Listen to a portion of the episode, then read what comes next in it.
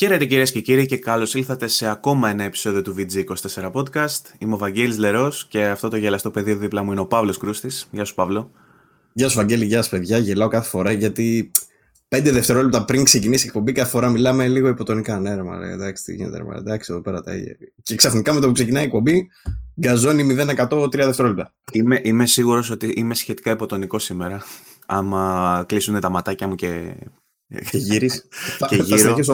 Μα το άλλο. Και, και, ξέρεις ποια είναι η βλακία, ότι ξενυχτάμε για τους λάθος λόγους και οι δύο. ε, θα μπορούσε κανείς δηλαδή να υποθέσει ότι επειδή έχουμε στα χέρια μας το Returnal ότι καθόμαστε και σαπίζουμε με τη νέα παιχνιδάρα της Housemark και της Sony και ότι γι' αυτό είμαστε κουρασμένοι, όμως και οι δύο μας ξενυχτήσαμε για ηλίθιους λόγους ή και όχι, μπορεί. Εσύ σίγουρα, για, λόγους. ε, εσύ σίγουρα για ηλίθιο λόγο, γιατί από ό,τι διαβάζω στο γκρουπάκι κάθεσαι να δεις την καινούργια ταινία Mortal Kombat. Ναι, αλλά το ε... περίμενα πάρα πολύ καιρό, οπότε δεν ήταν ηλίθιος λόγος. Πάρα πολλά ε, χρόνια. Ε, εκ, του απο, εκ του αποτελέσματος όμως, με αυτό που είδες, ε, θα προτιμούσες να έχεις κοιμηθεί, ας πούμε, ένα γενναίο 8ωρο ή. ε, θα έπαιζα Returnal πιθανότατα, οπότε μπορεί να κοιμόμουν και πιο μετά. Χθε ήταν η πρώτη μέρα που δεν έπαιξα Returnal από την. Ε, το βράδυ που δεν έπαιξα Returnal, γιατί είχα παίξει το μεσημέρι, από την ημέρα που μας ήρθε ο κωδικός. Ναι. Αλλά θα τα πούμε και παρακάτω αυτά. Εγώ από την άλλη είχα, ήμουν λίγο ανήσυχος για κάποιο λόγο, για, μάλλον για συγκεκριμένους λόγους που δεν μπορώ να αναφέρω και καθόμουν και έφτιαχνα τυροπιτάκια το βράδυ. μια, μια εκπομπή ψυχανάλυσης. Μια εκπομπή ναι, ναι, ναι. βαθιά δεν, ήξερα, δεν ήξερα πώς να ηρεμήσω και καθόμουν και έφτιαχνα ζυμάρια, κατάλαβε. Ε, θα μπορούσε κανείς να πει. Καν, καν τι σημαίνει αυτό για σένα. Ναι, εντάξει, δεν θέλω να μου κάνεις ψυχανάλυση αυτή τη στιγμή. Απλά ήθελα κάπως να το φέρω εμέσως για να φέρω στην κουβέντα το ότι θα μπορούσα να παίζω κι εγώ Returnal αν μου είχες δώσει το Returnal. Τελικά δεν το πήρα, αλλά ε, πάλι εκ του αποτελέσματος, νομίζω ότι αν μου το είχες δώσει θα, θα, έκανα, θα έκανες πολύ μεγαλύτερο κακό στην ψυχολογία μου. ε, γιατί και εγώ πιστεύω ότι δεν θα σου κάνει καλό. Φήμες λένε ότι η σύσσωμη ομάδα του VG24 ή μάλλον όσοι έχουν το παιχνίδι στα χέρια τους έχουν χάσει τον ύπνο τους και αυτοί για άλλο λόγο που λέγεται Returnal γιατί το παιχνίδι είναι διαολεμένα δύσκολο, σωστά; Έχω πλατίνα στο Rezogun και το Returnal με έχει κάνει γιογιό. Με έχει κάνει το πτανέκι του η Housemark μας έχει ταπεινώσει ομαδικά, όπως έγραψα και στο γκρουπάκι. Ε, το παιχνίδι το παίζουμε, έχουμε, κανονικά δεν επιτρέπεται να τα πω αυτά, αλλά θα τα πω, έχουμε share, τέλος πάντων με τον Βασίλη, παίζουμε με λογαριασμό έτσι, ρε παιδί μας βοηθάει πάρα πολύ στα reviews αυτό, γι' αυτό το κάνουμε. Ε, και έχουμε δύο κόπιες, μία για VG και μία για Ζούγκλα. Ο Άρης ο Φουρναράκης έχει αναλάβει το review για το VG24 ε, και ο Βασίλης έχει αναλάβει για το, για το Ζούγκλα. Και εγώ παίζω από το κοινό λογαριασμό, όπως λέμε. Ε, και οι τρεις μας είμαστε ε, σε φάση ότι θέλω να, να πηδήξω από τον μπαλκόνι, ας πούμε, σε τέτοια φάση. Δεν είναι Dark Souls το παιχνίδι, είναι άλλο πράγμα, αλλά ταυτόχρονα. Τι να πω ρε που αυτή η Housemark δηλαδή δεν ξέρω τι κάνει με τη δυσκολία και τι νομίζει ότι μπορεί να παίξει ο κόσμος. Αλλά ένα βασικό θέμα που συζητάγαμε με τον Τασιόπουλο είναι ότι πώς είναι δυνατόν η Sony μέσα σε έξι μήνες από την κυκλοφορία της κονσόλας, έξι δεν είναι πλέον, έξι μήνες τέλος πάντων, έχει βγάλει πέντε παιχνίδια και τα δύο τελευταία είναι το Demon Souls και τώρα το Returnal. Δηλαδή, τι θέλει να κάνει τους χρήστες της να αυτοκτονήσουν, ας πούμε. Ε, δεν βγάζει νόημα αυτό το πράγμα. Είναι τελείως αντι-mainstream παιχνίδια, ρε παιδί μου. Τελείως. Σίγουρα θα βρει μεγάλο αντίκρισμα σε όλους αυτούς τους σαδιστές που παίζουν σε all games, ας πούμε. Όμως, ε, συνεχίζω εγώ να, να, να, να τσιτώνω τους. Ε, ο, ε, ο, Άρης σκέψου, ο Άρης γκρίνιασε και λέει: Δεν είναι δυνατόν λέει, να έχω περάσει τα, τα Souls παιχνίδια και να κολλάω στο δεύτερο κόσμο του τέτοιου, του Returnal. Είναι, ε, κοίτα, αν μιλήσει με ανθρώπους που παίζουν Souls ε, και ε, προφανώς αυτούς τους χαρακτηρίζω εγώ σαν διστές, το ξαναλέω για να, να μην το αφήσω έτσι. να περάσει έτσι, να, να, να το υπερτονίσω. Ναι, ναι, ε, αν μιλήσει με αυτούς τους ανθρώπους, όλοι θα σου πούνε ότι δεν είναι τόσο δύσκολα παιχνίδια και ότι απλά πρέπει να πάρεις το grip ε, και ότι αν μάθεις την ε, λογική, αν ε, μπεις πίσω από την ε, φιλοσοφία του παιχνιδιού και καταλάβεις ότι υπάρχουν κάποιοι συγκεκριμένοι μηχανισμοί, υπάρχει ένας συγκεκριμένος τρόπος που πρέπει να εξερευνάς και να κάνεις loot, υπάρχουν συγκεκριμένο ε, ένα-δύο ρε παιδί μου, dodge, πάρει ένα-δύο, κάντα master και θα είσαι μια χαρά, κατάλαβες. Νομίζω ότι το Returnal είναι μια, ανοίξει μια άλλη συνομοταξία παιχνιδιών, ε, η, η οποία επίσης μου είναι λίγο ξένη, ε, όμως δεν είναι ξένη για σένα, γιατί ε, νομίζω ότι στον πυρήνα του μιλάμε για ένα roguelike παιχνίδι που εσύ είναι στο είδος σου. Δεν μιλάμε είναι για... στο είδος μου, μόνο το Hades έχω παίξει, απλά έλειωσα στο Hades, όντως. Από, από εκεί δηλαδή. Και πριν το Hades όμως, ήσουν, ήσουν πολύ μεγάλος φαν του Metroid. Ε, γενικά, ε, νομίζω δεν ότι. είναι roguelike όμως, αυτά είναι άλλο αυτό, πράγμα. Ε, αυτά τα παιχνίδια με τις πίστες που δημιουργούνται από μόνες τους, ας πούμε, ή που έχουν αυτή τη συγκεκριμένη δομή, νομίζω ότι ανήκουν στο είδος των παιχνιδιών που προτιμάς. Επίσης, είναι housemark και φαίνεται στο παιχνίδι, γιατί ναι, ναι, ε, το, το, το, shooting του, τουλάχιστον στο κομμάτι του design, να ξεκαθαρίσω, είμαι ο μόνος σε αυτό το πανέλ που είμαστε δύο, μιλάμε για τεράστιο ποσοστό, δηλαδή 50%, που, που δεν έχει παίξει το παιχνίδι καθόλου. Έχω δει μόνο βιντεάκι και έχω κάνει πολύ μεγάλες συζητήσεις με τα παιδιά από την ομάδα. Οπότε ξέρω πράγματα για το παιχνίδι. Δεν, τα έχω παίξει, δεν το έχω παίξει με τα χέρια μου. Λάθος ακούστηκε αυτό. Δεν το έχω Ναι, παίξει με τα χέρια μου. Τι άλλο θα μπορεί να το παίξεις; τα πόδια μου. ε, Α, οπότε... είναι το παιχνίδι που έλεγε την προηγούμενη φορά, το ε, Before My Eyes. Before Your Eyes, ναι. Που το παίζεις με τα μάτια όμως εκείνο. ναι, ναι, παίζεις με, τη, παίζεις με τη webcam. Τέλος πάντων, παρένθεση αυτό, δεν μας ενδιαφέρει. Ε, ε, οπότε θέλω, θέλω να ξεκαθαρίσω, ρε παιδί μου, ότι ό,τι σχόλια ακούσετε από μένα έχει να κάνει, είναι προϊόν τέλος πάντων συζήτησης με τα παιδιά και όσα έχω δει σε βίντεο, δεν έχω παίξει. Και μας έχει δει να κλαίμε και το από εκεί. Τους έχω δει να γκρινιάζουν και απορώ, ξέρω. Και λέω, άμα μου την είχατε δώσει εμένα αυτή την παιχνιδάρα, θα. Εντάξει, αμπαλή. Θα το είχα... αμπαλή. λοιπόν. ε, και ο Πάχος τα ίδια έλεγε, αμπαλή. Εγώ το λέω για πλάκα προφανώς γιατί με, το έχω δηλώσει τη μενουμπά. Δεν το λέω. Τέλος πάντων. Για, νομίζω καλό μου έκανες που δεν, μου, δεν με άφησες να το πάρω. Α, αντικειμενικά, έτσι όπως ξέρω, ρε παιδί μου, και έτσι όπως ξέρω και εμένα και τους υπόλοιπους και τα αυτά, σαν παίχτες, ε, πιστεύω θα το παρατούσες maximum στις δύο ώρες. Δηλαδή, μπορεί να περνούσες και τον πρώτο κόσμο, ρε παιδί μου, αφού πρώτα θα σιχτίριζες και θα έλεγες ότι εντάξει είναι παιχνίδι ξέρω, του 3. Κοίτα, να σου πω όμως. στην πράξη όμως, γιατί εγώ θυμάμαι πολύ πρόσφατα ένα playthrough που κάναμε στο It Takes Two και νομίζω ότι έπαιζα εγώ καλύτερα από σένα. νομίζω, νομίζω ότι είχε έναν πύργο για το Platinum που εγώ τον είχα ανέβει και σε περίμενε 20 λεπτά. Κάτι τέτοια θυμάμαι. αλλά ναι, okay, συμφωνώ ότι σε αυτό το είδος παιχνιδιού δεν Μου μπορώ να αφιερώσω. Παύλο, ένα δυστυχέα από εδώ πάνω, ρε. ναι, λοιπόν, τέλος πάντων, ρε παιδί μου, εντάξει, όμως τα platformer και τα adventure είναι πιο πολύ στο δικό μου το κομμάτι. Εσύ είσαι πιο πολύ του shooter, είσαι πιο πολύ του Metroid, Metroidvania. Και είναι λίγο παράξενο γιατί δε, είναι λίγο δύσκολο να οριοθετήσουμε την κουβέντα, να τη βάλουμε ρε παιδί μου σε ένα πλαίσιο με Zender και να πούμε ότι μιλάμε για το Returnal που είναι αυτό το παιχνίδι. Γιατί ε, πρακτικά μιλάμε για ένα κράμα στοιχείων, με ένα, έναν συνδυασμό. Έτσι, ένα... Να το κάνω λιανό αυτό, γιατί όντως έχω δει ότι υπάρχει σύγχυση. Βγαίνουν διάφορα reviews, λέω ότι, είναι, ότι έχει στοιχεία να από σου, μέτρο. πω ότι, να σου πω ότι έχω καταλάβει εγώ, να σου πω πώ το ορίζω εγώ Ναι. και να μου πεις αν, αν έχω δίκιο. Δεν θα σου πω τι έχω ακούσει, θα σου πω πώ το έχω δει εγώ από τα βιντεάκια και από τις αναλύσεις. Εμένα μου φαίνεται σαν ένα παιχνίδι που έχει το presentation του control, ε, τη δομή του Hades στο περίπου ε, και την φιλοσοφία στο shooting του Rezogan. Ε, παρουσίαση control, όχι, δεν έχει. Δηλαδή δεν είναι σαν το control που σου παρουσιάζει, ξέρεις, μπαίνεις μέσα στο κτίριο, έχει τους διαλόγους, έχει τέτοια πραγματάκια. Είναι άλλο πράγμα. Είναι τελείως άλλο πράγμα. Ε, αλλά όσον αφορά το shooting, είναι Rezogan μαζί με control. Είναι, ως, είναι ένα κράμα δηλαδή ε, third person shooting με στοιχεία του layering των mechanics του Rezogan για παράδειγμα. Δηλαδή, ένα, βασικό από τα, ένα από τα βασικά mechanics είναι το adrenaline. Το adrenaline τι κάνει, σκοτώνεις τρεις εχθρούς, σου ανεβάζει ε, μια adrenaline bar ας πούμε και σου λέει level 1. Σκοτώνεις άλλους τρεις εχθρούς, πάει level 2. Όσο ανεβασμένα είναι τα levels αυτά, σου δίνουν κάποια perks. Τα perks αυτά μπορεί να είναι όπως το Rezogun, με το που πας στο level 2 για παράδειγμα να, σου, να, να κάνει άλλη μια επίθεση για παράδειγμα το όπλο, η δεύτερη να είναι να σου ισχυροποιεί ξέρω εγώ λίγο κάπως την ενέργεια, η τρίτη μπορεί να είναι να, κάποιο άλλο buff ας πούμε κτλ. Μέχρι level 5. Αυτό είναι στοιχείο τελείως housemark και τελείως από shooter, ε, ε, πώς τα λένε τα bullet hells, bullet hell μάλλον, τα, ε, αυτά και καλά τα τύπου τα top down, τα παλιά που έπαιζες που ήταν τα shooter και από παντού έρχονται σφαίρες και εσύ προσπαθείς να τις αποφύγεις και να σκοτώσεις εχθρούς. Αυτό το είδος τέλος πάντων. Ε, έχει σίγουρα το, τις ρίζες του το Returnal, τις έχει σε τέτοιου είδους παιχνίδια. Αλλά Δηλαδή, με λίγα λόγια, θα μπορούσε να είναι το Space Invaders του 2021. Από αυτή, από αυτή την άποψη το λέω. Ε, αυτή είναι τα κατατσιόπουλου, ότι πώς εξελίχθηκε ας πούμε, το Space Invaders. Γιατί στην ουσία αυτό είναι. Είσαι ένας τύπος που πυροβολάει και σου έρχονται εξωγήινοι κατά πάνω σου, κύματα. Ε, αν βγάλουμε τώρα το, τα στοιχεία της Housemark, τα οποία είναι ξεκάθαρα και η ταυτότητα της Housemark είναι ξεκάθαρη σε αυτό που βλέπουμε, έχει στοιχεία λίγο από το control, από την άποψη πια. Είναι third person shooter, με το δεξί μοχλό ελέγχει τη στόχευση, έχει ένα ε, τετράγωνα ας πούμε, στην οθόνη που είναι ό,τι ο εχθρός μπει μέσα σε αυτό το τετραγωνάκι λειτουργεί σαν auto-aim, δηλαδή δεν είναι απαραίτητο ρε παιδί να τον στοχεύεις, ξέρεις, ευθεία στο κεφάλι με το μικρό το κυκλάκι. Ό,τι μπει μέσα σε αυτό, αυτό είναι το default, η default ρύθμιση, έτσι. Ε, πιάνει λίγο σαν auto-aim.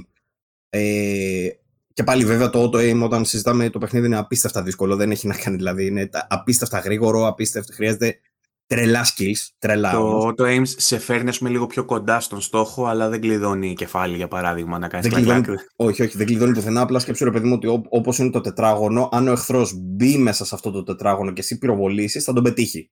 Αυτό, όχι ότι ε, θα πετύχεις κάτι κεφάλι, ξέρω εγώ, και θα κάνει περισσότερη ζημιά ή κάτι τέτοιο, δεν έχει τέτοια. Ε, απλά είναι σαν να είναι λίγο μεγαλύτερος ο στόχος, ρε παιδί, σαν να έχει μεγαλύτερο, ξέρεις. Αλλά ε, αυτό δεν έχει να κάνει με το όπλο, δηλαδή είναι το σύστημα στόχευσης του παιχνιδιού. Αυτό φυσικά μπορείς να το αλλάξεις, να αλλάξεις το, το aim, ρε παιδί μου. Μα όχι το, το aim, το aim assist. Λάθος το είπα. Ε, Στις ρυθμίσεις του παιχνιδιού. Αλλά ό,τι και να κάνεις, το παιχνίδι παραμένει πανδύσκολο. Θέλω να δηλώσω αυτή τη στιγμή ότι το Rezogun που επίσης είναι εξαιρετικά δύσκολο και τον Ex Machina που επίσης είναι εξαιρετικά δύσκολο, τα έχω τελειώσει και τα τελειώσα άνετα. Το Rezogun μάλιστα το έκανα και πλατίνα. Το Returnal μου έχει δώσει να φάω τα παπούτσια μου. Είναι η φάση. Τι να πω, ρε παιδί μου, είναι σίγουρα το πιο δύσκολο παιχνίδι που έχω παίξει τα τελευταία χρόνια.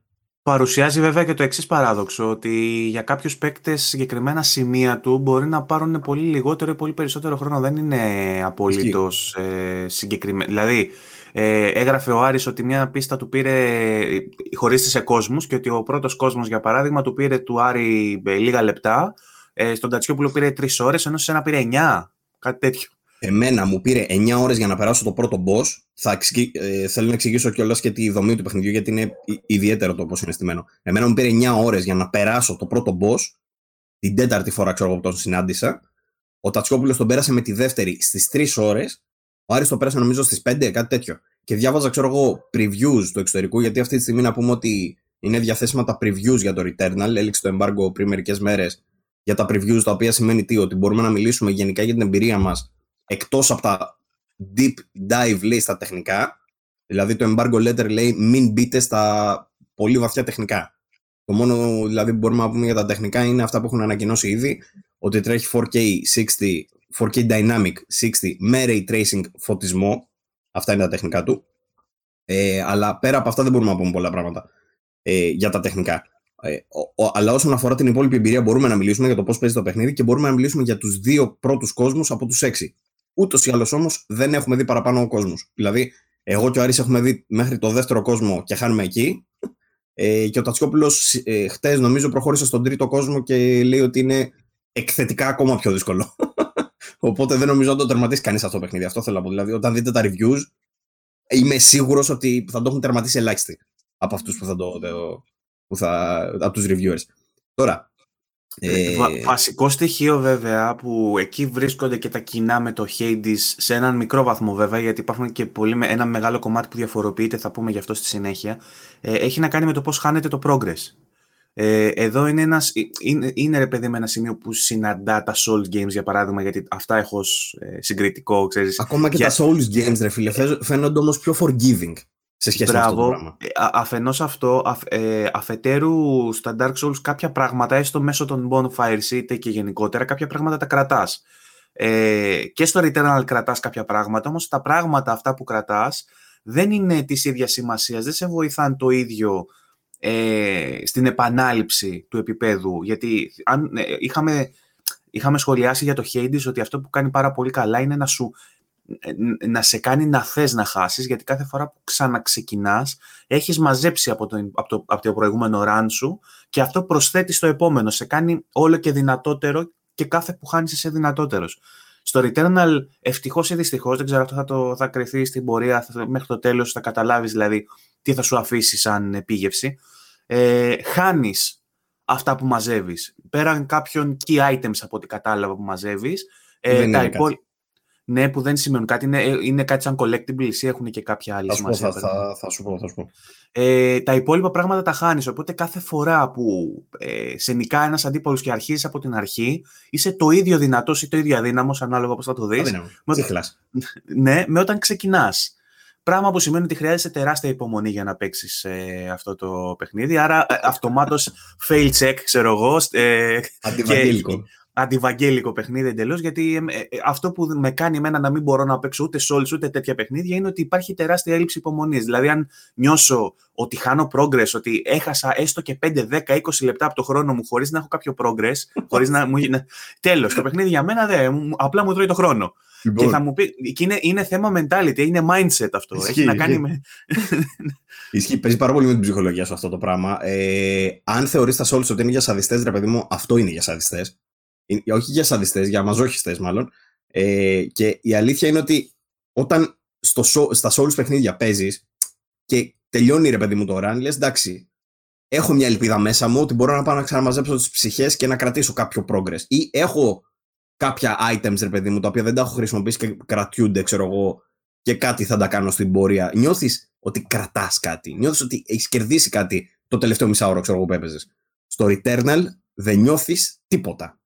Όταν σου λέω τίποτα, για παράδειγμα, μπορείς να παίξεις ένα run στο Returnal, να κρατήσει μέχρι το δεύτερο δωμάτιο, ξέρω εγώ, 5 λεπτά, ε, να είσαι τελείως άτυχος με το loot, γιατί παίζει πάρα πολύ με random ε, generated πράγματα, δηλαδή το ότι όπλα θα σου σκάσουν, το ότι έχει κάποιες βαθμίδες και τρόπο που υπολογίζονται, ρε παιδί μου, αυτά. Δηλαδή, για παράδειγμα, ένα από τα βασικά ε, πώς να το πω, αντικείμενα που κερδίζεις μέσα στο παιχνίδι είναι τα μπλε, ας πούμε, που θα δεις μέσα, τα οποία σου ανεβάζουν το weapon proficiency. Αυτό είναι ένα mechanic το οποίο λειτουργεί ως εξής.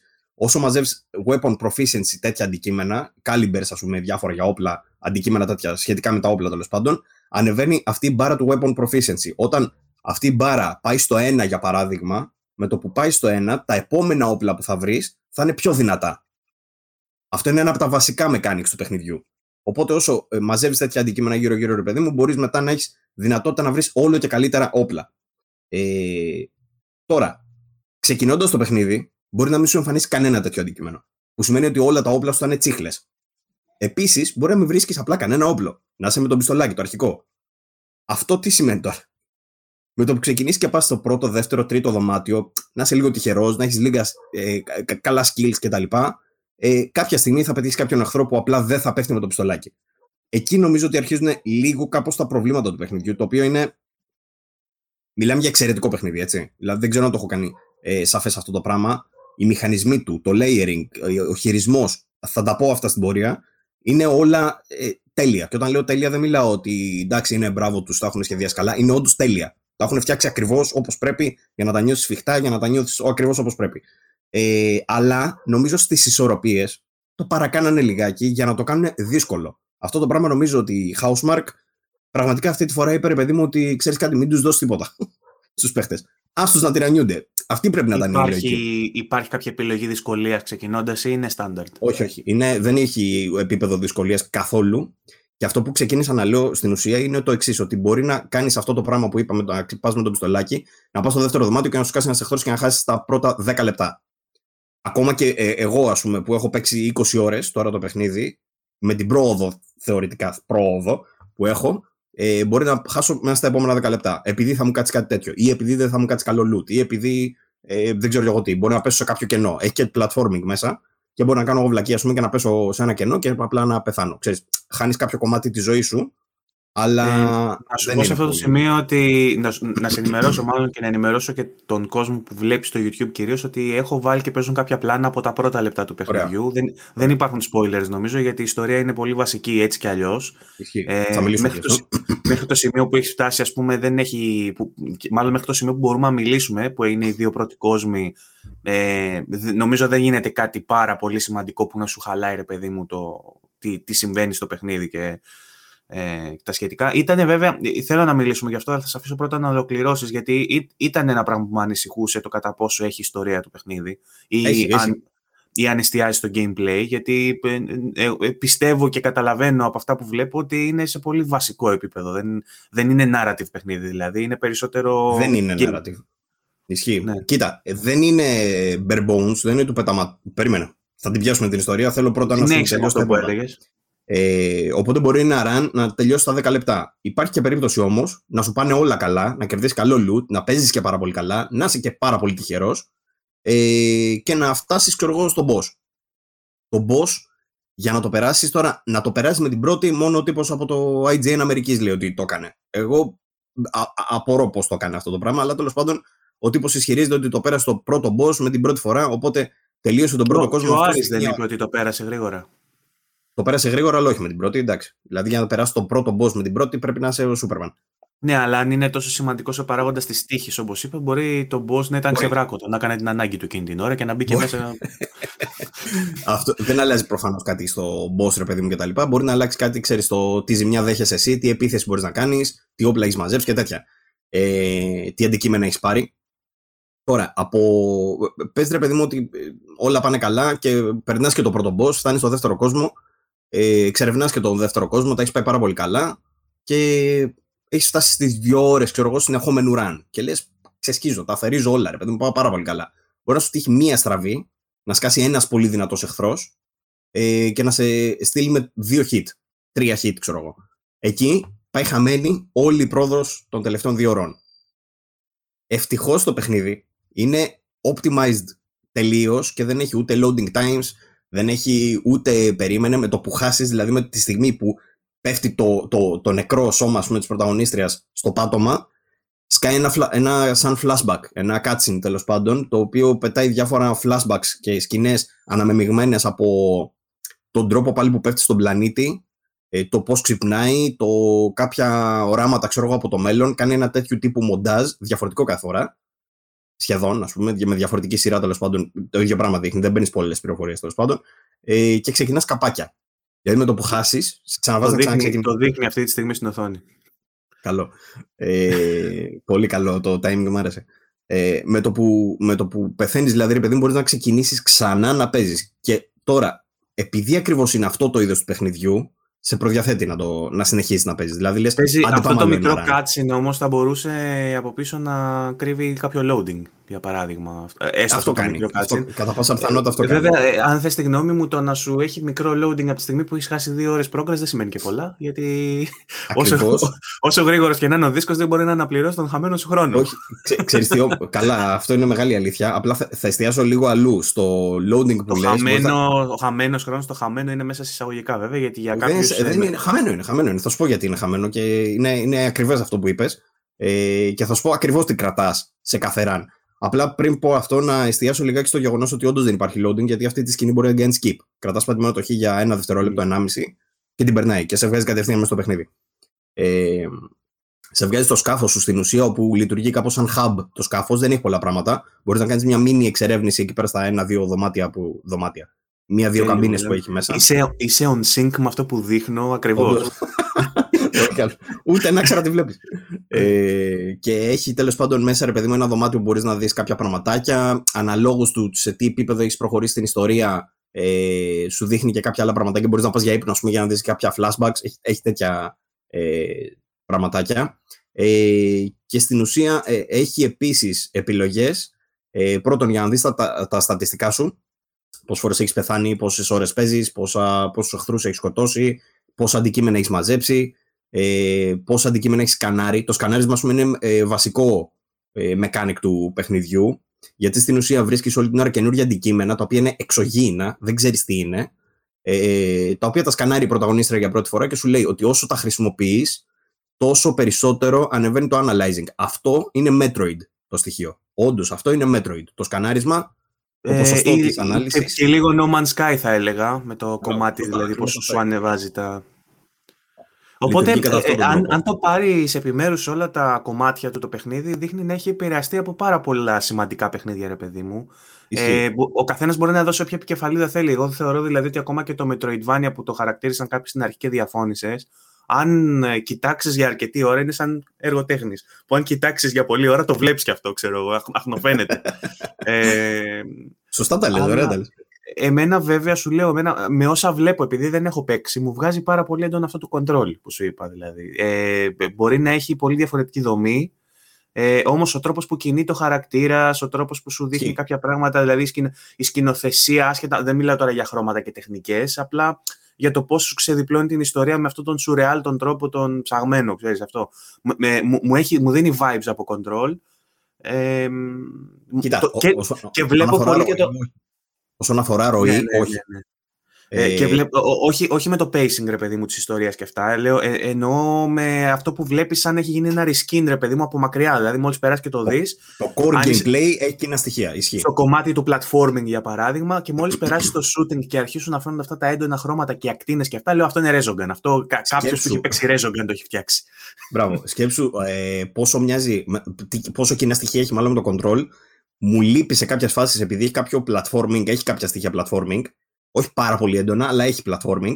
Ε, μου, μου, μου έλειψε λίγο η δυνατότητα του elevate που έχει η Jess, ξέρω εγώ, στο control. Με το Jess που έχει δεν κάνει elevate κάπως. Μπορεί αργότερα να παίρνεις καμιά δύναμη, ξέρω εγώ, και να. Όντως, νομίζω σύμφωνα με κάποιες περιοχές που έχω δει που μάλλον δεν τις φτάνω ακόμα, ε, είναι πολύ πιθανό να κάνει αυτό το πράγμα με το jetpack. Οπότε υπάρχει και backtracking. Μπορείς να γυρίσεις στους προηγούμενους κόσμους και υπάρχει content το οποίο μάλλον γίνεται διαθέσιμο αργότερα θα σου πω, backtracking δεν υπάρχει. Ε, αυτό έχει να κάνει τώρα με τη δομή, την οποία θα ήθελα να προσπαθήσω να την εξηγήσω λιγάκι, γιατί είναι δύσκολο. Όποιος έχει παίξει το Hades ή κάποιο άλλο roguelike, τέλος πάντων, σίγουρα θα έχει μια καλύτερη εικόνα. Αλλά για... επειδή περισσότεροι είμαι σίγουρος ότι δεν θα έχουν παίξει τέτοιο παιχνίδι, γιατί συνήθως αυτά είναι indie, συνήθως είναι... δεν είναι αυτά που έχουμε συνηθίσει από ένα AAA ε, τίτλο ε, της Sony, για παράδειγμα. Η Sony, ε, δεν θυμάμαι άλλον, το ανέφερα και στο chat νομίζω, δεν θυμάμαι άλλον ε, τίτλο AAA roguelike. Νομίζω δεν υπάρχει. Αν, αν δεν κάνω λάθος. Νομίζω ότι όλοι οι roguelike τίτλοι είναι indie. Οπότε αυτό είναι το ε, πρώτο... Της, ε, της Sony σίγουρα. Εντάξει, άμα πάμε σε Nintendo θα βρούμε. Nintendo roguelike πάλι δεν νομίζω να υπάρχει. Να σου ε, ε, έχει το Metroid και πάλι. Δηλαδή πέφτεις κοντά. Όχι. Το, αυτό, λοιπόν, να εξηγήσουμε λίγα και αυτό το πράγμα και είναι ο βασικός λόγος που διαφωνώ. Το Metroid έχει πολύ διαφορετική δομή. Είναι πολύ διαφορετική η αίσθηση παιχνιδιού, πολύ διαφορετικό το gameplay, πολύ διαφορετικές τακτικές που αναπτύσσεις. Γιατί το Metroid είναι σαν το Ori. Όποιος έχει παίξει το Ori καταλαβαίνει πως και το Castlevania, ας πούμε. Αυτά τα παιχνίδια σου δίνουν ένα χάρτη, τον οποίο πρέπει να εξερευνήσεις. Διατηρείς full την, ε, τις δυνατότητές σου, κερδίζεις ε, πρόοδο, τέλος πάντων, ε, κάνεις πρόοδο και κερδίζεις αντικείμενα κτλ. Και, και ικανότητες ώστε να εξερευνήσει μετά τον υπόλοιπο χάρτη. Το στο η, Returnal... Η διαφορά με τα roguelike είναι ότι κάνει reset, έτσι. Η διαφορά με τα roguelike είναι ότι είναι, δεν έχει καμία σχέση βασικά. Είναι άλλο παιχνίδι. Ε, έχει να κάνει με το γεγονός ότι όχι μόνο κάνει reset, στην ουσία είναι πολύ διαφορετική η τακτική που θα παίξεις, γιατί αυτό που θα κερδίσεις σε ένα run, σε, σε μια γύρα, σε ένα παιχνίδι, ας πούμε, ε, ενός roguelike παιχνιδιού, στην ουσία μπορεί να μην σου δώσει τίποτα, όπως κάνει το Returnal, ή μπορεί να σου δώσει ξέρω εγώ, ένα αντικείμενο που θα σε κάνει λίγο πιο δυνατό κάθε φορά ξέρω εγώ, για να ε, τα κάνεις λίγο πιο εύκολα τα επόμενα runs. Είναι τελείως διαφορετικό παιχνίδι. Είναι σαν να μιλάμε για μπάσκετ σε σχέση με racing, για παράδειγμα. Είναι, είναι τελείως διαφορετικό. Ε, Παρ' όλα αυτά, το Returnal έχει κάποια στοιχεία ε, Metroidvania. Ε, Όπως ανέφερα, εκτός από τα βασικά, ρε παιδί μου, δηλαδή το ότι πέφτει μια κοπέλα με το σκάφος της, μια γυναίκα τέλος πάντων με το σκάφος της σε έναν εξωγήινο κόσμο και σκανάρει αντικείμενα, το οποίο είναι τελείως Metroid αυτό, το ίδιο concept δηλαδή υπάρχει και στο Metroid. Κατά τα άλλα, δεν έχει κοινά στοιχεία με το Metroid. Γι' αυτό λέω ότι δεν είναι Metroid. Έχει λίγο την αίσθηση του Metroid σαν, σαν ατμόσφαιρα, σαν, σαν σενάριο, σαν, σαν concept. Αλλά σε gameplay δεν έχει καμία σχέση. Καμία. Ε, έχει σχέση με το Hades. Στο Hades, όντως, χάνεις, ξαναγυρνάς, ξαναπερνάς τις περιοχές με λίγο διαφορετική δομή. Αυτό είναι το roguelike. Ε, Περνάς τις πίστες με λίγο διαφορετικό τρόπο. Κάθε φορά μπορεί να είσαι λίγο πιο δυνατός και να τις περνάς λίγο πιο γρήγορα τις περιοχές. Χάνεις, ξαναγυρνάς στην αρχή. Αυτά είναι το roguelike. Το, το roguelike το είδος. Στο Returnal τώρα τα πράγματα είναι λίγο πιο ομά. Δηλαδή σε σχέση με το Hades, όταν χάνεις, γυρνάς πάλι στην αρχή και νιώθεις ότι δεν έχεις κερδίσει τίποτα. το μόνο που έχεις κερδίσει είναι το να δεις. Είναι και εκτιμένη γνώση στην ουσία. Είναι το να δεις πώς συμπεριφέρονται οι εχθροί. Οπότε την επόμενη φορά που θα τους αντιμετωπίσεις θα είναι λίγο πιο εύκολο. Ε, είναι λίγο το... Η πίστα αλλάζει, η δομή της πίστας αλλάζει. Ωραία. Ε, ο πρώτος κόσμος, για παράδειγμα, που είναι αυτός ο γκρι με τα βράχια που βλέπετε στα, στα περισσότερα τα βίντεο, ας πούμε, τα περισσότερα πλάνα δηλαδή, είναι από τον πρώτο κόσμο. Ε, στην ουσία, σου έχει κάποια δωμάτια ε, τα οποία λειτουργούν είτε ως ε, hubs για upgrades, για να το πω έτσι, είτε ως mini rooms με κάποια αντικείμενα είτε ως ε, πίστες που αντιμετωπίζεις εχθρούς. Αυτές οι πίστες είναι λίγο, λίγο πιο μεγάλες, δηλαδή είναι λίγο πιο ευρύ το επίπεδο. Ε, αλλά όλες αυτές σε κάθε ε, διαφορετικό run ενώνονται με διαφορετικούς τρόπους. Είναι συγκεκριμένες, για παράδειγμα, ο πρώτος κόσμος έχει συγκεκριμένα, ξέρω εγώ, 40 τέτοιες μικροπίστες, για να το πω έτσι. Ε, Αυτές οι 40, ανάλογα με το run, τοποθετούνται διαφορετικά ε, η μία κοντά στην άλλη. Καταλαβες; Δηλαδή, ξεκινάς ρε παιδί μου από την αρχική, βγαίνεις από το σκάφος σου. Αυτό κάθε φορά μπορεί να είναι λίγο διαφορετικό. Δηλαδή, μπορεί να έχει ένα δέντρο, μπορεί να έχει το δέντρο μετά από την άλλη μεριά. Αλλά κάθε φορά είναι το, το ίδιο. Ξεκινάς, περνάς την πόρτα και με το που περνάς την πόρτα μπορεί να σου εμφανίσει, ξέρω εγώ, την πίστα νούμερο 1. Ε, άλλη φορά μπορεί να σου εμφανίσει την πίστα νούμερο 2 και μετά την πίστα νούμερο 1. Κατάλαβες πώς το λέω; Ναι. Λες, στην επόμενη πόρτα έχει άλλο. Στην άλλη πόρτα έχει πάλι μία που έχει ξανασυναντήσει. Ε, αλλά είναι συγκεκριμένες αυτές. Απλά αλλάζει ο τρόπος που τέτοιο. Τέλος πάντων, με το που τελειώσετε, ξέρω εγώ, 10-20 runs, θα τις έχετε δει όλες. Οπότε μετά, ρε παιδί μου, με το που περνάς κάποια πόρτα, λες: Α, βρέθηκα εδώ, ξέρω πού να πάω. Ξέρω ότι το upgrade, ας πούμε, είναι εκεί πάνω. Ξέρω ότι θα με εμφανίσει ε, εχθρούς από εκείνη τη μεριά. Ξέρω ότι έχει κάποια turrets, ξέρω εγώ εκεί. Ε, αυτό το πράγμα τώρα γίνεται λίγο πιο πολύπλοκο, αν λάβουμε υπόψη μας ότι έχει κάποια σημεία στα οποία δεν έχεις πρόσβαση ακόμα και θα έχεις μετέπειτα. Για παράδειγμα, όταν τελειώσεις, ξέρω εγώ, κάποιον κόσμο παρακάτω, θα σου δώσει ένα ability που είναι ένας γάτζος ε, και θα μπορείς να πηδάς στα ψηλότερα σημεία στα οποία δεν μπορούσες πριν. Αυτό τώρα σε τι βοηθάει; Βοηθάει και στρατηγικά στο να, στις μάχες, για παράδειγμα. Ε, θα μπορείς να είσαι σε άλλα επίπεδα ώστε να αντιμετωπίσεις τους εχθρούς τέλος πάντων διαφορετικά. Σε βοηθάει όμως και να βρεις άλλα αντικείμενα ή περισσότερα αντικείμενα. Ή να βρεις κάποια άλλη πόρτα, ξέρω εγώ, που θα σε οδηγεί σε κάποιο άλλο upgrade. Ε, τώρα, όλο αυτό δομικά είναι όντως μια μίξη roguelike με ελάχιστα στοιχεία Metroidvania. Είμαι σίγουρος ότι όπως και εμένα με μπέρδεψε, θα μπερδευτεί έτσι και πάρα πολλοί κόσμος. Γιατί θα περιμένει, όπως είπα, ένα AAA παιχνίδι με εξερεύνηση και με, ξέρεις, με γραμμική σε εισαγωγικά πορεία, ρε παιδί μου, που θα έχει κάποια εξέλιξη και κάποια πρόοδο. Ίσως και μια κινηματογραφικότητα. Την, ναι, οποία ναι, ναι, ναι. Εγώ ε, την οποία εγώ περίμενα γιατί βρήκα πολύ, αυτό τώρα. βρήκα πολύ intriguing το concept και ότι περίμενα να δω μια ξέρεις, πολύ ωραία ιστορία, πολύ έτσι κινηματογραφική για πρώτη φορά σε τέτοιο setting από στούντιο που κάνει αποκλειστικό για τη Sony και περίμενα και αυτό το κομμάτι και από ό,τι μαθαίνω ε, ε, έχει τελείως διαφορετική προσέγγιση, ρε παιδί μου. Δεν, ναι, θυμίζει καθόλου, δεν θυμίζει καθόλου τα άλλα παιχνίδια που έχουμε συνηθίσει να βλέπουμε από τη Sony. Ισχύει. Ε, και πιστεύω πολλοί κόσμος θα νομίζει ότι είναι έτσι και με το που χάσει και ξαναγυρίσει στην αρχή και αντιληφθεί λιγάκι το πώς δουλεύει το παιχνίδι, ε, θα ξενέρωσε τη ζωή του.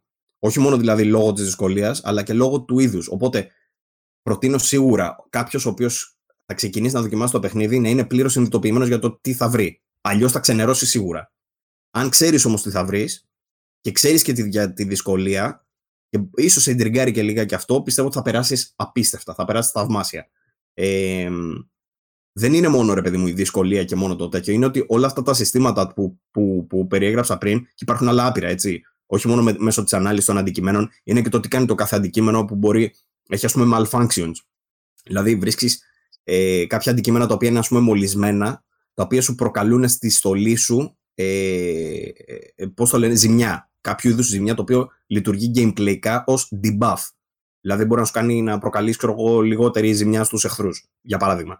Ταυτόχρονα αυτό το αντικείμενο όμως κάτι θα σου δίνει. Δηλαδή μπορεί να σου δίνει ξέρω εγώ, έξτρα ζωή, για παράδειγμα, ή μπορεί να σου κάνει κάτι άλλο καλό. Υπάρχει ολοκληρωμένο σύστημα με attributes πολύ βασικά; Υπάρχουν άπειρα σύστημα με attributes. Τα attributes είναι συγκεκριμένα, δεν είναι άπειρα, ε, αλλά υπάρχουν άπειρα αντικείμενα που τα επηρεάζουν αυτά με πολλούς διαφορετικούς τρόπους. Τα οποία, όπως είπα και στην αρχή, είναι random όμως. Ε, η γραφική απεικόνηση εντωμεταξύ των όπλων και αυτά μου θυμίζει και looter shooter φάση που σου βγάζει τις καρτέλες ε, μετά. Υπάρχουν, υπάρχουν και ίδια όπλα με διαφορετικά στατιστικά. Ε, ή είναι ε, το, το βασικό σου το μικρό το, όπλο και, και κάποιο θεματικό όπλο της κάθε πίστας. Το ξέχασα αυτό. Ένα πολύ σημαντικό θέμα του παιχνιδιού είναι ότι σου δίνει ανά πάσα ώρα και στιγμή ένα όπλο. Πάνω σου πάντα έχεις ένα μόνο όπλο. Δεν μπορείς να αλλάξεις. Δηλαδή, για παράδειγμα, αντιμετωπίσεις εχθρούς, δεν μπορείς να αλλάξεις όπλο πούμε, για να αντιμετωπίσεις κάποιον άλλο εχθρό. Αν βρει όμως κάποιο, μπορείς να κάνεις swap. Απλά Φυσικά. δεν έχεις πάνω σου holster, δεν έχεις θήκη να έχει όπλο.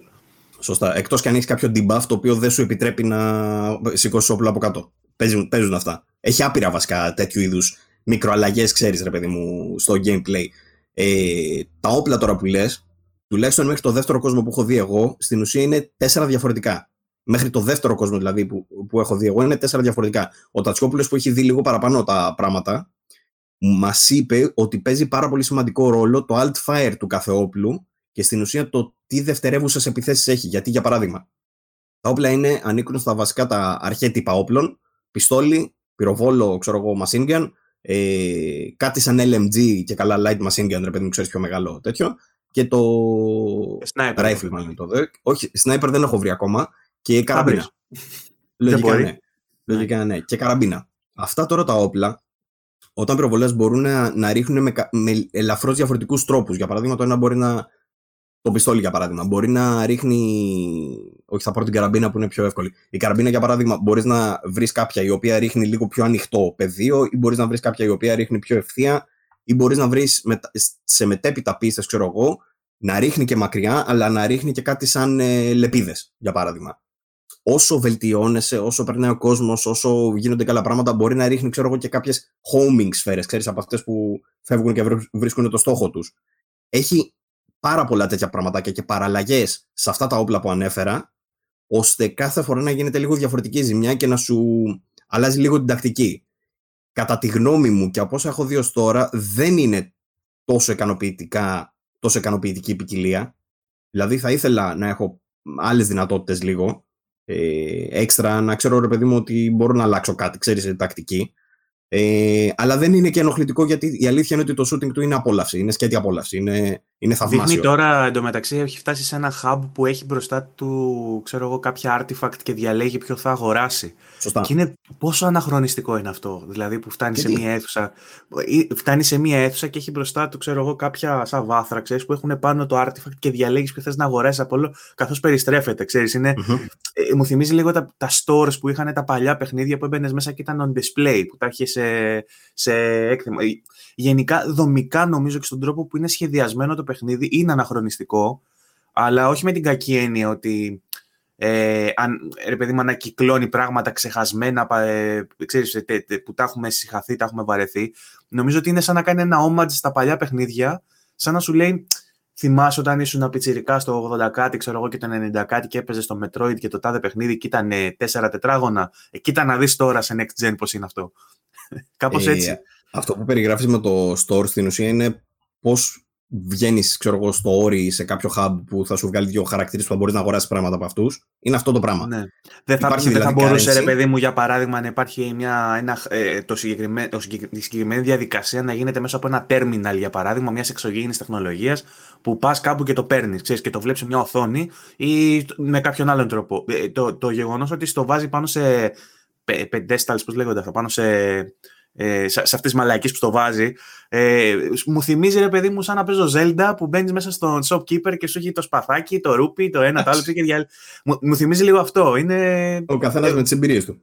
Βρίσκω τέτοια στοιχεία, θέλω να σου πω, ρε παιδί μου, που τα έχω δει σε παλιά παιχνίδια και τώρα είναι σαν να έχουν γίνει, σαν να έχουν έρθει στο σήμερα. Δεν είναι ότι ε, βλέπω κάτι στο design ε, ολοκένουργιο που δεν το έχω ξαναδεί. Είναι σαν να έχουν ανανεώσει παλιά στοιχεία. Δεν το λέω για ε, κακό, το λέω με θετικό τρόπο όλα αυτά που περιγράφεις τώρα ισχύουν εν μέρη. Δεν καταλαβαίνω βέβαια το αναχρονιστικό που λες, γιατί όλα τα παιχνίδια έχουν τέτοια πράγματα. Όλα θα έχουν μέσα κάποιο σώμα. Παρθενογένεση δεν υπάρχει. Παρθενογένεση ναι. δεν υπάρχει. Απλά θέλω να σου πω ότι σε ένα sci-fi. Σου σε ένα αυτό, ρε παιδί εντάξει. Ναι, θα μπορούσε ρε παιδί μου να ακολουθήσει πιο πιστά το Prometheus και το Alien και να έχει αυτού του είδους την τεχνολογία που έχει τέτοια vibes, έχει και τέτοια vibes. Αλλά. Συγγνώμη. Αλλά φτάνοντας σε αυτό το σημείο, είναι σαν να σου πετάει ρε παιδί με ένα easter egg από παλιό παιχνίδι. Ξέρετε τέτοια βάζει. Έχει πολλά τέτοια μικρά στοιχειάκια. Ανέφερες πάρα πολύ εύστοχα το Προμήθεο. Όντως, η αισθητική είναι όμως Προμήθεο. Δηλαδή αυτό που βλέπεις με το βάθρος, στην ουσία πας κοντά, γιατί είναι Προμήθεο. Γιατί συνδυάζει με την αισθητική του βιομεταλλαγμένου. Ότι πας κοντά ναι. ε, και πληρώνεις αυτό το μηχάνημα με, τα, με κάποια ombolites λέγονται και καλά. Είναι κάποια ε, σαν χρυσαφιά, σαν μπιγολαμπίδες τέλος πάντων, τα οποία τα μαζεύεις αυτά τα πράγματα και λειτουργεί ως currency του παιχνιδιού. Κάθε φορά που σκοτώνεις κάποιον εχθρό, πετάγονται τέτοια ή μπορεί να τα βρεις στο περιβάλλον. Με, τα μαζεύεις αυτά, πας σε αυτό το, το βάθρο που λες, το, το βωμό, ε, και στην ουσία μπορείς να χώσεις είτε το χέρι σου μέσα και να σε δαγκώσει κάτι σαν alien, δίνοντάς σου δυνάμεις. Αυτό θυμίζει και Metroid, θυμίζει και Prometheus, θυμίζει τέτοια αισθητική. Ε, και ε, ε, τα χρόνια το πληρώνεις, ρε παιδί μου, ξέρεις με αυτά τα biolights που σου λέω. Ε, οπότε είναι σαν ο πλανήτης να έχει ρε παιδί μου μια ζωή, να έχει μια οργανικότητα, να έχει μια ξέρεις, τέτοια. Και εσύ να, δίνεις, να κάνεις μια θυσία για να σου δώσει πίσω ο πλανήτης. Είναι σαν να έχει ένα οικοσύστημα ε, που τα πάντα πάνω του, από τις κοτρώνες και τις πέτρες μέχρι τη χλωρίδα και την πανίδα, όλα είναι ένα ενιαίο οικοσύστημα, στο οποίο πας εσύ, ε, πας εσύ ως ε, ξενιστής ε, και μπαίνεις πάνω και τα γάμας όλα, ξέρω. Κάπως Είσαι, είσαι παρήσακτος σε αυτή, σε αυτή τη φάση, ρε παιδί μου. Και για, να, και για να συνεπάρξεις θα πρέπει κάτι να δώσεις πίσω, κάπως έτσι. Πολύ εύστοχα όλα όσα λες, γιατί έχω ξεχάσει να σου αναφέρω τα παράσιτα. Τα παράσιτα είναι από τα βασικά μεκάνικ του παιχνιδιού. Το οποίο λειτουργούν... μόλις το είδαμε τώρα πάνω στην οθόνη. Τι γίνεται, σήμερα; Τέλεια, τέλειο, τέλειο. ε, το οποίο λειτουργεί πάλι ως ε, buff debuff, απλά έχει διαφορετικές και πιο σημαντικές, θα έλεγα έτσι κάπως ε, ε, λειτουργίες και ικανότητες και υπάρχει και ακόμα κάτι πιο σημαντικό που είναι τα artifacts. Όλα αυτά λειτουργούν ρε παιδί σε αρμονία μεταξύ τους. Δηλαδή έχεις στην αρχή ξέρω εγώ τα... Ε, πώς να το πω τα αντικείμενα τέλος πάντων που βρίσκεις τύπου ζωή, τύπου τέτοια μετά πάει στα, στα όπλα και σε αυτά ε, μετά έχεις τα παράσιτα και μετά έχεις και τα artifacts. Τα artifacts είναι στην ουσία τα πιο ισχυρά ας πούμε που σου δίνει κάτι πολύ σημαντικό, όπως για παράδειγμα το να, ξανα, το να σε επαναφέρεις στη ζωή, για παράδειγμα, ή το να...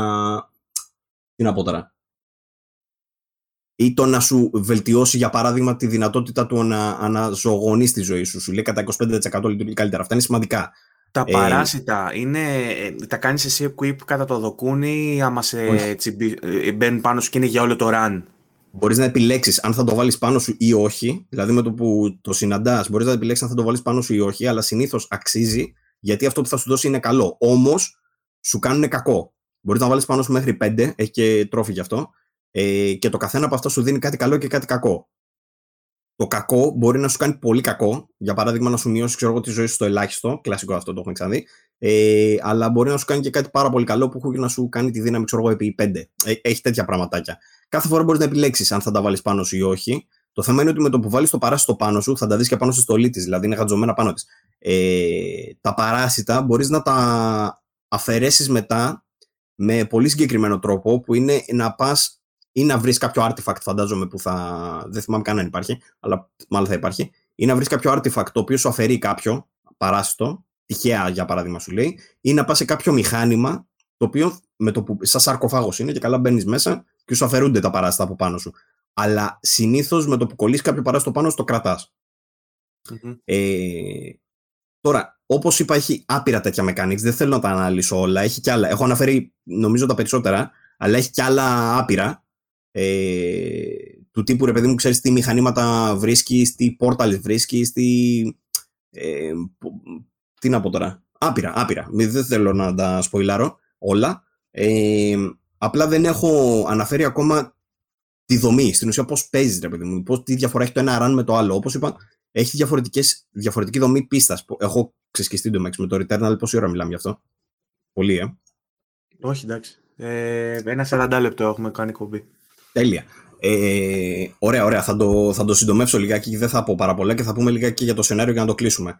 Ε, ε, στην ουσία, ρε παιδί μου, με το που τελειώσεις ένα run, Ειδικά στα πρώτα που παίξαμε τέλος πάντων ως τώρα, εμείς στο δεύτερο κόσμο δεν έχουμε βρει πάρα πολλά, αλλά όταν τελειώνεις τον πρώτο κόσμο, για παράδειγμα, σου δίνει κάποια πραγματάκια. Ε, το ένα είναι στη, η δυνατότητα στην ουσία να χρησιμοποιείς κάποια teleports. Ε, έχει κάποια, κάτι σαν μπλε σφαίρε, τέλος πάντων με το που μπαίνεις μέσα σε αυτά, μπορεί να σε μεταφέρει σε κάποιο άλλο μέρος της πίστας. Αυτό είναι στην ουσία το κερδίζεις τύπου Metroidvania. Το κρατάς δηλαδή μετά. Μπορείς να το χρησιμοποιήσεις άμεσα δηλαδή, αν, στο δεύτερο run σου για παράδειγμα, αν το έχεις βρει. Ε, ένα άλλο πραγματάκι είναι για μελέ επιθέσεις, που μπορείς να βρεις και αυτό στην αρχή το βρίσκεις, το οποίο επίσης σου δίνει πρόσβαση σε κάποιες νέες περιοχές. Αλλά με το που είδα, ρε παιδί μου, την πρόοδο, ξέρεις, στην αρχή του παιχνιδιού ότι σου δίνει τέτοια. Α, ωραία, λέω, θα συνεχίσει μάλλον να μου δίνει τέτοια πραγματάκια, ξέρεις, για να ε, κρατάω μια πρόοδο, έστω, ρε παιδί μου, να ξέρω ότι στο τρίτο run θα μπορώ να χρησιμοποιήσω, για παράδειγμα, το γάτζο να ανέβω εκεί πάνω. Το γάτζο δεν μου τον έχει δώσει ακόμα. Τρίτο δηλαδή αντικείμενο δεν έδωσε ποτέ. Περιμένω μάλλον να τελειώσω και το δεύτερο κόσμο για να το κάνει αυτό. Όμως, εγώ έχω περάσει 20 ώρες τώρα και τα αντικείμενα που έχω βρει είναι δύο. Καταλαβαίνεις τι θέλω να πω, ρε παιδί μου, στο περίπου; Ότι ναι. παίζω τόση ώρα, στην αρχή μου παρουσίασε κάποια αντικείμενα, ξέρω εγώ, μαζεμένα, αλλά οι, όλες οι υπόλοιπες ώρες που έχω παίξει δεν μου έχει δώσει τίποτα. Οπότε τα permanent, ε, η, η, η, μόνιμη πρόοδος στην ουσία περιορίζεται σε αυτά που βρήκα στην αρχή και πιθανώς εντάξει θα έχει κι άλλα πιο μετά, ρε παιδί μου, αλλά δεν τα έχω βρει ακόμα. Και στο γεγονός το εξής. Η μόνιμη πρόοδος, η μόνη μόνιμη πρόοδος που σου δίνει το Returnal, εν αντιθέσει με το Hades που σου δίνει μπόλικα πραγματάκια, ρε παιδί μου, και σε θέμα story και σε θέμα διαλόγων που έχει το σύστημα και σε θέμα αντικειμένων και σε θέμα. δίνει άπειρα τέλος πάντων το Hades απλόχερα. Στο Returnal δεν σου δίνει τίποτα παρά μόνο αυτά που ανέφερα τώρα τα αντικείμενα στην αρχή και ότι κάθε φορά που χρησιμοποιείς κάποιο αντικείμενο ή κάποιο όπλο ή σκοτώνεις κάποιον εχθρό, ανεβαίνει ένα ποσοστό στο analyze. Για παράδειγμα, έχω σκοτώσει το βασικό εχθρό, ξέρω εγώ, μία φορά 1%, δύο φορές 2%, κάπως έτσι, και με το που φτάσει στο 100% στην ουσία τον γνωρίζεις τον εχθρό, οπότε υποθέτω εγώ, από αυτά που έχω δει από το παιχνίδι, δεν είμαι σίγουρος γι' αυτό ότι ισχύει, ότι τον σκοτώνεις λίγο πιο εύκολα, σαν να του κάνεις, ας πούμε, λίγο μεγαλύτερη ζημιά. Δεν είμαι σίγουρος ξανά, ξαναλέω ότι λειτουργεί αυτό το πράγμα, αλλά έχει αυτό, αυτή την πάρα τέλος πάντων την analyze για κάθε αντικείμενο μέσα στο παιχνίδι. Και με το που, για παράδειγμα, χρησιμοποιείς μια συγκεκριμένη δευτερεύουσα ε, επίθεση από κάποιο όπλο, αυτό δεν ανέφερα τις δευτερεύουσες επιθέσει, αλλά τόσο μάλλον θα το έχετε δει και από τα βίντεο, μην επεκταθώ πάλι. Ε, οι δευτερεύουσες επιθέσει σε κάθε όπλο είναι αυτό που λέγαμε που χρησιμοποιεί τα adaptive triggers, το κρατάς μέσα. Τα έχω πει όλα, έχω ξεσχιστεί. Τέλος πάντων, ε, με το που χρησιμοποιείς κάποια δευτερεύουσα επίθεση, τέλος πάντων, όσο περισσότερο τη χρησιμοποιείς, τόσο πιο δυνατή γίνεται. Κάπως έτσι. Αυτό είναι, αυτή είναι, ας πούμε, κάποια μόνιμη πρόοδος. Αλλά η αλήθεια είναι ότι είτε είσαι στο πρώτο run, είτε στο 20ο run, δεν θα δεις διαφορά. Δεν ξέρω αν έχει διαφορά στα 100 runs. Αυτό ήθελα να πω. Ε, Δύο λόγια για τα 3D audio και χειριστήριο. Μπράβο, εκεί ήθελα να σου πω πριν, πριν πεις για το σενάριο ότι έχουμε αφήσει απ' έξω τελείως το πιο δυνατό σημείο του παιχνιδιού που σχετίζεται με το κατά πόσο είναι next gen. Έχει γράψει, βέβαια είναι ο τίτλος του preview που έχει γράψει ο Τατσιόπουλος. Ε, γιατί κατά και την δική μου προσωπική άποψη εκεί πρέπει να εστιάσουμε περισσότερο και εγώ θα προσθέσω και ακόμα ένα ερώτημα σε αυτό. Ε, το πρώτο είναι, το πρώτο κομμάτι έχει να κάνει με τις καινούργιες τεχνολογίες που νοηματοδοτούν μια κυκλοφορία next gen. Δηλαδή, όταν έχει μαρκεταριστεί το PlayStation 5 ως μια κονσόλα που θα αλλάξει το τοπίο στο κομμάτι του ήχου με το Tempest Engine και το 3D Audio και στο κομμάτι της διάδρασης του feedback μέσω του χειριστηρίου του DualSense, το οποίο έχει τα adaptive triggers και το haptic feedback, περιμένεις τουλάχιστον στα αποκλειστικά παιχνίδια να δεις implementations, να δεις εφαρμο... Ε, εφαρμογές των ε, παραπάνω συστημάτων που να βελτιώνουν και να είναι ουσιώδες, ουσιώδεις, ουσιαστικές ε, στο gameplay. Και είναι μια τέτοια περίπτωση το Returnal. Ε, το δεύτερο κομμάτι όμως που θέλω να το συνδέσουμε και με το, και με το σενάριο και να συνοψίσουμε όλα όσα έχουμε μέχρι τώρα και θέλω να μου το απαντήσεις είναι ότι ως next gen παιχνίδι εντός εισαγωγικών που πληρεί αυτές τις προδιαγραφές αν εν τέλει αξίζει 80 ευρώ και αν αυτό το συνολικό πακέτο ε, ε, είναι, δικαιολογεί τέλος πάντων τα λεγόμενα του Leiden ότι οι παραγωγές μας κοστίζουν, άρα πρέπει να ανέβει η τιμή.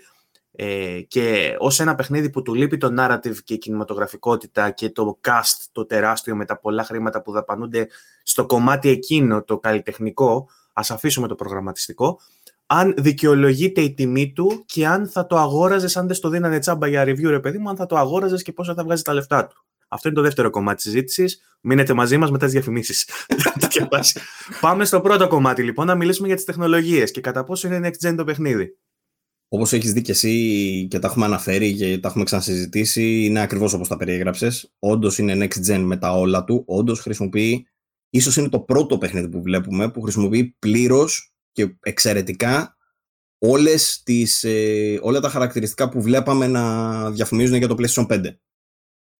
Το πρώτος από αυτά, πούμε, για παράδειγμα, το 3D audio, ε, ειδικά αν το ακούσεις με τα Pulse 3D, τα ακουστικά, και φαντάζομαι και με άλλα ακουστικά, απλά δεν έχω δοκιμάσει, τα έχω δοκιμάσει με αυτό, ε, ο περιβαλλοντικός ήχος είναι άψογος. Λειτουργεί μια ψευδέστηση ότι ακούς σταγόνες βροχής, ξέρω εγώ, στο ένα μέτρο. Δηλαδή, αν βγω τώρα στο μπαλκόνι και ακούσω τη βροχή που βρέχει το Max τώρα, και ακούσω τη βροχή, ρε παιδί μου, να ξέρεις να πέφτει στον δρόμο λίγο πιο δίπλα, και είμαι και στο παιχνίδι και ακούσω με τα ακουστικά τη βροχή είναι ένα και το αυτό. Είναι, είναι, έχουν κάνει απίστευτη δουλειά με το 3D audio. Ε, λειτουργεί ε, ε, ιδανικά και για το gameplay, γιατί καταλαβαίνεις ακριβώς. Το έχω εντοπίσει αυτό με τις αντιδράσεις μου. Δηλαδή, καταλαβαίνω ότι ακούω κάποιον εχθρό πίσω δεξιά και γυρνάω και τον βλέπω εκεί που τον περιμένω. Είναι, είναι τόσο ακριβής ε, η αναπαράσταση του περιβαλλοντικού ήχου. Έχουν κάνει απίστευτη δουλειά δεν είναι μόνο ότι λειτουργεί πάρα πολύ καλά κατευθυντικά, λειτουργεί πάρα πολύ καλά και με δυναμικές, λειτουργεί πάρα πολύ καλά και με την ποικιλία των ήχων, με την ποιότητα των ήχων. Έχουν κάνει απίστευτη δουλειά. Στον ήχο θεωρώ ότι το Returnal είναι δεκάρι από τα λίγα.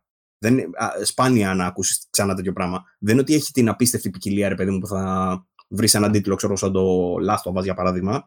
Αλλά ό,τι έχει και η αισθητική και η επιλογή των ήχων που έχουν κάνει, που θυμίζει Housemark φυσικά.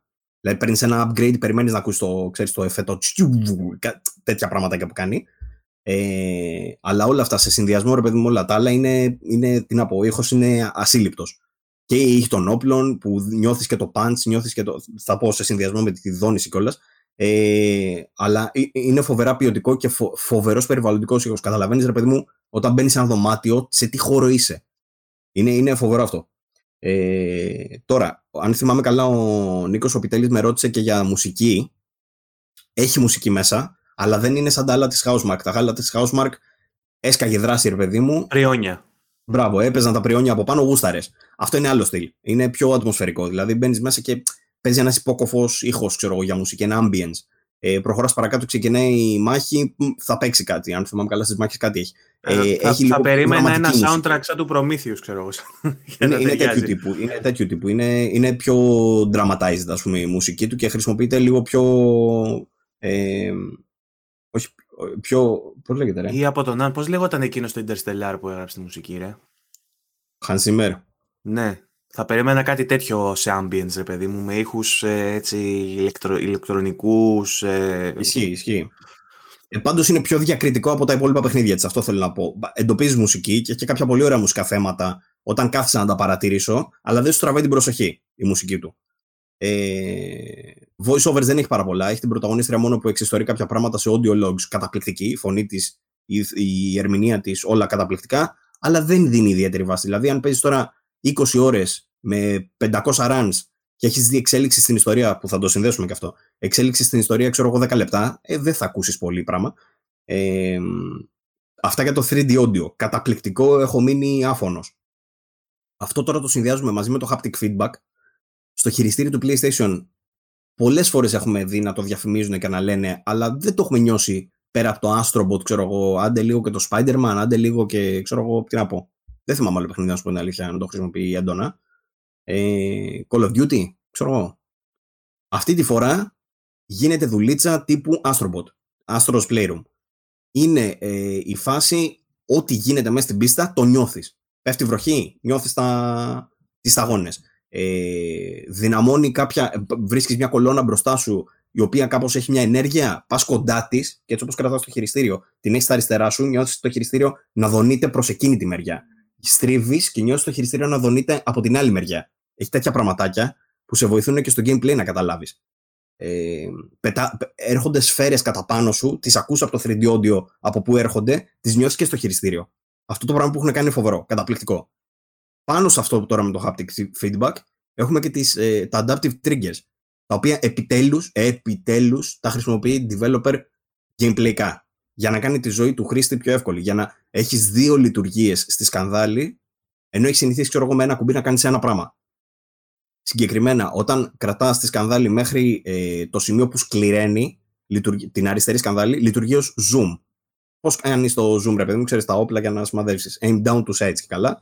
Ε, σε εκείνο το σημείο, αν κρατήσεις παραπάνω τη σκανδάλη, την πιέσεις δηλαδή πέρα από το σημείο που σκληραίνει, γίνεται alternate fire. Στην ουσία μπορείς να το χρησιμοποιήσει για τη δευτερεύουσα επίθεση με το που κρατήσεις κάτω-κάτω. Αυτό το πράγμα από μόνο του λειτουργεί διαισθητικά. Δηλαδή, να σου πω, στην αρχή μέχρι να το μάθεις, όχι λες ωραίο σαν ιδέα, ε, μετά από ένα λεπτό το χρησιμοποιείς, λες και το ήξερες από πάντα. Λειτουργεί άψογα κι αυτό. Ε, τώρα, τι άλλο. Είπαμε για το haptic feedback και, τα, και τον ήχο. Ε, για τα τεχνικά, όπως είπα, δεν μπορούμε να πούμε πάρα πολλά όπως ανέφερα έχει ray, ray tracing 4K60 το οποίο δεν το έχουμε ξαναδεί σε παιχνίδι.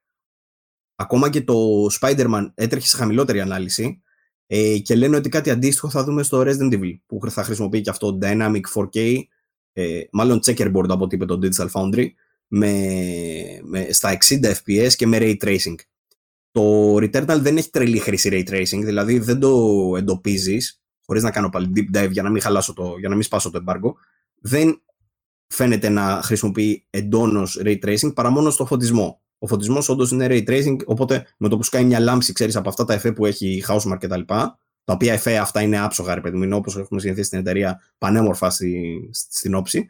Ε, με το που σκάει κάτι τέτοιο, ξέρεις, φωτίζεται και πάνω στην πρωταγωνίστρια, θα φωτιστεί και το περιβάλλον γύρω-γύρω. Εκεί πέρα το βλέπεις όντως το ray tracing.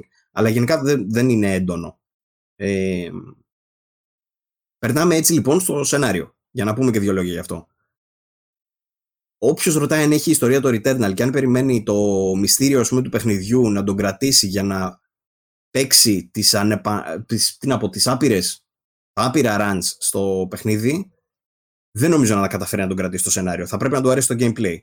Το οποίο όμως ευτυχώς είναι πολύ. Ε, ε είναι ευτυχές μάλλον το γεγονός ότι το παιχνίδι παίζει απίστευτα. Όπως είπα και στην αρχή, ε, τρέχεις στα 60 FPS, η απόκριση είναι α, απίστευτη. Ε, Νιώθεις δηλαδή την απόκριση με το που κουνάς το μοχλό, τρέχει σφαίρα. Ε, έχουν κάνει πολύ καλέ ρυθμίσεις default με τις ταχύτητες, δηλαδή το πόσο γρήγορα στρίβει αριστερά-δεξιά κτλ.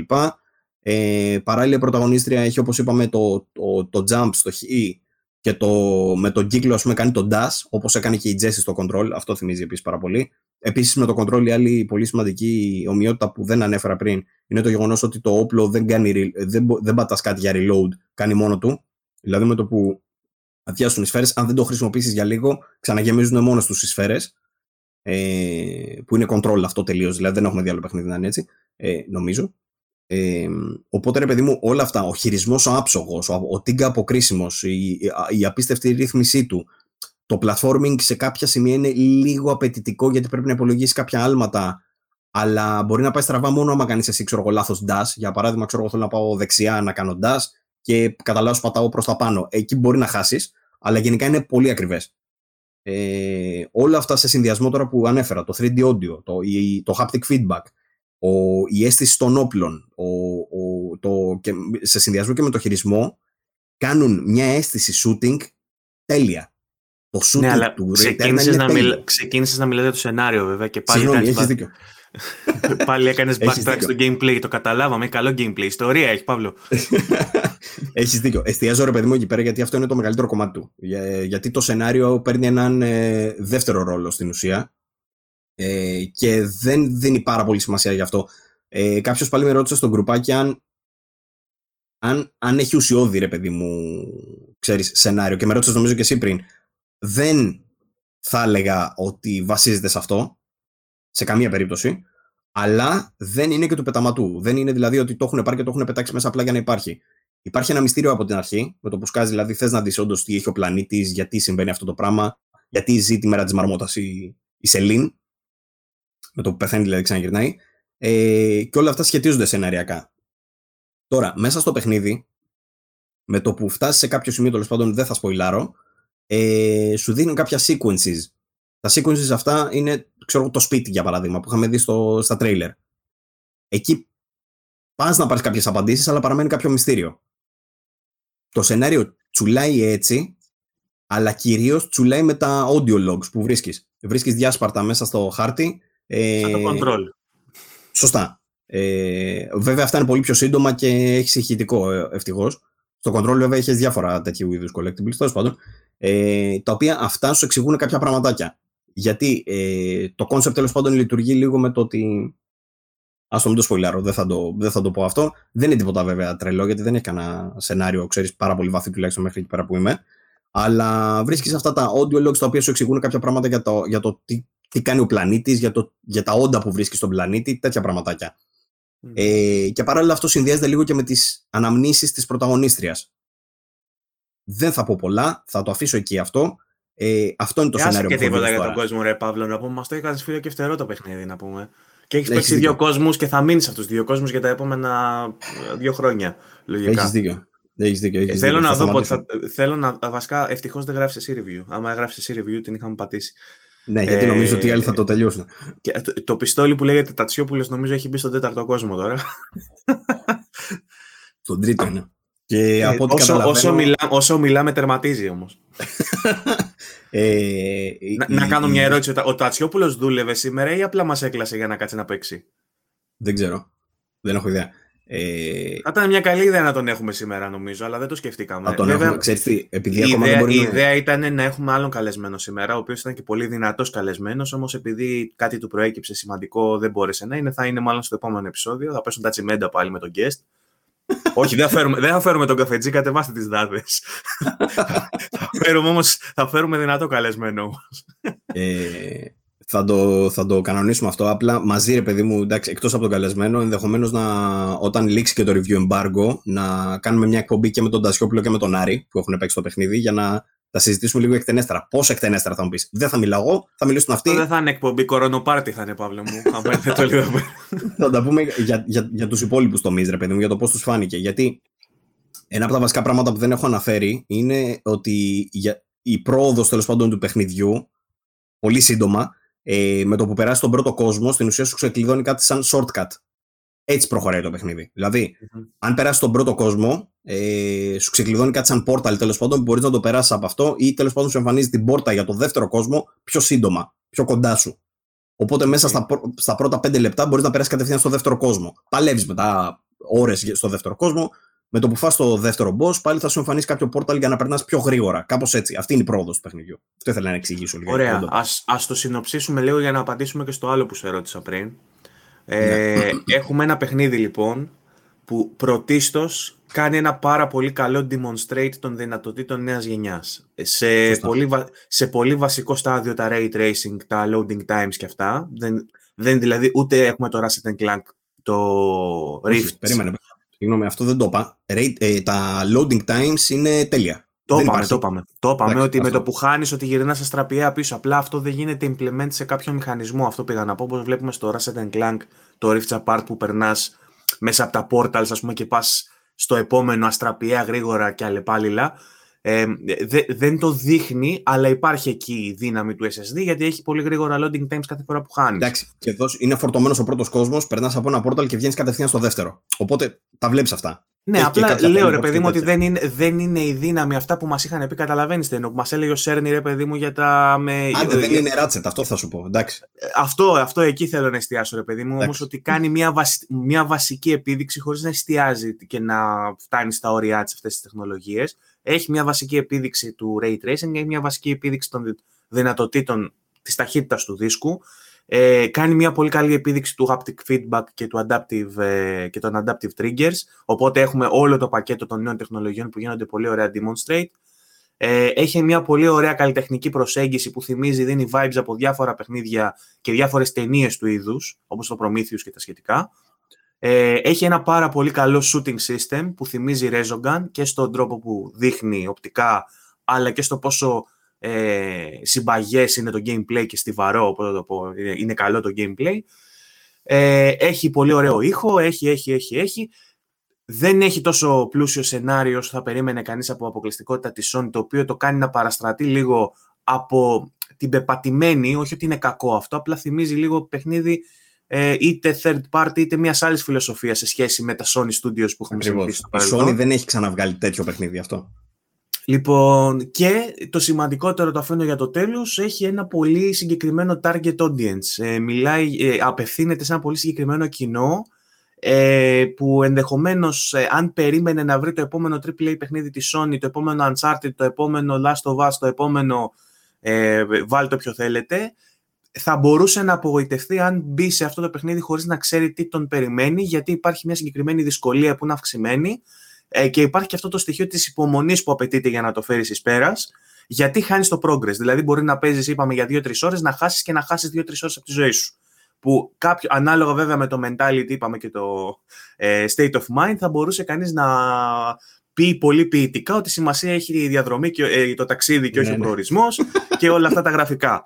Λοιπόν, είπαμε ότι για παίχτες σαν και εμένα που δεν αντέχουν αυτό το παιχνίδι δεν κάνει. Για παίχτες που έχουν υπομονή όμως και μπορούν να το αντέξουν αυτό και ε, ε, παίρνουν την αίσθηση αυτή την ευχάριστη, παίρνουν την ευχαρίστηση μάλλον ε, όταν τελειώσουν ένα τέτοιο παιχνίδι και καταφέρουν να το νικήσουν και δεν νικιούνται από το παιχνίδι όπως νικέμαι εγώ, ε, όλοι αυτοί θα το απολαύσουν σίγουρα και είναι ένα παιχνίδι που θα ε, γουστάρουν πάρα πολύ. Νομίζω συμφωνείς σε αυτή τη σύνοψη. Θέλω να πάμε yeah. όμως στο ερώτημα που έθεσα πριν.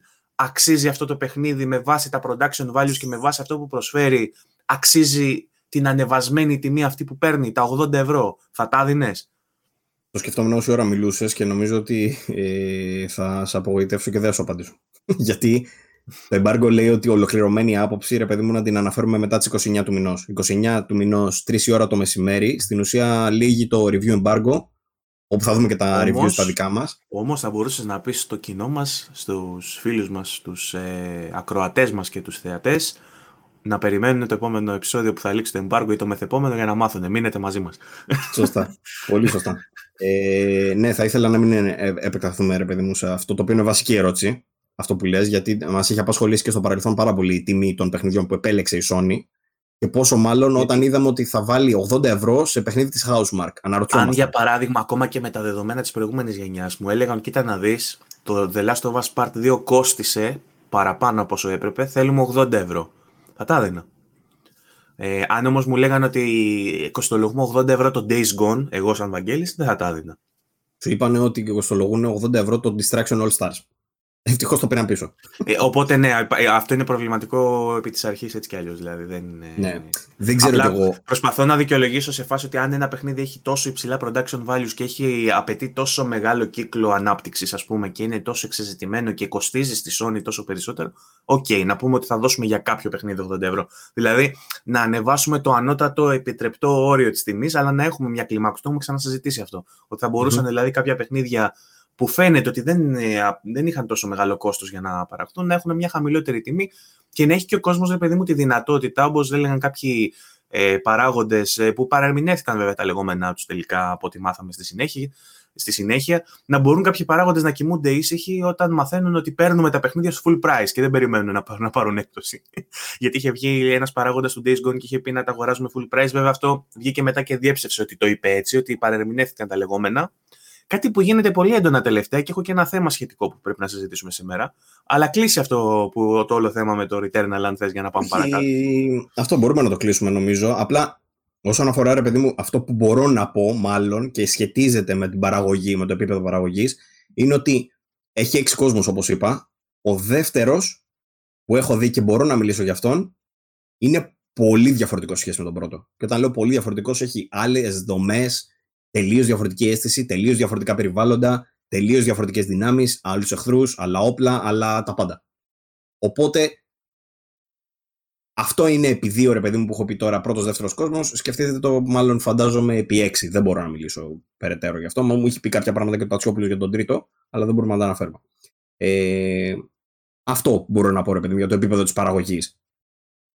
Και ό,τι, ό,τι υπάρχει μέσα στο παιχνίδι, ότι είναι εξαιρετικά καλογιαλισμένο. Έτσι. Αυτό είναι δεδομένο, housemark κτλ. Εντάξει, θα, θα επανέλθουμε με το verdict ε, με τη λήξη του embargo, έτσι, που θα πούμε ακόμα περισσότερα πράγματα και θα πούμε και βαθμούς και θα πούμε και τα μεγάλα παράπονα και τα μεγάλα θετικά και τα μεγάλα αρνητικά, τέλος πάντων, οτιδήποτε. Θα τα πούμε με τη λήξη του embargo. Ε, αυτή είναι μια πρώτη γεύση, τέλος πάντων, με το preview. Και νομίζω πρώτη γεύση μια ώρα μιλάμε. ναι, πραγματικά, με, με το ρολόι μια ώρα. Ε, θα προσπαθήσω να βάλω timestamps βέβαια για όποιον δεν γούσταρε να μάθει τόσα πολλά για το παιχνίδι. Να πούμε ότι ξέρω εγώ ότι σε αυτό το κομμάτι μιλάμε μόνο για return, αλλά άμα κάποιος θέλει να το, ε, να το παραλείψει, να το κάνει. Λοιπόν, τώρα όσον αφορά τις παρεξηγήσεις που σου είπα ότι γίνονται και μας, ε, είναι και mm-hmm. συνδετικός και για να μιλήσουμε για το επόμενο θέμα, ε, έχει να κάνει με την Capcom και με το Resident Evil. mm Έξαμε το demo, το πρώτο κομμάτι του, ε, με κάποια πράγματα έμεινα πολύ ικανοποιημένος, με κάποια δυσαρεστήθηκα, θα τα πω και αυτά στη συνέχεια. Απλά πριν πούμε για το τι είδαμε στο demo, που τη στιγμή που θα ακούτε βέβαια αυτό το, το επεισόδιο θα έχει κυκλοφορήσει και το δεύτερο κομμάτι, οπότε όσα λέμε ναι. θα αφορούν το πρώτο κομμάτι που ήταν την προηγούμενη εβδομάδα, το προηγούμενο Σαββατοκύριακο. Είναι, τα χωρίζει και καλά στο, στο, σε δύο περιοχές. Το πρώτο demo είναι το Village, το δεύτερο είναι το Castle. Στο Castle εμείς δεν το έχουμε δει ακόμα, θα το δούμε λογικά σήμερα το βράδυ. Θα το, θα το έχουμε δει. Δηλαδή, όταν εσείς θα δείτε αυτό το επεισόδιο, θα το έχουμε δει και μπορεί να το έχω στριμάρει κιόλας. Οπότε δεν. Όπως στριμάρα και το προηγούμενο και έβγαλα κάποια συμπεράσματα από εκεί. Παύλο, εσύ το έπαιξες mm. στον demo; το έπαιξες. Γελάω που το έπαιξες, θα, θα σου πω σε λίγο. Λοιπόν, ε, όχι για σένα, εννοώ ότι δεν σ' άφησα να το παίξεις, αλλά τέλος πάντων αυτό που προέκυψε ως είδηση και έγινε λίγο αφορμή για μπεφάπ μεταξύ των ε, fanboys των εκάστοτε πλευρών και της Microsoft και της Sony, ε, έχει να κάνει με ένα κομμάτι του συμφωνητικού, του συμβολέου or whatever που έχουν ε, συνάψει μεταξύ τους οι εταιρείες Capcom και Sony, που έχει να κάνει με ουσιαστικά λέγεται Feature Content and Technical Parity Clause είναι ένα κομμάτι, μια παράγραφος, ας πούμε, μέσα από το συμφωνητικό που έχουν ε, συνάψει για το παιχνίδι το επόμενο, το Resident Evil, ε, που ορίζει το τι μπορεί να κάνει κάθε εταιρεία, πώς μπορεί να εκμεταλλευτεί το παιχνίδι. Και υπάρχει μια παράγραφος μέσα στο συμβόλαιο, το οποίο λέει ότι για το συγκεκριμένο παιχνίδι, ρε παιδί μου, δεν μπορείτε να συνάψετε exclusive συμφωνίες με άλλα parties, με, άλλα, με, άλλα, με άλλες πλατφόρμες, ε, που να περιορίζουν content σε εκείνες. Δεν μπορείτε δηλαδή να βγάλετε σε, σε, αυτό το παιχνίδι ένα DLC που να είναι αποκλειστικό για το Xbox ή για το PC. Δεν μπορείτε να βγάλετε μια διαφορετική έκδοση. Δεν μπορείτε να κάνετε κάτι τέτοιο. Λοιπόν, και το πήραν αυτό κάποια site του Xbox και διατυμπάνιζαν παντού ε, ότι η Sony προσπαθεί να αποκλείσει τη Microsoft από το να ε, πάρει exclusivities για παιχνίδια και κοιτάξτε εδώ τι κάνουν οι πούστιδες και τέτοια. Λοιπόν, Αστεία όλα αυτά, έτσι. Αστεία εντελώς, γιατί βέβαια στη συνέχεια βγήκε κάποιος στο Twitter, ε, δεν θυμάμαι ποιος ήταν, γιατί το έχω χάσει το tweet. Ε, αλλά είναι γεγονός αυτό. Ε, μπήκε και έβαλε κομμάτι από το συμφωνητικό που έχει γίνει με τη Microsoft που αναφέρει ακριβώς το ίδιο πράγμα. Και ε, βγάζει απόλυτο νόημα όλο αυτό, γιατί τα συμβόλαια στα multi-platform προφανώς είναι παρόμοια.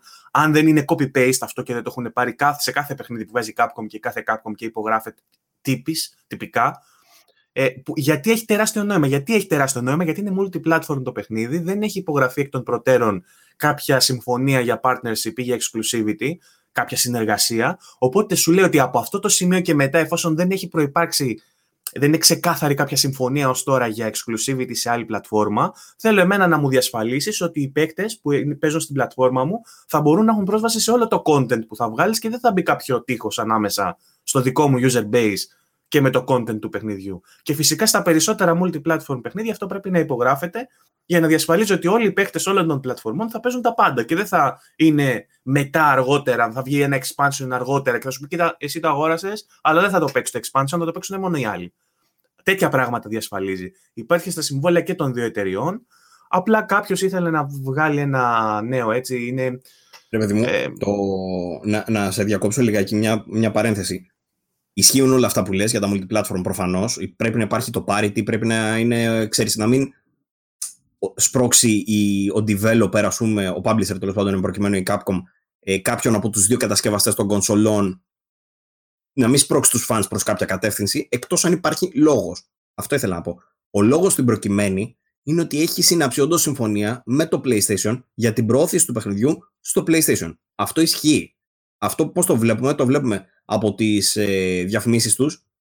Στην ουσία η Capcom ε, δείχνει το παιχνίδι μέσα από PlayStation. Σχεδόν όλα τα παιχνίδια, όλα τα multiplatform, τα μεγάλα, ε, επιλέγουν κάποιον κατασκευαστή για να σπρώξουν το παιχνίδι τους, έτσι. Δηλαδή, για παράδειγμα, ξέρω, το Metro, το Exodus ήταν στο Xbox. Το, το Resident Evil το 8 τώρα είναι σε αυτό. Το Street Fighter. Όχι, το Street Fighter ήταν μόνο. Το Call of Duty ήταν στη Sony. Το... Call of ναι, Duty το... πάλι Sony, ναι. Έχει, έχει συμφωνία η Activision, ξέρω εγώ, για τα Call of Duty με τη Sony.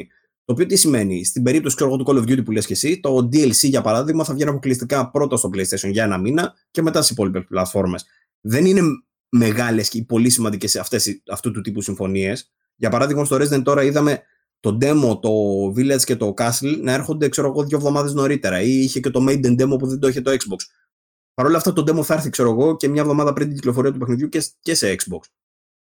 Ε, αλλά είναι τέτοιου τύπου συμφωνίες. Δηλαδή, άντε να έχει κανένα DLC, ξέρω εγώ, με pre-order bonus, κάτι τέτοιο. Δηλαδή, είναι, είναι μικρού τύπου. Δεν είναι για να επηρεάσουν ξέρω εγώ, το παιχνίδι ή το πώς θα παίζει το παιχνίδι ή ό,τι άλλο φαντάζονται ξέρω εγώ, οι, οι fanboys εκεί έξω. Ότι άπληρωσε η Sony για να ρίξουν την ποιότητα ξέρω εγώ, στο Xbox. Αυτά δεν παίζουν για κανένα λόγο. Είναι ναι. νομικά δηλαδή δεν μπορούν να παίξουν αυτά. Ναι. Ε, Μιας και πιάνουμε αυτό, βέβαια, πριν πάμε στο Rezi, ε, να πω ότι είχαμε και άλλη μια τέτοια είδηση, την οποία ε, όχι η ίδια σε σχέση με την Capcom, απλά ε, θέλω να πω ότι ξεσήκωσε λίγο ε, έτσι θύελες και τσακωνό, τσακωνόμασταν βασικά και στο γκρουπάκι, εντός εισαγωγικών το τσακωνόμασταν. Ε, γιατί από ό,τι φαίνεται τα πάντα μπορεί να φέρουν καυγά αν ε, πάρεις στρατόπεδο και αν το βλέπεις ε, με κάποια χρωματισμένα γυαλιά. Ε, μιλάω για το θέμα του Fidelity FX. Δεν ξέρω αν το παρακολούθησες. Ε, το οποίο mm-hmm. το πόσταρα στο, ε, στο γκρουπάκι. Μιας και εμείς είμαστε τέλος πάντων σε αυτή την κουβέντα για το beef μεταξύ των δύο εταιριών. Ε, βγήκε μια ανακοίνωση ε, η οποία λέει ότι πλέον οι developers του Xbox έχουν πρόσβαση ε, στα AMD Fidelity FX Tools. Είχαμε μιλήσει για το Fidelity FX και είχαμε σταθεί ιδιαίτερως σε μια συγκεκριμένη τεχνολογία που έχει να κάνει με το Super Resolution, που είχαμε πει ότι είναι το αντίστοιχο DLSS της NVIDIA με το Super Sampling, ε, το AI Super Sampling, Deep Learning Super Sampling, αν θες. Λοιπόν, και αυτό το κομμάτι βέβαια ακόμα δεν έχει μπει στο toolset, το, ε, το Super Resolution, αναμένεται να μπει και τα tools που μπήκαν στο Xbox δεν έχουν να κάνουν με αυτό, έχουν να κάνουν με το Adaptive ε, Sharpening, Advanced Sharpening, πώς το λέει, θυμάσαι; Δεν το θυμάμαι, απλά θα ε, ήθελα adaptive, να... Adaptive, contrast, Adaptive Sharpening και Variable Shading και Ray Traced Shadow Denoiser. Είναι αυτά τα τρία. ε, επειδή το Fidelity FX το έχουμε ξαναναφέρει εμείς όντως και έχουμε εξηγήσει τι είναι, θες να πεις μια πολύ σύντομη τι είναι; Για να ναι. ξέρουν και αυτοί που, δεν, που το ακούνε πρώτη φορά.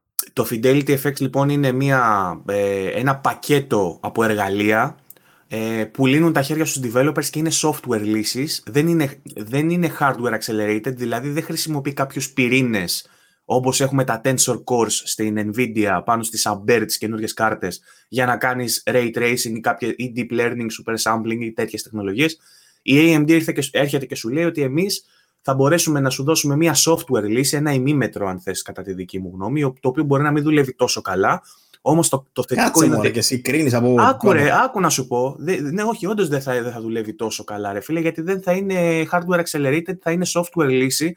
Το θετικό ποιο είναι με αυτό, αν και δεν δουλεύει τόσο καλά, αυτό που σου λέω θεωρώ ότι είναι γεγονός, αλλά διαψεύστε με αν έχετε τα Κατά πάσα πιθανότητα θα ισχύει. Απλά δεν το έχουμε δει ακόμα. Γι αυτό το, το θετικό όμως με αυτή τη λύση είναι ότι μπορεί να, επειδή είναι software, μπορεί να γίνει baked μέσα σε μηχανές γραφικών και να το δούμε και σε άλλο hardware που δεν το υποστηρίζει, γιατί είναι ναι. software λύση, ή μπορεί σε βαθμό hardware να υποστηρίζεται καλύτερα από, με κάρτες γραφικών RDNA 2, μπορεί και RDNA.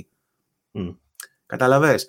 Οπότε, σε αυτές τις κάρτες γραφικών θα μπει αυτό το toolset, αυτό το, αυτό το, αυτό το πακέτο από, από εργαλεία, που κάνει το παιχνίδι καλύτερο. Πώς το κάνει καλύτερο, το καθένα με τον δικό του τρόπο. Ένα ρε παιδί μου από αυτά τα στοιχεία το έχουμε, το έχουμε αναλύσει ξανά σε προηγούμενο podcast. Podcast, ωραία το είπα. Podcast, ωραίο. Podcast. Ε, είναι το variable shading. Ε, το variable shading που λέγαμε ήταν εκείνο που σας έδειχνα ε, ένα πλάνο, νομίζω από το Digital Foundry το είχα βρει, που ήταν το Gears και ήταν χρωματισμένο κάποιο με, κάποια σημεία με πράσινο, κάποια σημεία με κόκκινο, το θυμάσαι αυτό Παύλο; Και είχε να κάνει με το, με το βαθμό του shading, που, ε, ότι γίνεται κλιμακωτά το shading στην οθόνη ανάλογα με τα σημεία που χρειάζεται να, είναι πιο, ε, ε, να, να υπάρχει μεγαλύτερη ευκρίνεια. Και με αυτόν τον τρόπο μπορείς να κάνεις, παιδί μου, ένα δυναμικό render της σκηνής, με λιγότερους πόρους που να σου, να σου βγάζει προς τα έξω καθαρό, σε με καλύτερη ε, quality, σε καλύτερη ποιότητα τα σημεία που χρειάζεται και στο background κάποια σημεία που είναι σχεδόν αχρίαστα, που είναι πιο σκοτεινά, που δεν φωτίζονται πολύ, οτιδήποτε, να γίνεται χαμηλότερου επίπεδου shading, ζητώντας λιγότερους πόρους και ανεβάζοντας συνολικά την επίδοση του συστήματος. Αυτή είναι μία, μία, ένα από τα εργαλεία που έχει μέσα το Fidelity FX. Ε, το άλλο έχει να κάνει με το, ε, κάτσε να τα βρω γιατί τα ξεχνάω συνέχεια, Contrast Adaptive Sharpening, το οποίο ε, ε, ουσιαστικά χρησιμοποιώντας τις τεχνολογίες αυτές του, ε, τις, τέλος πάντων αυτές τις τεχνολογίες που θολώνουν λίγο ε, αυτό που βλέπεις ή είναι για να κρύψουν τη χαμηλότερη ανάλυση, υπάρχει αυτή η μέθοδος του Contrast ε, Adaptive Sharpening που ουσιαστικά κάνει sharpen την εικόνα σου, την κάνει πιο, πες, πες τα, τα ελληνικά γιατί δεν τα έχω, το sharpening. Οξύτητα ναι, την κάνει πιο οξία την εικόνα, την βλέπεις πιο καθαρή εσύ. Δεν είναι, είναι, είναι ψηλοψευδέστηση αυτό, αλλά λειτουργεί τόσο καλά. Ε, αντίστοιχη τεχνολογία, όχι το, δεν δουλεύει το ίδιο καλά, αλλά θυμίζει λίγο το DLSS με αυτό που κάνει ε, στο αποτέλεσμα. Επί της ουσίας η διαδικασία είναι τελείως διαφορετική και η ίδια η διαδικασία θα έρθει με το Super Resolution ως ε, εργαλείο που θα μπει αργότερα στο Fidelity FX. Εργάζεται ακόμα πάνω σε αυτό ε, η AMD.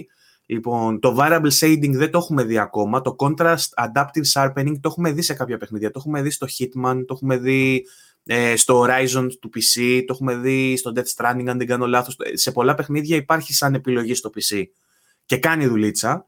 Και αυτή είναι, είναι software λύση που δουλεύει, ε, είναι open source ε, αυτά τα tools της AMD, οπότε μπορεί να τα πάρει και ο κάθε developer, δεν ξέρω αν χρειάζεται να πληρώσει license, αλλά μπορεί να το κάνει bake μέσα στη μηχανή γραφικών του και να το χρησιμοποιεί. Mm-hmm. Ενώ οι τεχνολογίες της NVIDIA είναι ε, δεμένες πάνω στο hardware της NVIDIA. Δεν μπορείς να το κάνεις χωρίς της NVIDIA. Οι καινούργιες οι κονσόλες λοιπόν που έχουν RDNA 2 θα υποφελούνται αυτού του Fidelity FX ε, και όσες είναι software λύσεις εννοείται ότι τις έχουν από τώρα, θα μπορούν να τις έχουν όπως ε, λέει η είδηση ότι πλέον στον SDK ή GDK, Gaming Developer ε, Kit, όπως το λέει η ε, η Microsoft έχει γίνει διαθέσιμο και οι developers από τώρα μπορούν να το χρησιμοποιούν. Όμως υπάρχουν και κάποιες τεχνολογίες όπως είναι το Super Resolution που φημολογείται ότι θα είναι αποκλειστικό για τις RDNA 2 κάρτες και όχι για τις RDNA 1 ή τις RDNA 2 based. Ωραία. Ε, αυτό λέει φήμη. Ωραία, να πάμε λίγο στο, στο σημείο κλειδί που είναι αυτό που περιέγραψες τώρα. Για ποιο λόγο θεωρούμε ότι θα υπάρχει διαφορά; Λοιπόν, ε, ε, αυτό το εικάζουν κάποιοι και είναι και η δική μου, όχι εικασία, δεν ποντάρω και εγώ ποντάρω ότι δεν θα ισχύσει. Απλά επειδή δεν έχουμε τις πληροφορίες δεν μπορούμε και να είμαστε και σίγουροι για το αντίθετο. Ε, ότι όλο αυτός, όλος αυτός ο ντόρος που είχε γίνει με το PlayStation 5 που στο spec list γράφει ότι είναι RDNA 2 based και όχι RDNA 2 και στη συνέχεια η απουσία, ο, ο χαμός που είχε γίνει με το HDMI 2.1 που τελικά δεν ήταν, δεν ήταν, τελικά βγήκε η Sony και το διευκρίνησε πολύ καιρό αργότερα. Εν τέλει είχαμε ένα VRR το οποίο υποστηρίζεται στο Xbox και ακόμα δεν υποστηρίζεται στο PlayStation και περιμένουμε να έρθει με update. Όλα αυτά είχαν οδηγήσει κάποιους στη σπέκουλα ότι το RDNA 2 based σημαίνει ότι δεν έχει ολοκληρωμένο, ολοκληρωμένη την πιστοποίηση το PS5 και δεν είναι κανονικό RDNA 2 το chipset και είναι RDNA 2 based, δηλαδή βασίζεται αλλά δεν είναι ολοκληρωμένο. Αν λοιπόν... μια κουβέντα στο γκρουπάκι με τον ε, Φωκιώνο τον Χαροκόπο και με τον Κώστα τον Ξένο και οι δύο ανέφεραν δηλαδή κάποια σχόλια λέγοντας το εξής.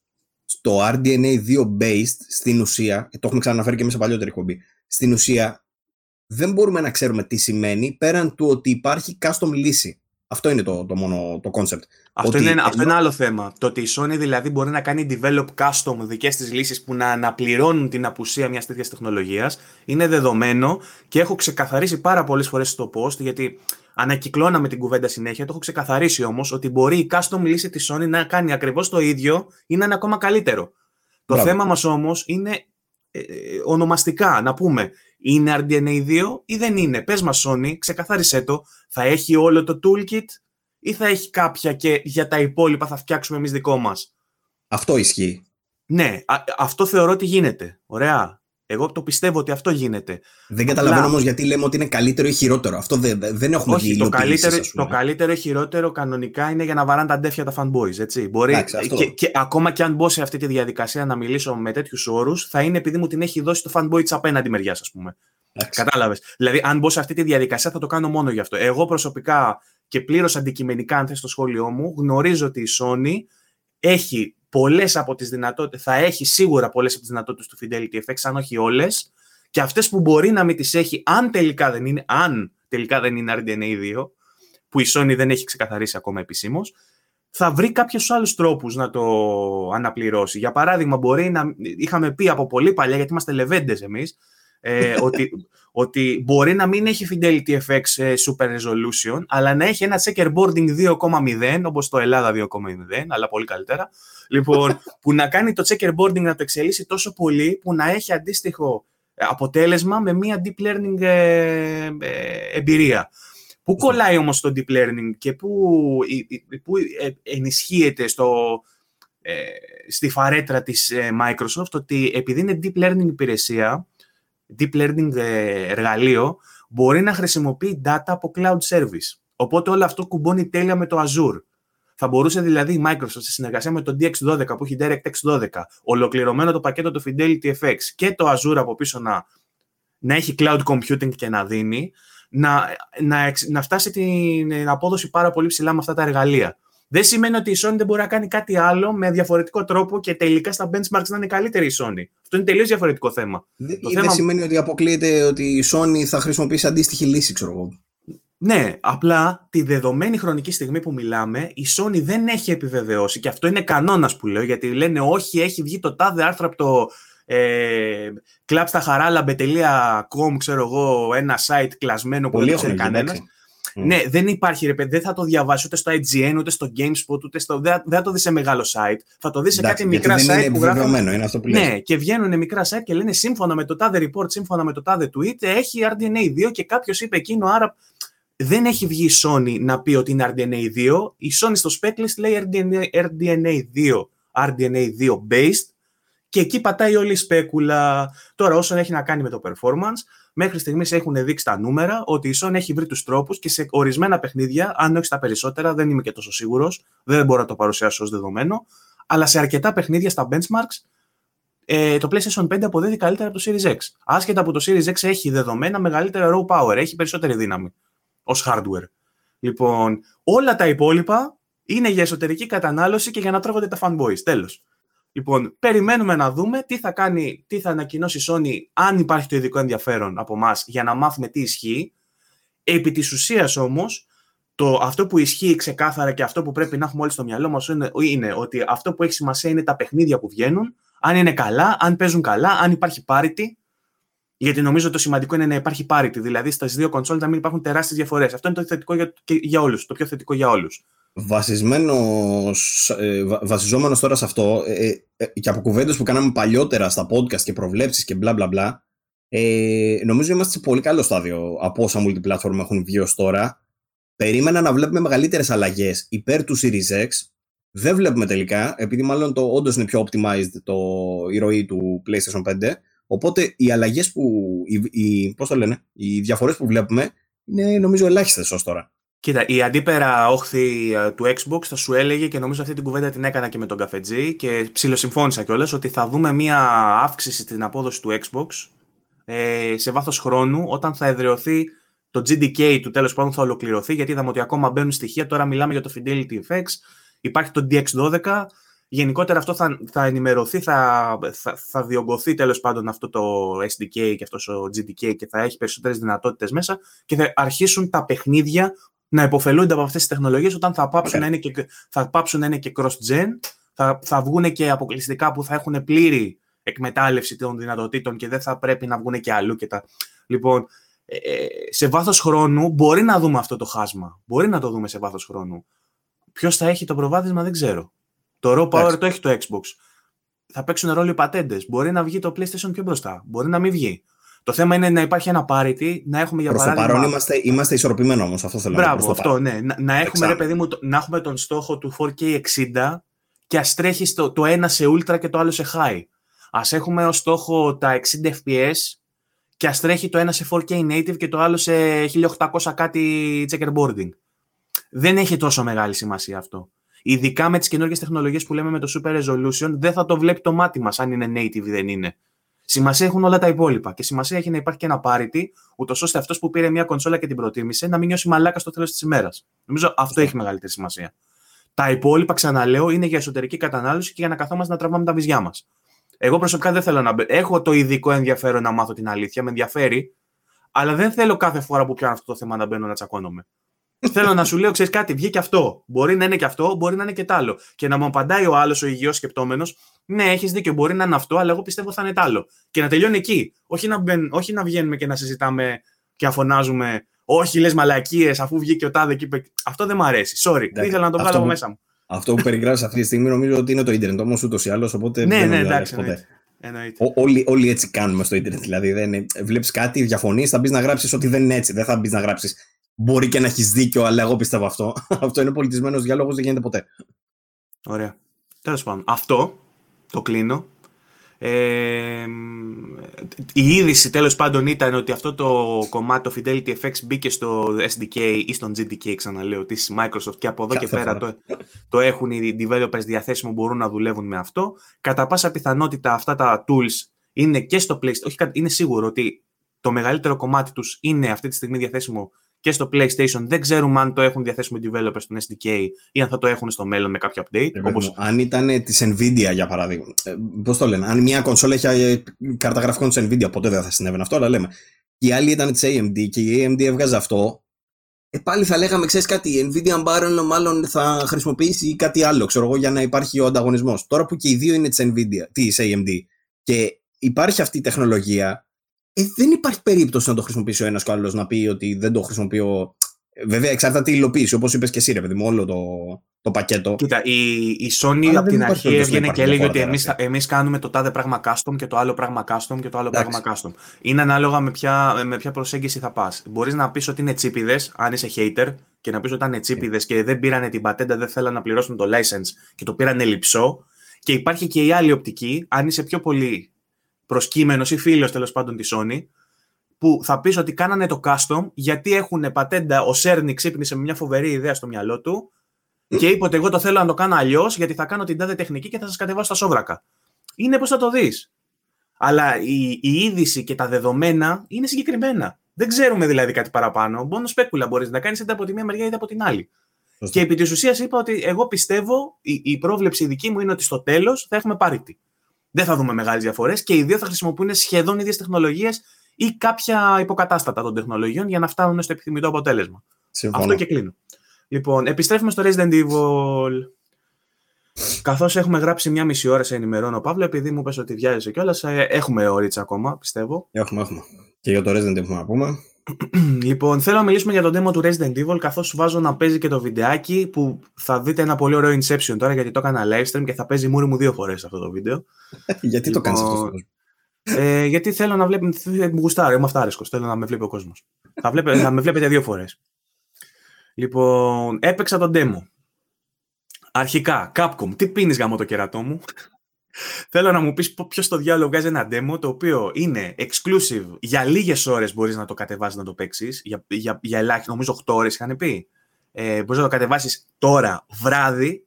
Δεν με νοιάζει που την άλλη μέρα δουλεύεις, ξέρω εγώ, ή την άλλη μέρα έχεις να ξυπνήσεις πρωί. Εγώ θα το βγάλω 9-10 ώρα το βράδυ. Μπορείς, καλώς, δεν μπορείς στα αρχίδια μου. Λοιπόν, Κάπως έτσι ήταν η φάση. λοιπόν, ήταν ακριβώς έτσι η φάση. Ναι, το βγάζει λοιπόν βράδυ, το πρόλαβες, δεν το πρόλαβες. Πες ότι το προλαβαίνεις. Και ανοίγεις να παίξεις και σου βγάζει πάνω στη γωνία, έχεις 30 λεπτά να παίξεις. Τι εννοείς, έχω 30 λεπτά να παίξω; Είναι ένα γαμμένο demo για 8 ώρες. Άσε με να παίξω 8 ώρες τουλάχιστον. Λοιπόν... να το τελειώσει και να το ξαναπέξω. Όχι.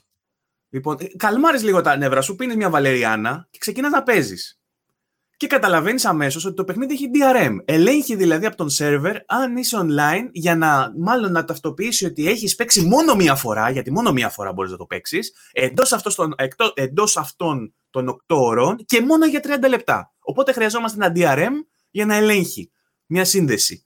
Έλα όμως που το demo σου λέει δεν σου κρατά το progress. Αν σου κλείσει, τέλειωσες. Ξαναξεκινάς από την αρχή. Οπότε, ε, δεδομένου του φόρτου αυτό που έχει πάνω το, ο σερβερ της Capcom εκείνη τη στιγμή, που όλος ο πλανήτης που έχει PlayStation μπαίνει να παίξει αυτό το demo, το πολυπόθητο, κλάνει ο σερβερ, σε πετάει εσένα με disconnect και χάνεις το progress στο 20 λεπτό και έχεις μπροστά σου λοιπόν άλλα 10 λεπτά. Για να το ξεκινήσει κανένα. Να το ξεκινήσει από την αρχή και να ξαναπέξει και τα 20 λεπτά που έχεις χάσει ήδη. Κάτι τέτοιο έπαθε ο Βαγγέλης. Είναι Βαγγελιάδα 3. Δεν ξέρω πού έχουμε φτάσει στα sequel. Έτσι. Και όλο αυτό υπάρχει και σε stream και έχει ανέβει. Μέχρι που έφτασες; Ε, έφτασα μέχρι την καλύβα που έχει μέσα το κοριτσάκι με τον χτυπημένο τον παππού και τους βγάζεις από την καλύβα. Αχ, και κρίμα.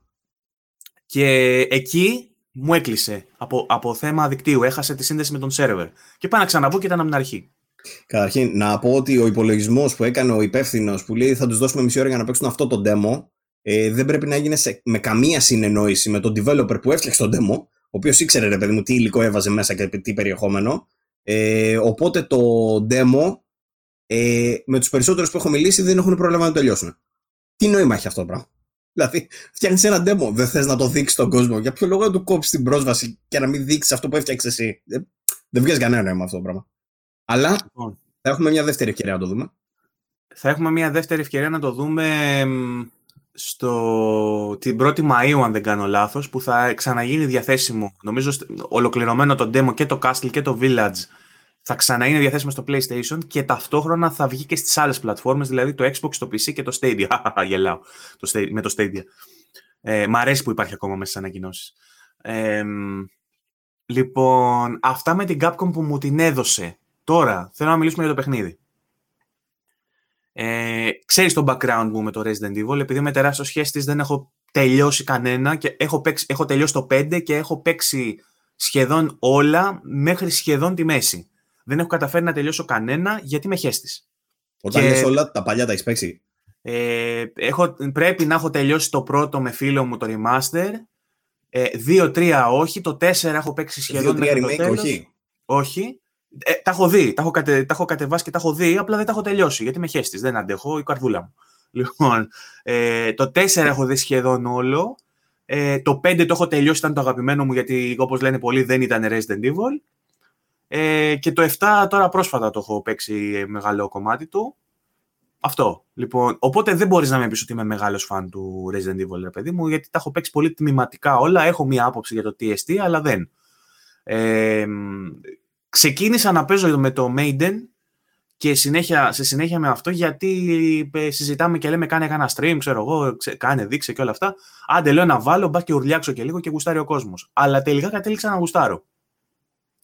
Ε, συγκεκριμένα με το Village.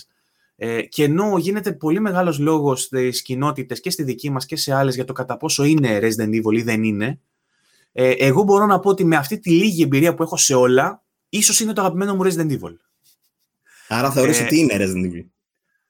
Ε, Καταρχάς, η δήλωση που πρέπει να κάνω είναι ότι Resident Evil δεν θα πει ούτε ο Παύλος, ούτε ο Βαγγέλης, ούτε ο Καρακίτσιος. Και ένας Καρακίτσιο λέει τι έκανα. Ε, ούτε κάποιος, ρε παιδί μου, ε, για το αν είναι Resident Evil ή όχι. Αυτός που ορίζει ότι είναι Resident Evil είναι η Capcom και έχει ορίσει ε, η Capcom ότι η Resident Evil είναι ένα παιχνίδι τρόμου το οποίο έχει διάφορα τέρατα. Ούτε ζόμπι συγκεκριμένα, ούτε βρικόλακι συγκεκριμένα, ούτε λικάνθρωπο συγκεκριμένα, ούτε τίποτα. Πολλοί βιάστηκαν να πούνε ότι αυτό έχει να κάνει συγκεκριμένα με, με Lycans και με λικάνθρωπους, όμως επειδή είδα και από το Castle κάποια αποσπάσματα, έχει και gargoyles, πώς λέγονται, έχει και vampires, έχει, και, έχει πολλά τέρατα. Έχει και zombie. Λοιπόν, οπότε το παιχνίδι δεν έχει. έχει. Ε, ε, όχι με τη συμβατική networking dead, ότι τρώμε μυαλά κτλ. Απλά έχει ανθρωπόμορφα τέρατα, ρε παιδί μου, σάπια και τέτοια. Είναι σαν, σαν zombie. Ε, δεν ξέρω τι ορίζει ζόμπι, αυτό θέλω να σου πω. Αν ε, ο ζόμπι είναι κάποιος που έχει φτάσει σε στάδιο σύψης και προσπαθεί να σε φάει, ναι, έχει ζόμπι. Αν ζόμπι είναι αυτό ότι ένας ε, θανατηφόρος ιός διασπείρει. Αυτό δεν ξέρω αν είναι. Λοιπόν, το θέμα είναι ότι έχει τέρατα. Έχει πολλά τέρατα, έχει ποικιλία στα τέρατα και έχει και ένα έξτρα επίπεδο στο narrative ε, πολύ ε, gruesome και σκατένιο και πάρα πολύ ωραίο που δεν το έχω δει σε άλλο παιχνίδι. Δηλαδή, ε, το, τα remakes που έπαιξα πρόσφατα πλέον θεωρώ ότι είναι cult ε, του 1 και του 2. Είναι, ε, είναι σαν να κάνουν nomads σε B-movies horror της προ, προηγούμενων δεκα, δεκαετιών. Αυτό που είδαμε τώρα είναι πραγματικό horror. Και όχι β' horror όπως ήταν ε, σχεδόν το προηγούμενο τύπου ένας έφηβος μπαίνει σε μια καλύβα με νεκρούς. Ε, αυτό σε πάει σε ένα ε, πολύ γραφικό setting έτσι στη Ρουμανία που βάζει μέσα και folklore, βάζει μέσα και μυθοπλασία. Ε, έντονο, έντονο στοιχείο αυτό. Λα, ναι. λαογραφία, ε, actual σκατήλα που υπάρχει εκεί πέρα σε αυτά τα κολοχώρια πάνω στα βουνά. Και αυτό ήταν τελείως ρατσιστικό, αλλά δεν πειράζει, θέλω να κάνω ένα point. Είμαι σίγουρος ότι το λες με θετικό point όμως. Ναι, ναι, ναι, το λέω, το λέω θετικά, ρε παιδί μου. Ότι, με την έννοια του, της, του, του λαογραφικού, του folklore. Ότι υπάρχουν όντως κατοχώρια πάνω σε βουνά που είναι έτσι. Που αν βρεθείς βράδυ εκεί πέρα θα χεστείς πάνω σου. Λοιπόν, και αυτό ε, ε, είναι λίγο σαν ενέσιμος ρεαλισμός. Μέσα δηλαδή σε ένα τόσο μυθοπλαστικό πράγμα με λικανθρώπους και μαλακίες και τερα, ε, τρίμετρες γυναίκες με τεράστια βυζιά και όλα αυτά που τέλος πάντων, όλο αυτό το, τη μυθοπλασία, υπάρχει και ένα μεγάλο κομμάτι ρεαλισμού. Λοιπόν, και με έψησε πάρα πολύ όλο αυτό. Αν και είμαι χέστης, με έψησε πάρα πολύ. Ε, δεν ξέρω ολοκληρωμένα πώς θα είναι, γιατί έχουμε πάρει μια, πολύ συγκεκριμένα παραδείγματα Πιο πολύ μου αρέσει το κομμάτι του Village, να σου πω, από ότι το κομμάτι με, του, του Maiden μέσα στην έπαυλη, ας πούμε, που πολλοί θα το προτιμούν, γιατί είναι πιο horror από αυτό. Ε, πιο πολύ δράση ήταν το κομμάτι, τέλος πάντων, στο Village. Ε, με κάποια μικρά στοιχεία τρόμου. Δεν τρόμαξα τόσο πολύ. Τρόμαξα περισσότερο με, με το γεγονός ότι ε, δεν είχα αρκετές σφαίρες, παρά με το ότι μου πετάχτηκε ένα τέρας. Ήταν πιο δράσεις. Ε, αλλά συνολικά μου φάνηκε πολύ όριμο παιχνίδι, πολύ ε, ολοκληρωμένο. Είναι σαν να έχουν πάρει τα καλύτερα στοιχεία από το 7 και να έχουν βάλει και τα καλύτερα στοιχεία από το 4 που επίσης είχε να κάνει με, με χωριά και με ζόμπι και με τέτοια έτσι πιο rural περιβάλλοντα, ε, πιο επαρχιακό setting και τα σχετικά. Μου άρεσε πάρα πολύ. Ε, και αυτό έχει να κάνει με την ιστορία περισσότερο. Στα τεχνικά έχω να σου πω και άλλα πράγματα. Θες να μου κάνεις και κάποιο σχόλιο, τι είδες, ξέρω εγώ, πώς σου φάνηκε το concept; Ε, αν εξαιρέσουμε το πρώτο σοκ με τον τρόπο που χειρίστηκε η Capcom το demo, που είναι ό,τι χειρότερο έχουμε δει τα τελευταία χρόνια για προώθηση παιχνιδιού. Ε, και ακολουθεί, είναι λίγο στα χνάρια της Nintendo. Δείτε το πριν το κατεβάσουν. Είναι τέτοια η λογική. Ε, που νομίζουν κάποιοι μαρκετίστες ότι αυτό το πράγμα λειτουργεί θετικά για κάποιο λόγο, ότι και καλά θα το θέλουμε περισσότερο, ίσα ίσα γίνεται αρνητικός ντόρος, και αυτό πρέπει να το τονίσουμε. Δεν είναι θετικό το να κόβεις την ευκολία, την πρόσβαση, την ελευθερία στον χρήστη. Είναι αρνητικό ό,τι και αν νομίζεις ότι κάνεις, που, που που εμείς μιλάμε τώρα για, το, για αυτό το ζήτημα, έτσι. Δηλαδή, μιλάμε για το Resident, δηλαδή δημιουργούμε ντόρο για το παιχνίδι. Είναι αρνητικό όμως αυτό το γεγονός, αυτό καθ' αυτό. Αφήνοντας αυτό στην άκρη, να πω ότι είμαι τεράστιος φαν της σειράς από το πρώτο παιχνίδι, από το 1996 που κυκλοφόρησε το πρώτο. Ε, το μόνο που δεν έχω παίξει είναι το 0. Και έχω παίξει τα Revelations. Ναι, αυτά. Ε, το 7 είναι από τα αγαπημένα μου της σειράς. Νομίζω ότι είναι ή το πρώτο μου αγαπημένο ή το μέσα στα τρία πρώτα σίγουρα. Οπότε το 8 περίμενα πώς και πώς να δω τι έχει να δώσει μετά το 7. Και μετά την εμπειρία που αποκτήσαν κιόλας και με τα remake. Ε, αυτό που είδα μ' άρεσε. Δεν μπορώ να πω ολοκληρωμένα κάτι τρελό. Δεν νομίζω ότι έχω ενθουσιαστεί τόσο όσο εσύ ή όσο ο Τατσιόπουλος που τρελάθηκε και αυτός με το, με το λαογραφικό στοιχείο που λες και εσύ. Παρ' όλα αυτά, σαν setting, σαν setting μου είναι ελκυστικό, μου αρέσει πολύ, αλλά όχι τόσο ελκυστικό όσο βρήκα την εισαγωγή του 7, την οποία τη θεωρώ αριστουργηματική. Στο σπίτι, ας πούμε. Όταν πάει ο Ήθαν για να βρει τη γυναίκα του στο σπίτι με την εισαγωγή έτσι όπως τα παρουσιάζει όλα, το θεωρώ αριστούργημα. Αυτό έτσι όπως το είδα, ακόμα δεν το έχω νιώσει, αλλά δεν αποκλείεται και να είναι, έτσι. Θα το δεις, ε, γιατί ε, έχω δει αποσπάσματα από την ιστορία, έχω δει story trailers και, ε, που για μένα δεν λένε κάτι, γιατί σε εσάς μπορεί να κάνουν spoil κάτι, δεν ξέρω. Εγώ επειδή δεν έχω επαφή και δεν φοβάμαι μη μου χαλάσει κάτι, έχω δει και story trailers ε, και φαίνεται ότι τα πράγματα περιπλέκονται πάρα πολύ ωραία και με πολλούς χαρακτήρες ε, και το, το κομμάτι του fantasy είναι πολύ έντονο ρε παιδί μου, δηλαδή ε, όχι μόνο από, το, από τη μεριά των τεράτων που σκοτώνεις, αλλά και από τους NPC που συναντάς. Έχουν γίνει μια σκατήλα σαν του Bloodborne, για παράδειγμα. Ο, ο έμπορος που σου πουλάει τα αντικείμενα, για παράδειγμα, είναι ένας χοντρός γλίτσας που δεν χωράει στο κάρο, ξέρω εγώ, και είναι, είναι σαν να έχει βγει από άνιμε. Ε, είναι... Ρατσιστικά για χοντρούς ε, τα σχολεία στο και, εγώ, και εγώ χοντρός είμαι. Είπα ένας χοντρός γλίτσας όμως. Το γλίτσα ήταν το ρατσιστικό. Μπορεί, ε, όχι, ήταν όντως ένα σαν μπάλα. Ήταν, ήταν ρε παιδί μου σαν μπάλα ένας τύπος, ο οποίος ήταν σαν χαρακτήρας που ξεπίδησε από το Little Nightmares. Ο οποίος είναι ο έμπορος και κάθεται πάνω σε ένα κάρο που το κάρο έχει, έχουν ανοίξει ρόδες, ξέρω εγώ από το βάρος, τέτοια φάση. Αυτά είναι, είναι στοιχεία που θα, θα περίμενες να δεις ένα anime. Είναι Ιαπωνεζίλα είναι Ιαπωνεζίλα που έχουν παντρευτεί με λαογραφία ε, Βαλκάνια, ε, βαλκανικής χώρας. Ε, βλαχιά. Λοιπόν, ε, είναι... εγώ το βρίσκω πάρα πολύ ενδιαφέρον το concept. Πάρα πολύ ενδιαφέρον.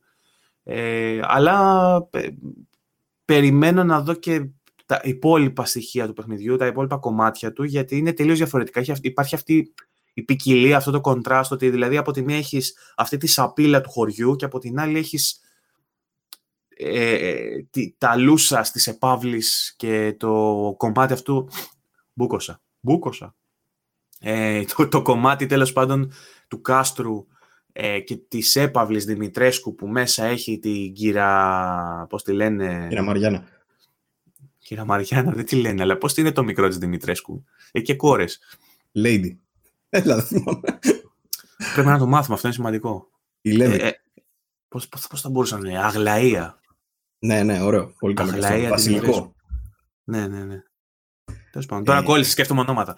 Ε, ναι, έχει, έχει αυτά τα δύο διαφορετικά κομμάτια και, έχει και έχω δει και ένα τρίτο που είναι σε κάτι σαν Mines. Ε, Επίσης στο demo εντωμεταξύ, όταν άνοιξα το μενού, είδα στο map ότι είχε και underground, το χωρίζει σε layers. Και επειδή είχε και ένα πηγάδι στο οποίο δεν κατάφερα να μπω, υποθέτω ότι το χωριό θα έχει και υπόγεια ε, κάτι. Δεν πρόλαβα να το δω Capcom, σε ευχαριστώ πάρα πολύ. Ε, αλλά υπάρχει ένα μεγάλο μέρος που έχει να κάνει με στοές, με, mine, με mining τέτοιο, με, τέλος με κάτι σαν γραμμές παραγωγής, σε κάτι βιοτεχνίες, σε κάτι φάρμες, σε κάτι, δεν ξέρω, κάπως έτσι, της εποχής βέβαια όλα. Ε, και από ό,τι καταλαβαίνω το όλο concept θα έχει να κάνει με ένα χωριό στο οποίο οι κάτοικοι αντιμετωπίζουν όλη αυτή την κατάρα με, τα, με τους ανθρώπους. Ένα εύλογο ερώτημα είναι ποιας εποχής δεν είναι μοντέρνο, δεν είναι τωρινό. Ο Ethan δεν είναι σε μοντέρνο περιβάλλον. Ναι, απλά πρέπει να είναι σε κάποιο ξεχασμένο χωριό πάνω σε κάποιο βουνό έτσι. Που ζούνε σαν το χίλια. Μπράβο, ναι, που επειδή είναι, θεωρείται στοιχειωμένο φάση, το, το αποφεύγουν όλοι και ξέρεις. Και εκεί πέρα γίνεται αυτό. Και εξαφανίζονται άνθρωποι όπως και στο, στο 7 ξεκινάει και σου λέει ότι εξαφανίζονται άνθρωποι σε εκείνη την περιοχή κτλ. Οπότε θεωρείται στοιχειωμένο, κάτι σαν το σανατόριο στην Πάρνηθα, αλλά καμία σχέση. Δεν πάνε τα ζευγαράκια να βγάζουν φωτογραφίες απ' έξω. Ε, Κάπως έτσι. Ε, Τέλος πάντων, θεωρώ ότι έχει πολλά να δώσει αυτό το παιχνίδι. Το concept με έχεις σκλαβώσει. Από εκεί και πέρα πάμε στα τεχνικά, αν θες. Ε, να πω ε, δύο, λόγια μόνο για το πριν πάμε στα τεχνικά. Ναι. Ε, όπως είπε και το Digital Foundry, το παιχνίδι, το demo μάλλον, ε, το μισάωρο demo είναι στην ουσία μια σειραφή από κινηματογραφικές σκηνές. Συμφωνώ σε αυτό. Δηλαδή περισσότερο βλέπεις cutscenes και χαρακτήρες και ε, την ιστορία κάπως και τις ερωτήσεις του Ethan στο χωριό παρά παίζεις. Έχει πολύ συγκεκριμένα σημεία που μπορείς να παίξεις και, αυτές είναι, και αυτά είναι στην ουσία μια μάχη που έχει με λικανθρώπους για να δεις λίγο πώς παίζει η μάχη, πώς, ε, τι αίσθηση έχουν τα όπλα ε, και παράλληλα ένα άλλο σημείο είναι λίγο με ψακτική τύπου Resident, κλασική, που ψάχνεις να βρεις κάποιο κλειδί για να ανοίξεις μια πόρτα ψάχνεις να βρεις κάποια ε, crests, ξέρω εγώ, για να τα χρησιμοποιείς πάνω σε πόρτες και ο Resident από αυτό δεν γίνεται. Ε, πέρα από αυτά τα σημεία, όλα τα υπόλοιπα είναι cutscenes. Στο σημείο που ήσουν εσύ, είσαι περίπου στο, προς το τέλος είσαι, απλά δεν έχεις δει ένα, το set piece του demo, δεν ξέρω αν το δεις μετά σε βίντεο, ε, κάπου αλλού. Όχι. Θα το ξαναπέξω, μόλις θα το ξαναπέξω 1η Μαΐου. Ωραία, μην, μην το σποιλάρω τώρα και για τους χρήστες. Ε, έχει ένα σημείο τέλο πάντων μετά που γίνεται λίγο ε, πανικός. Εγώ, εμένα μου κόπηκε λίγο μετά από αυτό που ενώ είχα μαζέψει τα δύο κρέστη που ήθελε για να ανοίξω μια κεντρική πόρτα τέλος πάντων που έχει στο χωριό για να μπω στο κάστρο, όπου εκεί φαντάζομαι θα τελειώνει εκεί το demo. τελειώνει, ναι. Ε, βρήκα τα crests, αλλά δεν πρόλαβα να πάω να ανοίξω την πόρτα τέλος πάντων. Ε, αυτό. Τώρα, αυτό που λες με τους χαρακτήρες, όντως έχει πάρα πολλούς χαρακτήρες. Μου έκανε τρελή εντύπωση. Και η αλήθεια είναι ότι ακόμα δεν είμαι σίγουρος κατά πόσο μου αρέσει αυτό το πράγμα. Γιατί έχω συνηθίσει την ατμόσφαιρα του Resident, τη μοναχική τον Ethan, ας πούμε, του Resident Evil 7, ο οποίος δεν μιλούσε πολύ. Δηλαδή, άνοιγε το στόμα του μόνο σε συγκεκριμένα σημεία και έλεγε ψιλομπουρδες. Εδώ πέρα τον είδαμε να λέει περισσότερες μπουρδες, γιατί μιλάει περισσότερο. Μπουρδες. Τέλος πάντων, καλός είναι, δεν λέω τέτοιο. Είναι διαφορετικός πάντως ο Ethan σε σχέση με τα 7. Ε, εννοώ στον τρόπο που, στο, στο πώς μιλάει. Κατάλαβε. Εσύ, εσύ που το έχεις τελειώσει, έχεις και μια άλλη σύνδεση. Εγώ που δεν το έχω παίξει, δεν το έχω τελειώσει το, τα προηγούμενα, δεν, δεν με νοιάζει. Δεν το θυμάμαι και εγώ πολύ καλά, μην νομίζεις. Ήθελα να το ξαναπέξω τώρα το 7 πριν παίξω το 8, αλλά δεν το θυμάμαι πολύ καλά τον Ήθαν. Απλά θυμάμαι αυτό ότι δεν μιλούσε πολύ, ήταν περισσότερο σαν κέλυφο για τον παίκτη. Δηλαδή ότι νιώθεις εσύ σαν κι αυτόν και δεν μιλάει πολύ, ας πούμε, κάπως έτσι σαν avatar. Αλλά στο 8 από ό,τι φαίνεται μιλάει πολύ περισσότερο. Δηλαδή θα πάει, θα κάνει το διάλογό του, θα ρωτήσει, θα μιλήσει. Ε, και μάλιστα συναντάς side characters τους οποίους τους βλέπεις, τους γνωρίζεις στον demo και πεθαίνουν και στον demo. Είναι τόσο σύντομο. Δηλαδή έχει εμφανίσει χαρακτήρες μόνο και μόνο για 5 λεπτά, ξέρω εγώ. Ε, αυτό το πράγμα νομίζω θα δώσει μια μεγαλύτερη έτσι, κινηματογραφικότητα ίσως. Ε, αλλά δεν είμαι σίγουρο. Με cutscenes περισσότερα φαντάζομαι, αλλά δεν είμαι σίγουρος κατά πόσο είμαι φαν αυτής της προσέγγισης. Θα φανεί από το τελικό το παιχνίδι. Τώρα, για όσους λένε για το ότι μοιάζει με το Resident το 4, όντως το παιχνίδι φαίνεται σαν μίξη του 4 και του 7, των καλύτερων Resident Evil με λίγα λόγια, ή τέλος πάντων από τα καλύτερα Resident Evil. Ε, το οποίο είναι πάρα πολύ θετικό. Το χωριό θυμίζει λίγο την ατμόσφαιρα του 4 στην αρχή, που είσαι με τους villagers εκεί πέρα. Εσύ ανέφερες πολύ εύστοχα τον Bloodborne, δεν το είχα σκεφτεί. Όντως έχεις δίκιο, έχει κοινά στοιχεία. Εγώ θα πω ότι μου θυμίζει και λίγο την εισαγωγή του Castlevania Lords of Shadow.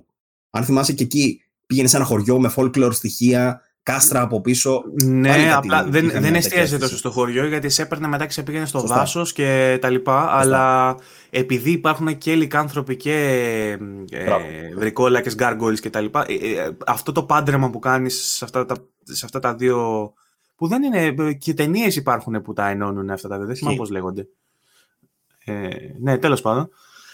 Ε, ε, είναι δοκιμασμένο, δεν είναι κάτι καινοτόμο, ρε παιδί μου. Απλά είναι ενδιαφέρον που το βλέπουμε στο franchise του Resident Evil. Γιατί είχαμε, ε, θεωρώ ότι είχε γίνει λίγο κλεισέ αυτό με τον ιό και την ε, ομπρέλα και το ξέρεις. Ήθελα λίγο να διαφοροποιηθεί. Ισχύει. Καλά, πια ομπρέλα πλέον εντάξει δεν είναι για να τη βλέπουμε.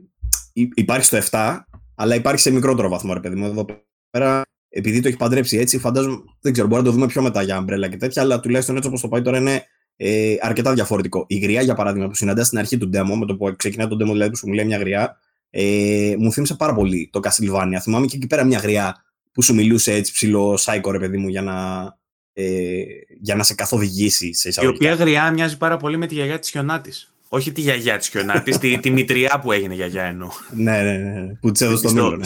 Στην Disney, ναι.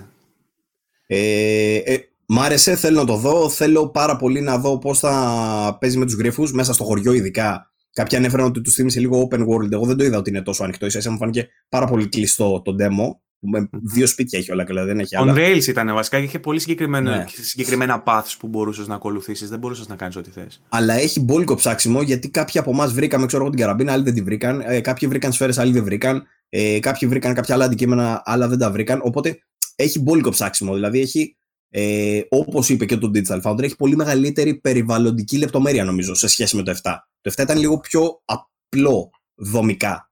Κάπως. Που σου κάνει εντύπωση γιατί το 7 ήταν κλεισμένο μέσα σε ένα σπίτι που θα μπορούσε να έχει ξέρω εγώ, πολλά παραπάνω πράγματα. Ε, να, είναι πιο, πιο, να είναι πιο κλειστό με πολύ πιο σύνθετη σχεδίαση. Και παρόλα αυτά ήταν πιο απλοϊκό από αυτό που ενώ έχει πιο μεγάλο εύρος, είναι μεγαλύτερο το area, ε, είναι πιο, πολύ πιο πυκνό. Έχει πάρα πολλά πράγματα. Μου άρεσαν πάρα πολύ τα σπίτια που έμπαινες μέσα και είχε λεπτομέρειες απίστευτες. Μου άρεσε πάρα πολύ το cutscene με τους χωριάτες. Πάρα πολύ. Πολύ ωραίο. Ε, έχει ε, Τέτοιο lip sync και face ε, τέτοιο απίστευτο. Κορυφαίο, κορυφαίο. Δεν έχω δει καλύτερο τελευταία. Και η λεπτομέρεια στους χαρακτήρες, αυτό που ανέφερε ότι μπορεί να δεις κάποιον χαρακτήρα για 5 λεπτά, ακόμα και αυτοί οι χαρακτήρες, απίστευτος σχεδιασμός. Μεγάλη λεπτομέρεια, φοβερές φάτσες, πολύ αληθοφανείς ε, εκφράσεις και όλα αυτά που είπαμε τώρα. Ε, Ιδιαίτερες ενδυμασίες, ξέρεις, χαρακτηριστικά του κτλ. Ε, όλα πάρα πολύ καλό φτιαγμένα. Πάρα πολύ καλό φτιαγμένα. Μάλιστα. Ε, τώρα, το shooting ήταν βασικό. Δεν μπορώ να πω ότι κάνει κάτι εξαιρετικά, αλλά δουλεύει. Ε, δεν μπορώ να πω τόσο καλά λόγια για το μέλε. Δηλαδή μου τελείωσαν οι σφαίρες και προσπαθούσα να βαρέσω με το μαχαίρι και ήμουν λίγο πήγαινε όπου να είναι. Αλλά... Έχει δεν... κάποια, κάποιο είδους αντεπίθεση. Κάπου, κάπου το διάβασα νομίζω, αλλά δεν το θυμάμαι. Και δεν θυμάμαι αν είχε και στο 7 εντωμεταξύ. Ναι. Είχε κάποια αντεπίθεση. Δεν το βρήκα. Δεν πρόλαβα, φίλε Παύλο. 20 λεπτά κατάφερα να παίξω καλά. Τι να προλάβεις. Ε, λογικό. Ε, κατάφερα να βρω την καραμπίνα που δεν τη βρήκαν άλλοι βέβαια. Ε, κατάφερα να διαπιστώσω ότι μπορούσες να κάνεις barricade τη μια καλύβα που με, με οδηγεί στο συμπέρασμα ότι ίσως κάτι πρέπει να με καταδιώκει και να κλειστώ μες στην καλύβα που δεν με καταδίωξε. Ε, Ούτε εμένα σε εκείνο το σημείο, αλλά ήταν υλικάνθρωποι λίγο δίπλα. Μήπως μπορούσες μήπως... να γυρίσεις πίσω και να Ναι, επειδή είχε και μία νάρκη, υποθέτω ότι χρησιμοποιούσες την νάρκη ξέρω, για να... και, και μάζευες και gunpowder και σκέφτηκα αργότερα μήπως βάζει κάπου την άρκη και πυροβολά, ξέρω εγώ, τον gunpowder και κάνει ξέρεις, κάτι τέτοιο το σκέφτηκα. Gunpowder είναι στο λέει και στο μενού, είναι για να το αναμίξεις για να φτιάξεις σφαίρες. Σαν τα yeah. Ναι. άλλα τα Resident. Είχε μία ανάρκη, είχε μία ανάρκη τέλος πάντων. Θεω, θεωρούσα στο δεύτερη, τη δεύτερη φορά προσπάθησα να παίξω ότι τους κάνω λούρι και βγαίνουν, όμως δεν ερχόντουσαν, καθόντουσαν μέσα στα χόρτα και έπρεπε να μπω για να έρθουν. Και εμένα καθόντουσαν στα χόρτα, αυτό μου κάνει εντύπωση. Στο σημείο βέβαια εκείνο διαπίστωσα πόσο τέλειο ήχο είχε, γιατί έπαιζα με τα 3D audio τα ακουστικά και άκουγα τα χόρτα από πίσω μου να, ξέρεις, να κουνιούνται και ήταν απίστευτο. Πάρα πολύ ωραίος ήχος. Από τους πιο ωραίους ήχους που έχω ακούσει. Οπτικά τα χόρτα πώς φάνηκαν; Ε, Θες να κάνω το σχόλιο τώρα με τις ε, πουτσότριχε Σουηδό τουρίστα. Τώρα δεν χρειάζεται να γίνει σε τόσο χρόνος, αλλά. ναι, ναι τέλος πάντων. Ε, υπήρχε αυτό το contrast, το ανέφερα και στο live stream που έκανα. Ότι δηλαδή είχε κάποιες επιφάνειες που ήταν σχεδόν φωτορεαλιστικές σε συνδυασμό με το ray tracing; Question mark. Ε, δεν ξέρω αν είχε, δεν μπορώ να πω έχει, με σιγουριά. Ναι.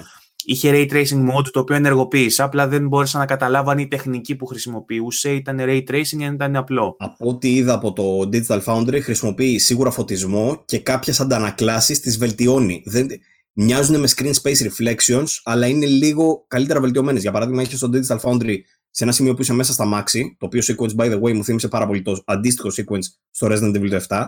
ίδιο πράγμα, Maxi μέσα σε σπίτι, και τέλος πάντων.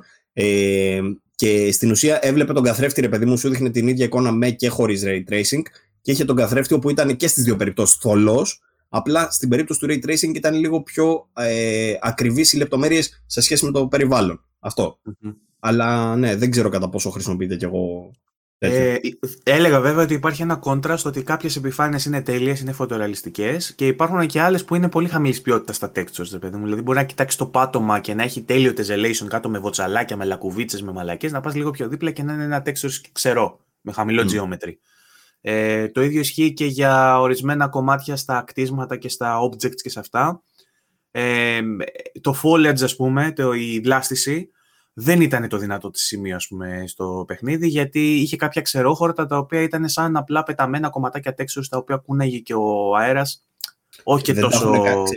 Είναι λίγο πιο παλιού τύπου. Δηλαδή, έχουμε συνηθίσει να βλέπουμε δυσδιάστατα textures ε, σε χόρτα σε παλιότερους τίτλους. Σε νεότερους τίτλους, για παράδειγμα, ξέρω εγώ, Uncharted 4, ε, το κάθε φύλλο έχει υπόσταση. Είναι έχει δικό του geometry, παιδί μου, και mm. με είδαμε και το Uncharted και στο Horizon που ξαναπέζω τώρα γιατί δόθηκε δωρεάν ε, και το κατέβασα και το ξανάβαλα.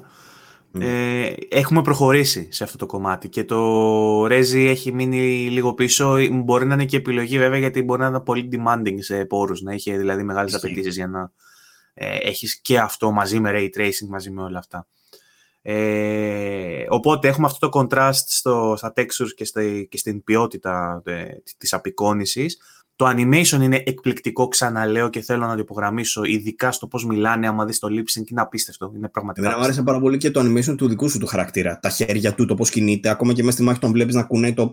Το όπλο δεν είναι σταθερό σε ένα σημείο. Το βλέπεις, το κουνάει, το κάνει, θα πυροβολήσεις. Έχει, έχει ωραίο feedback. Δηλαδή, ακόμα και το πόσο ναι. βλέπεις τον χαρακτήρα σου παρόλο που είναι πρώτη προσώπου. Τεχνικά, οπότε πάρα πολύ καλό. Ε, δεν ξέρω τι άλλο μένει να συζητήσουμε γι' αυτό. Νομίζω ότι συνολικά ήταν μια, ένα πολύ καλό demo. Ε, θα έχουμε παίξει και το Castle βέβαια αυτή τη στιγμή που θα το βλέπετε εσείς αυτό και ενδεχομένως να το έχω στριμάρει και να έχετε ακούσει και άλλες ε, σκέψεις. Ε, είμαι, είμαι hyped, ενώ δεν είμαι φίλος του Rezi, είμαι hyped. Ενώ δεν είμαι με λάτρης ενώ fans ε, επί σειρά ετών, είμαι hyped. Κοίτα, αν συνδυάσει αυτό που λες, το... έχουμε τα παζλάκια, έχουμε τη μάχη που έχει inventory system και αυτή τη φορά έχει και crafting system που δεν είχε τις άλλες φορές. Δηλαδή το crafting στα υπόλοιπα τα Resident ήταν τύπου συνδύαση δύο αντικείμενα, ξέρω για να φτιάξεις σφαίρε ή υγεία. Αλλά στα... σε αυτό που φαίνεται να υπάρχει crafting πιο λεπτομερία, ας πούμε, κάπως. Ε, αν συνδυάσεις αυτά τώρα μαζί με το folklore, το στοιχείο και τα κάστρα και τους χωριάτες, φαίνεται φρέσκο, ωραίο πράγμα, ε, καλό. Συνδυάζει δηλαδή παλιά στοιχεία με καινούργια που είναι το απαιτούμενο στην ουσία για ένα επιτυχημένο sequel, για να το πούμε έτσι. Ε, στα τεχνικά τώρα, ένα βιντεάκι που είδα από το Digital Foundry δείχνει ότι η, ε, έχει γίνει πολύ καλή δουλειά και στις ε, κονσόλες της προηγούμενης γενιάς. Ακόμα... Είχαμε μιλήσει για τα targets στο προηγούμενο επεισόδιο. Να πεις και αυτό. Ναι. Επειδή είχαμε πει ότι θα στοχεύει σε 45 FPS με ray tracing σε 4K το PlayStation Μπράβο. 5. Τελικά τι έγινε; Ευτυχώς διαψεύστηκε. Το Digital Foundry βγήκε και είπε ότι στη συγκεκριμένη περιοχή τουλάχιστον του παιχνιδιού δεν υπάρχει 45, υπάρχει 60. Δεν είναι... Διαψεύστηκε η επίσημη ανακοίνωση της Capcom, δηλαδή, γιατί αυτό το έχει βγάλει Capcom. Μήπως εννοεί ναι. ότι στο τελικό παιχνίδι ο μέσος όρος θα είναι 45 FPS, αλλά θα έχει και σημεία με 60. Είναι πάρα πολύ πιθανό, αλλά θα προτιμήσω το take του Digital Foundry που είναι λίγο πιο ξεκάθαρο από την Capcom, ότι κατά πάσα πιθανότητα όταν λένε 45 εννοούν απλά ότι το frame rate είναι ξεκλείδωτο και ότι μπορεί να πέφτει μέχρι και 45. Κατά πάσα πιθανότητα δηλαδή η Capcom ήταν μετριοπαθής. Δηλαδή σου λέει ότι το παιχνίδι μας θα το έχουμε ξεκλειδωτό, θα τρέχει στα 60 μάλλον, αλλά μπορεί να πέσει και στα 45. Μάλλον αυτό εννοούσαν με την ανακοίνωση τελικά. Και αυτό τώρα είναι από την ένδειξη που έχουμε πάρει από τον demo, έτσι, γιατί δεν έχουμε δει τίποτα άλλο. Θα, θα το Είπα, μάθουμε και στην Είπαμε βέβαια και στο προηγούμενο ότι ξεκλείδω το frame rate το οποίο θα είναι ασταθές και θα πέφτει μέχρι τα 45 χωρίς VRR ενδεχομένως να ζαλίζει. Σωστά. Ευτυχώς όμως that's not the case, τουλάχιστον για όσο έχουμε δει ως τώρα. Το παιχνίδι ήταν πάρα πολύ σταθερό 4K60 με το Ray Εγώ είχα drops, είχα drops πάντως. Εσύ μου είπες Έχει drops. Όχι, όχι, έχει drops και εγώ είδα drops, ρε παιδί μου. Δηλαδή σε κάποια cutscenes ειδικά, ρε παιδί μου, βλέπεις ειδικά στη μετάβαση ή όταν βλέπεις φωτιές, ας πούμε, για παράδειγμα, που είναι τα. τα πώς τα λένε, οι διαφάνειες, όπως έλεγε και το Digital Foundry, είναι τα alpha effects είναι αυτά ε, όπου χρησιμοποιούνται στην ουσία για φωτιά, ρε παιδί μου, χρησιμοποιούνται πάρα πολλές διαφάνειες μαζί για να φτιάξουν το τελικό αποτέλεσμα. Που έχουν δικό τους frame rate αυτά, έτσι. Μπορεί δηλαδή εσένα να τρέχει ναι. το, υπόλοιπο, το υπόλοιπο καρέ να σου τρέχει 60 και η φωτιά να τρέχει στα 30 κάτι, στα 30. Παίζει. Αυτό παίζει, αυτό παίζει. Αλλά ευτυχώς αυτή τη φορά τέλος πάντων είναι στο demo όσο είδαμε και όσο το 4 και το Digital Foundry είναι αρκετά σταθερό το 60 με μερικά drops. Είναι πολύ καλύτερη περίπτωση από ό,τι περιμέναμε δηλαδή. Ακόμα και στις παλιές κονσόλες όμως, PS4 και PS4 Pro και ε, ε, ε, εικάζουν και στο Xbox ήταν κάτι αντίστοιχο. Ε, οι, οι επιδόσεις είναι αρκετά σταθερές. Ε, το μόνο πρόβλημα ήταν σε κάποια συγκεκριμένα modes. Δεν το θυμάμαι τώρα σε ποια ακριβώς. Νομίζω στο PS4 Pro όταν έβαζε το performance. Ε, όπου δεν έτρεχε καλά, αν θυμάμαι καλά. Ε, και προ, προτείνανε τέλος πάντων να το γυρίσετε σε, σε, σε άλλο mode, κάπως έτσι. Ε, γενικά όμως έχει γίνει πολύ καλή δουλειά και πολύ καλό optimization και για τις προηγούμενες ε, κονσόλες. Ακόμα και η διαφορά στην ανάλυση ή η διαφορά στα, ε, στην ποιότητα της εικόνας δεν είναι τόσο μεγάλη. Δηλαδή, αν βάλεις PS4 Pro με PS5, όντως φαίνεται πιο καθαρό το PS5, αλλά δεν είναι συντριπτικά, ρε παιδί μου. Δηλαδή, φαίνεται ξεκάθαρο ότι είναι cross-gen τίτλος. Δεν φαίνεται ότι είναι next-gen και ότι έχει γίνει ε, δουλειά, ξέρω εγώ, cyberpunk στην προηγούμενη γενιά. Καμία σχέση. Είναι βελτιστοποιημένο full και για τις δύο γενιές και ίσως δεν έχουν αναπτύξει και τόσο να πω εγώ την ε, νέα γενιά, κάπως έτσι. Ίσως υπάρχει τέτοιου τύπου parity. Θα το δούμε βέβαια και στο Xbox. Πώς θα τρέχει. Και στο και PC κιόλας. Κυρίως ναι, στο ναι. PC θα λέω. Ισχύει. Ε, αλλά όντως έχουμε να κάνουμε ένα πανέμορφο αποτέλεσμα, πολύ ωραίο οπτικά, με ποικιλία, με φοβερό art direction κτλ. Μάλιστα. Αυτά με το Rezi. Θες να πούμε κάτι άλλο γι' αυτό ή να προχωρήσουμε; Μπορούμε να προχωρήσουμε. Μιλάμε 40 λεπτά για το Rezi. Κρατώ σημειώσεις τώρα για μπας και βάλουμε Marx. Θα τα βάλω εγώ, μη σε Λοιπόν. Τώρα, ε, μιας και είπαμε πριν για τη Microsoft και για το Fidelity FX, να σου πω ακόμα ένα νέο report είναι ουσιαστικά, δεν έχει επιβεβαιωθεί, αλλά κατά πάσα πιθανότητα θα επιβεβαιωθεί, που βασίζεται σε ένα άλλο report που κατά πάσα πιθανότητα θα επιβεβαιωνόταν, αλλά δεν επιβεβαιώθηκε. Ε, το έχει βγάλει ο, φίλο, ο φίλος μας, όχι ο Στράιερ, αλλά στο Bloomberg συγκεκριμένα, είχε βγει. Ε, και έλεγε ότι η Microsoft βρίσκεται σε συνομιλίες, σε διαπραγματεύσεις, τέλος πάντων, με το Discord για να το εξαγοράσει. Και είχαμε ένα report τώρα που λέει ότι τελικά δεν έφτασαν σε αδιέξοδο και δεν θα εξαγοράσει το Discord. Ε, από τους φίλους μου τους gamers ε, του PC, για τους PC gamers ε, ήταν rejoice η φάση, πάλι καλά ξέρω εγώ τη γλιτώσαμε. Ε, ε, αλλά όποιος περίμενε τέλος πάντων ότι θα γίνει αυτή η εξαγορά μάλλον δεν θα τη δει. Ε, κάποιοι λένε ότι το Discord ήθελε να μείνει και ε, dedicated, ξέρω εγώ, για, το, για τους PC gamers, γιατί έχει φτιάξει ένα community πολύ συγκεκριμένο και τα σχετικά. Άλλοι λένε ότι δεν τα βρήκαν στα χρήματα που ήταν. Πόσα ήταν, Δεν θυμάμαι κάτι. 100, περίμενε. More than 100 million people a month with additional 100 million in funding, bringing its valuation to 7 billion. Η αξία του είναι 7 billion. Ισχύει ναι, αυτό; Γιατί όχι; Μάλιστα. Τόσο δεν πήρε και την Πεθέστα. Ναι, 7 δις. Κάτι τέτοιο. Τι λεφτά είναι αυτά, ρε μαλάκα. Α, φιλαράκι, έτσι διαμορφώνει τη βιομηχανία. Βάλ, βάλ, βάλ το Skype, ξέρω εγώ. ε, αυτό. Τώρα, ε, επίσης, για να ολοκληρώσουμε με τη Microsoft να πω ότι άλλοι 13 τίτλοι ε, προς, ε, μπήκε το, σε αυτούς το FPS Boost που συζητούσαμε για... Θυμάσαι που λέγαμε στα προηγούμενα επεισόδια. Ναι, ναι, είχαμε πει για Dishonored, Prey, τα παιχνίδια της Bethesda τέλος πάντων κάποια. Μπράβο, τα οποία ε, θα είχαν με αύξηση στο, στο frame rate μέσω ενός update που θα γίνει στην κονσόλα σε χαμηλό επίπεδο API φάση και όχι στα ίδια τα παιχνίδια σε title updates. Ε, στα καινούργια αυτά παιχνίδια που παίρνουν το FPS Boost έχουμε τίτλους όπως Battlefield 1, 4 και 5, Mirror's Edge Catalyst, Plants vs. Zombies τα πάντα, ε, Sea of Solitude, Star Wars Battlefront, Battlefront 2, Titanfall, Titanfall 2 και Unravel 2. Λοιπόν, ε, δεν έχω συγκεκριμένα αριθμούς για το πόσο ανεβαίνουν, απλά είναι θετικό αυτό που βλέπουμε ότι προστίθεται τέλος πάντων συνεχώς υπάρχει... σε αυτή τη λίστα πίνακας στο Xbox Wire, αν δεν κάνω λάθος, ο οποίος λέει ότι το τάδε παιχνίδι ανεβαίνει 120 FPS, ξέρω εγώ, ή 60 ε, στο Xbox Series X ή και στο S. Ε, Και έχει και τα δύο αυτά. Και παράλληλα ο ίδιος πίνακας, ε, αν θυμάμαι καλά, λέει και αν είναι το παιχνίδι στο Game Pass. Οπότε Ωραία. βοηθάει πάρα Δεν τον έχω αυτό τον πίνακα μπροστά μου, αλλά αν κάποιος ενδιαφέρεται μπορεί να μπει στο Xbox Wire να τον ψάξει. Mm. λοιπόν, επόμενη είδηση τώρα. Να σου πω άλλα δύο για Xbox. Για πες. Πρώτον, το Game Pass έφτασε 23 εκατομμύρια συνδρομητές. Μεγάλη νίκη για τη Microsoft και τον Phil Spencer, το φιλαρο Ε, ξεπέρασε λίγα 20 εκατομμύρια συνδρομητές μέσα στον Απρίλιο και συνεχίζει ακάθεκτο. Νομίζω τον και... φίλαρο πρέπει να τον κάνουμε φιλάρα. Να είναι και, ξέρεις, διδυσίμα, διφορούμενο. Φιλούμπα. Ναι. Φιλούμπα ή φιλάρα. Φιλάρα, εντάξει. Ε, στην ουσία λέει τον Ιανουάριο του 2021 είχαν 18 εκατομμύρια και μέχρι τον Απρίλιο φτάσαν τα 23.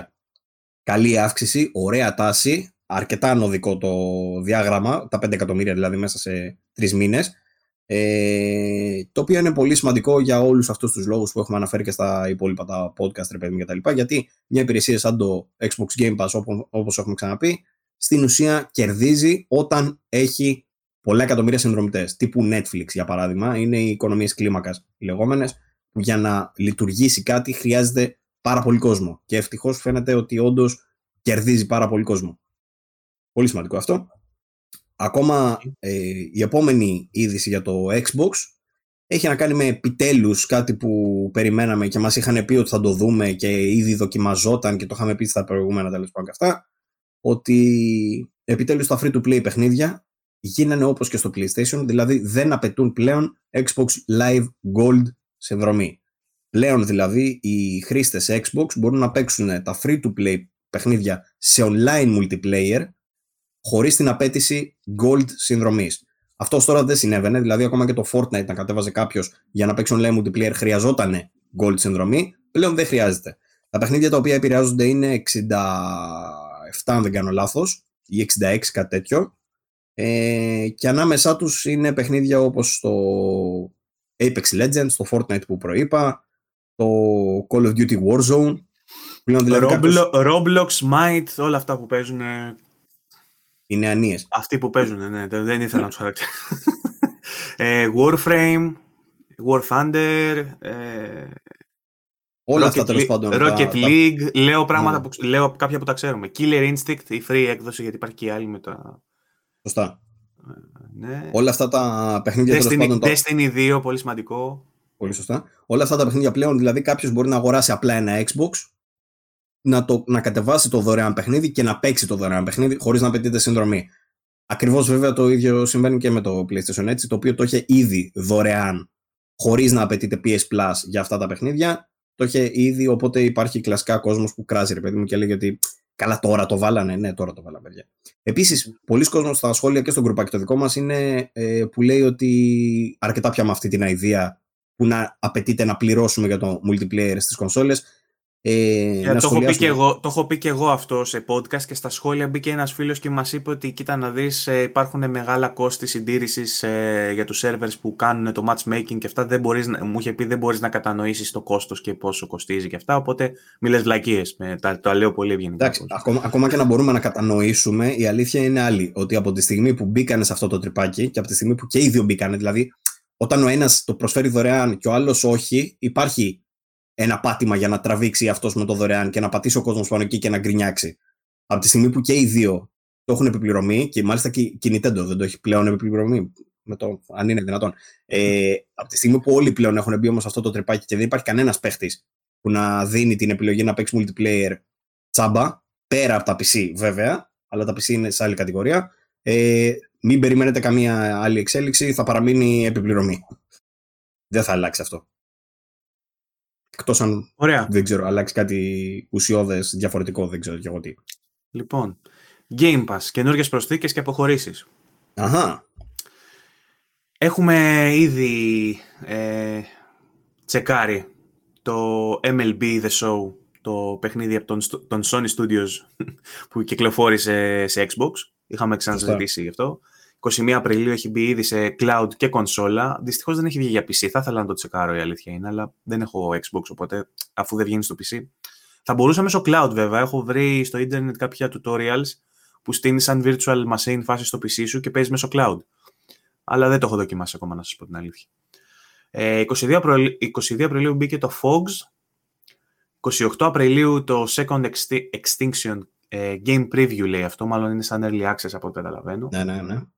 Το Game Preview πάντα είναι, ναι, είναι το Early Access της, του Xbox. 29 Απριλίου Destroy All Humans, το remake, αν δεν κάνω λάθος, ναι. Ε, το, το οποίο το έχω γράψει και review και το βρήκα πάρα πολύ καλό ως remake. Και όσοι είχαν παίξει το αρχικό παιχνίδι, δηλαδή στο original Xbox, αν δεν κάνω λάθος, είχε κυκλοφορήσει, ε, θα τους πάει πίσω χρόνια και παίζεται και πολύ ανέτα και είναι πάρα πολύ καλό remake. Τα assets δηλαδή που έχουν χρησιμοποιήσει είναι πεντακάθαρα, έτσι είναι πολύ ωραίο το animation, πολύ ωραία τα εφέ. Αξίζει να το δείτε. Έχω γράψει και review στο VG24 αν θέλετε μπείτε να το διαβάσετε. Ε, και στις 30 Απριλίου μπαίνει το Fable 3 στο cloud και το Fable Anniversary πάλι στο cloud, τα οποία είναι παιχνίδια ε, που νομίζω αποχώρησαν πρόσφατα. Ε, ήταν διαθέσιμα στην κονσόλα υπάρχουν. Δεν αποχώρησαν από την κονσόλα. Mm. Ωραία. Λάθος θυμάμαι. Λοιπόν, πάμε να δούμε τι αποχωρεί όντως όμως στις 30 Απριλίου. Αν δεν κάνω ε, λάθος έτσι, μην σου λέω τώρα μαλακίε, αλλά νομίζω όχι. Okay. Είναι διαθέσιμο. Είναι και πολλά τα παιχνίδια στο Game Pass, Παύλο. Δεν μπορείς να κρατάς track από όλα, δεν μπορείς να ξέρεις. Είναι 300 πόσα τα είχαμε μετρήσει, έτσι. Ε, θα είναι περισσότερα τώρα, λογικά. Μπορεί και λιγότερα, δεν ξέρω. Λοιπόν, 30 Απριλίου λοιπόν αποχωρούν. Ε, Endless Legend, For the King, Fractured Minds, Levelhead, Moving On και Thumper. Πολλά, ε. Ναι.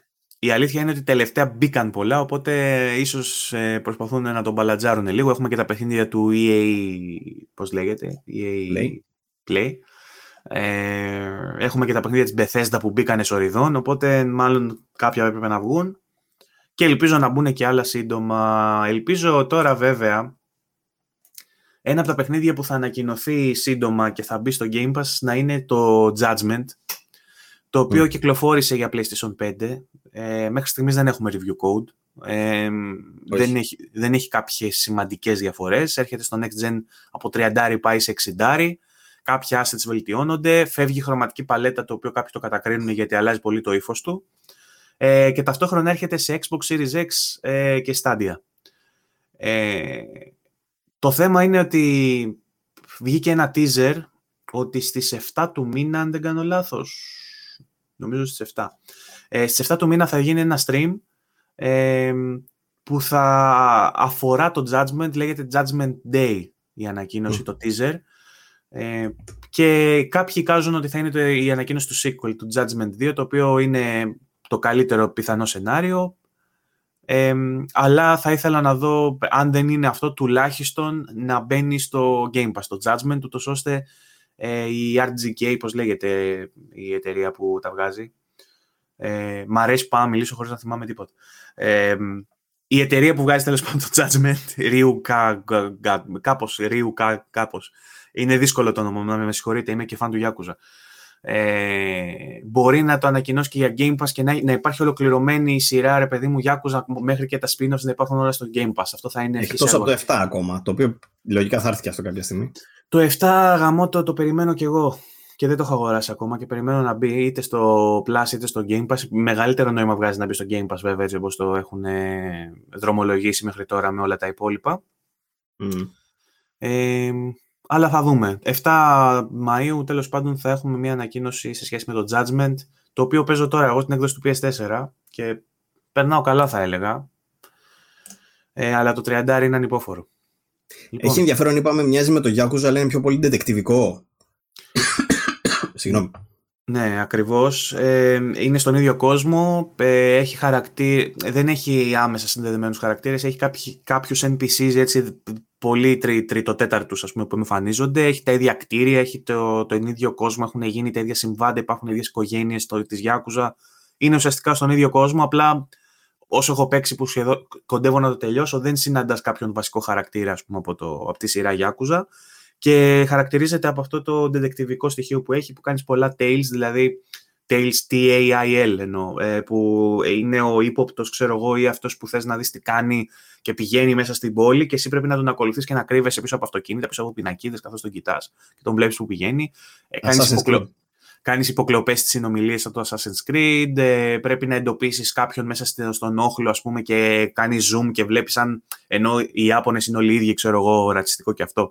Ε, ο ένας έχει, όχι εγώ, το παιχνίδι, ο ένας έχει μια ελιά, ο άλλος δεν έχει, ξέρω, και πρέπει να βρεις ποιος έχει την ελιά, ενώ είναι όλοι ολόιδιοι, ξέρω εγώ, οι NPCs. να βρεις ποιος είναι ο, ο, ο, το ίδιο μοντέλο ναι, έχει σχεδόν τα ίδια ρούχα, ξέρω εγώ, σχεδόν την ίδια μούρη, αν όχι την ίδια, και έχει διαφορά μια ελιά. Και εσύ πρέπει να βρεις τα στοιχεία ότι ο ύποπτος είχε ελιά και να ψάξεις μετά να τον βρεις.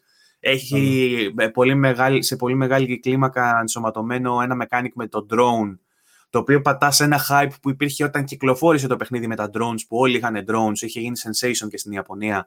Δεν, δεν το θυμάσαι που όλοι είχαν πάρει τα μικρά τα drones και παίζανε. Λοιπόν, οπότε ο πρωταγωνιστής έχει drone το οποίο χρησιμοποιεί για να κάνει υποκλοπές, σε, όχι, όχι, όχι μόνο υποκλοπές, για να παρακολουθεί, για να κάνει eavesdrop και τα λοιπά. Και λέει αφού έχουμε το drone, να μην το χρησιμοποιήσουμε και για κάνα drone race. Και έχει και drone races, που κάνεις καγκουριλίκια με το drone και του κάνεις αναβαθμίσεις, ξέρω εγώ, και οπτικές, αισθητικές παρεμβάσεις και μηχανικές για να γίνει πιο γρήγορο. Ε, Τέλος πάντων, ε, είναι ε, πολύ διαφορετικό το κλίμα, το βρίσκω πολύ ενδιαφέρον. Ε, απλά με πονάει πολύ αυτό το 30 από τη στιγμή που έχω συνηθίσει το 60 τώρα παίζω στο PC, έπαιξα τα Kiwami και έχω μάθει το 60 γύρισα στο 30 και πόνεσαν τα μάτια μου. Ωραία. Αυτά με το Judgment, το οποίο κυκλοφορεί ήδη για PS5, βγήκε το port, είναι ήδη διαθέσιμο για αγορά. Μπορείτε να το τιμήσετε όσοι δεν το έχετε παίξει ακόμα και σας άρεσαν τα Yakuza να τα δοκιμάσατε. Ε, και έχουμε ξεχάσει ένα πολύ δυνατό θέμα, που αφορά τη Sony, αλλά μιας και κλείσαμε με το Xbox, νομίζω κλείσαμε με το Xbox. Ε, θυμάσαι τον τόρο που έγινε και την όλη κουβέντα που κάναμε εδώ πέρα που πλακωνόμασταν σε σχέση με το store του PlayStation για το PlayStation 3 και το PlayStation Vita; Βεβαίως. Αυτή η αλλαγή έγινε στην αρχή της προηγούμενης εβδομάδας. Δηλαδή με το που το συζητήσαμε και κυκλοφόρησε το επεισόδιό μας, την επόμενη μέρα έγινε αυτό. Ε, το πήρε πίσω η Sony. Έτσι. Παράξενο.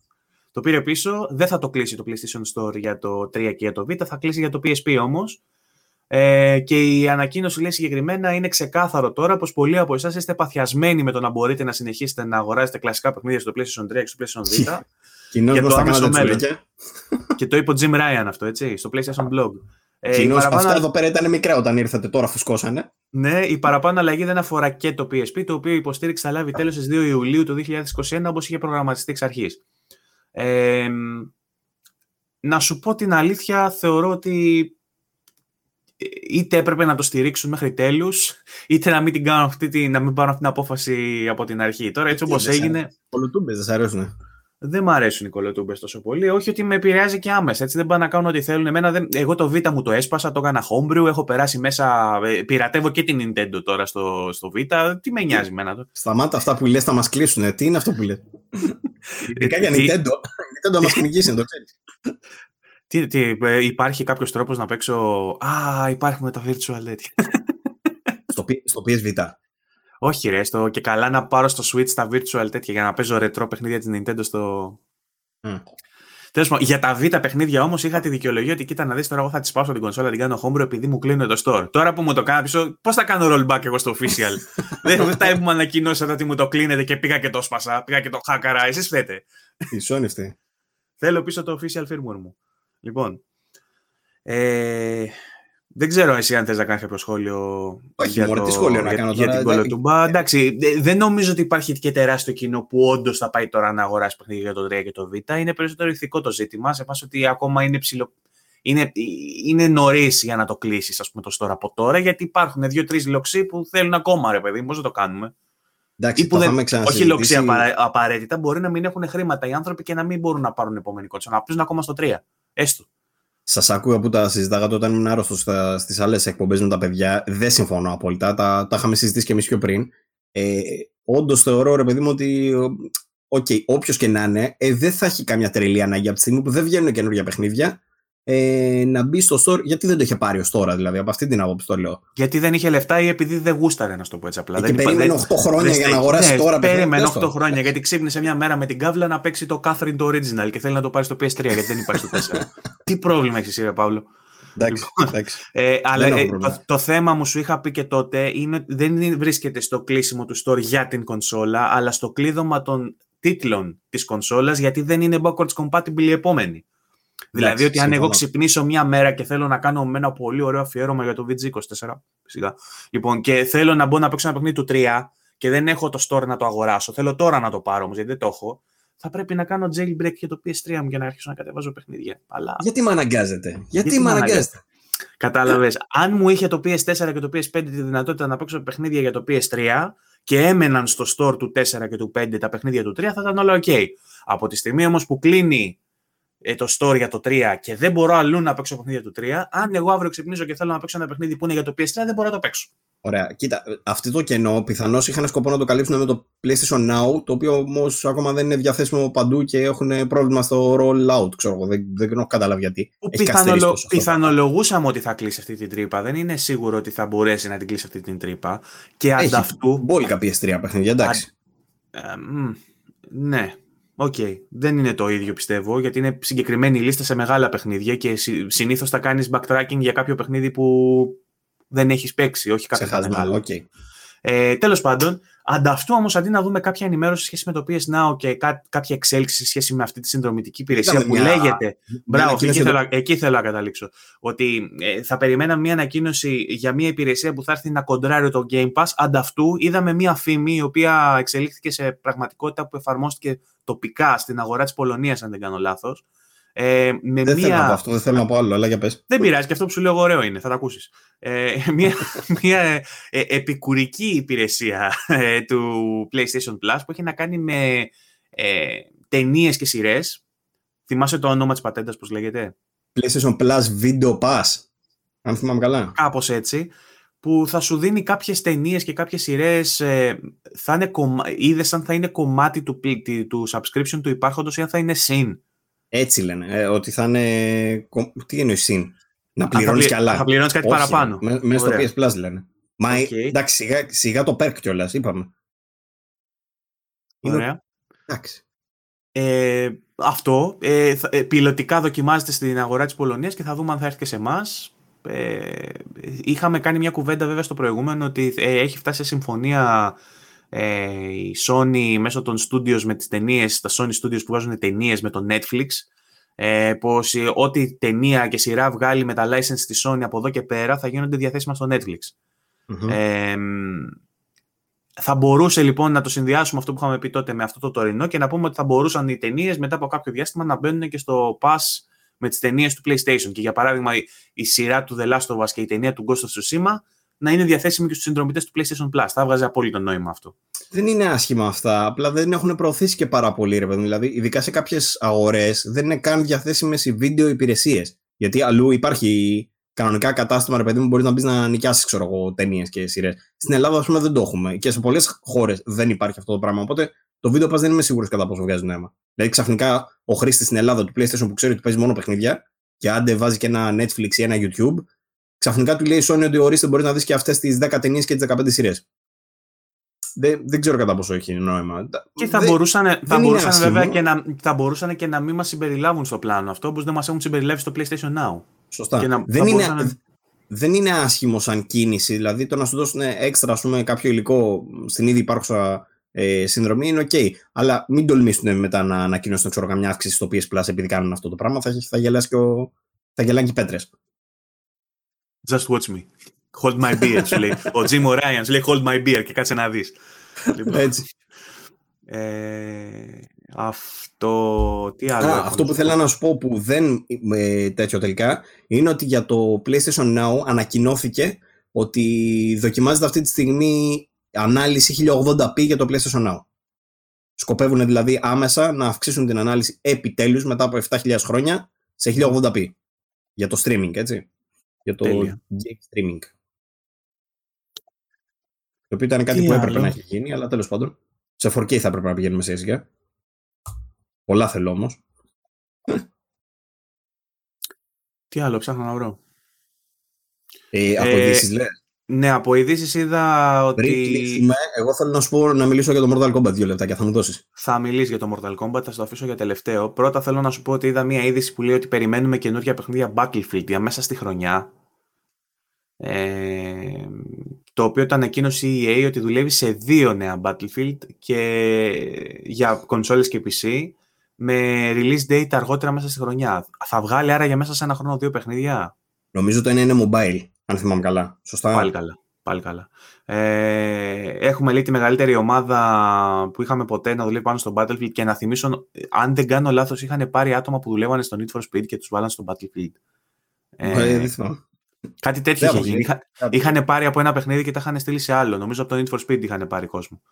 Ε, και αυτό το κάνει η DICE, General Manager Oscar Gabrielson. Ε, μαζί λέει θα κάνουμε ένα jaw dropping experience που θα απολαύσετε αργότερα μέσα στο 2021. Ε, και σύντομα θα έχουμε και την ανακοίνωσή του. Ε, επιπροσθέτως λέει ε, θα ε, ανακοίνωσαν ένα Battlefield που θα έρθει στα mobile όντως το 2022. Άρα δεν μιλάμε για την ίδια χρονιά. Μιλάμε για ένα κάνον βασικό παιχνίδι για κονσόλες μέσα στο 2021 που θα ανακοινωθεί σύντομα και για μια, ένα mobile variant ή κάποιο διαφορετικό παιχνίδι, δεν ξέρω, το οποίο θα βγει το 2022. Και προσωπικά δεν με νοιάζει και καθόλου το mobile. Ε, Προφανώς είδαν την επιτυχία του Call of Duty Mobile και σου λέει: Κάτσε, δεν, μπορεί, δεν γίνεται να λείπει ο, ο Μάης από τη Σαρακοστή. Ο mm. Μάρτης από τη Σαρακοστή. Μάης. Όχι ο Μάη. λοιπόν. Ε, Κάτι άλλο ε, εμβόλυμο να πετάξω. Ανακοινώθηκε η ημερομηνία κυκλοφορίας του Tales of Arise για τις 9 Σεπτεμβρίου. Κυκλοφορεί 9 Σεπτεμβρίου. Το Tales of Arise, για όσους δεν ξέρουν, είναι από τη γνωστή σειρά Tales of της Bandai. Ε, RPG σειρά, JRPG συγκεκριμένα καθαρό έμι. Σε τρελάθηκε ο πάχος με αυτό. Εγώ δεν ε, είδα κάτι διαφορετικό. Είδα απλά ένα λίγο πιο καθαρό Tales παιχνίδι, αλλά πλέον έχει αρχίσει και γίνεται λίγο κλισέ. Ωραίο. Εντάξει, εγώ θα έλεγα ότι αυτό που είδα στο τρέλ είναι πάρα πολύ όμορφο. Δεν είναι άσχημο. Okay. Με κουράσει λίγο βασικά η σειρά, η αλήθεια είναι. Δηλαδή, έχω παίξει το Vesperia, το, το Zestiria, το Berseria. Είναι, κάθε ένα είναι μόνο του, ρε. Απλά μου, θυμίζει, μου θυμίζουν τα παιχνίδια μεταξύ τους, μου μοιάζουν το ένα με το άλλο πλέον. Εντάξει, Αλλά το, το, υπάρχει πολύ συγκεκριμένο κοινό που παίζει τέτοια παιχνίδια, JRPG τέτοιου τύπου, είτε σαν τα Atelier παιχνίδια της Koei Tecmo, αν δεν κάνω λάθος, που είναι, είτε... Ε, Όχι, NIS America αυτά. Α, άλλαξαν, δεν ήταν Koei Tecmo παλιά. Νομίζω ότι... Mm. Πώς κάνουν. Τα, τα ατελιέ λες. Όχι, όχι, τα ατελιέ δεν έχουν σχέση με Koei. Οκ. Okay. Έτσι θυμόμουν, συγγνώμη. Ε, και τα Tales, όλα αυτά, υπάρχει μια συγκεκριμένη κατηγορία παικτών που τα τιμά δεόντως Τώρα στο συγκεκριμένο δεν... Οκ. Okay. Όμορφο πάντως. Mm. Ε, να άλλο... αναφέρω σε αυτό το σημείο ότι δεν μας έχει έρθει κωδικός για Pokemon Snap. Δεν θα το δούμε τελικά το παιχνίδι αυτό. Ε, ενώ μας ήρθε χτες κωδικός για ημέρα κυκλοφορίας δηλαδή του παιχνιδιού. Ε, κωδικός για Near ε, Replicant. Όχι, Replicant. Ναι, πώς λέγεται ρε; Replicant. Near Replicant. Ε, έχει αναλάβει η Ελένη το review και ο Λεωνίδας για ζούγκλα και VG αντίστοιχα, οπότε θα, το, θα τα δούμε και αυτά τι λένε, δεν ξέρουμε ακόμα. Ε, σύμφωνα με κάποιες σημειώσεις που διάβασα από τα review letters, λένε ότι έχουν προσπαθήσει να το κάνουν πολύ, ε, στην ουσία είναι remaster, αλλά και δεν είναι, γιατί έχει προσθεθεί και νέο περιεχόμενο, νέα voiceovers, νέα πράγματα και νέοι μηχανισμοί για να κάνουν το παιχνίδι να φαίνεται περισσότερο σαν το Nier Automata. Δηλαδή, mm. όποιος είχε παίξει τον Nier Automata, να ξέρει ότι θα το βρει πολύ οικείο το Nier το καινούριο, το οποίο έχει και στην ουσία ε, εντελώς διαφορετικό story, απλά είναι στον ίδιο κόσμο, με πολλά χρόνια διαφορά και τέτοια, έτσι. Οκ. Okay. Ε, έχουμε τώρα να ανακοινώσουμε τον νικητή του προηγούμενου giveaway και έχεις να μας πεις και για ναι. το Mortal Kombat. Τι θες να κάνουμε πρώτα; Α, ναι. Θα, θα κλείσω με το Mortal Kombat. Αυτή τη στιγμή θα ανακοινώσω τον νικητή. Ε, Προσπαθώ να κρατώ σημειώσεις ξαναλέω για τα, για τα marks. Τα κάνω εγώ, θα τα φτιάξω εγώ, μην Εντάξει, θα βοηθήσω λίγα και εγώ θα σου στείλω. Απλά δεν θα είναι πολύ στάνταρ αυτά που θα σου στείλω. Ωραίο αυτό που οργανώνουμε το μοντάζ καθώς κάνουμε εκπομπή. Είναι πάρα πολύ επαγγελματικό. Πάμε παρακάτω, Παύλο. δεν είναι καθόλου. Απλά μας το έχει ζητήσει κόσμος και προσπαθούμε να κάνουμε ό,τι μπορούμε με το για να, Για να μπουν timestamps. Αυτό εννοεί ο Παύλο. Θέλουμε να βάλουμε timestamps για να βλέπετε κάτω στην μπάρα της προόδου του βίντεο, να μπορείτε να περάσετε από θέμα σε θέμα αν δεν σας ενδιαφέρει. Ε, κάτι το οποίο για να γίνει πρέπει κάποιος να κάτσει να ξαναδεί το βίντεο αν δεν κρατάμε σημειώσεις. Και μετά από τρεις ώρες που γράφουμε και άλλες δύο ώρες που παίρνει το μοντάζ, να κάτσω να το ξαναδώ, ακόμα και αν το να μας βλέπουμε δεν είναι καθόλου επίπονο.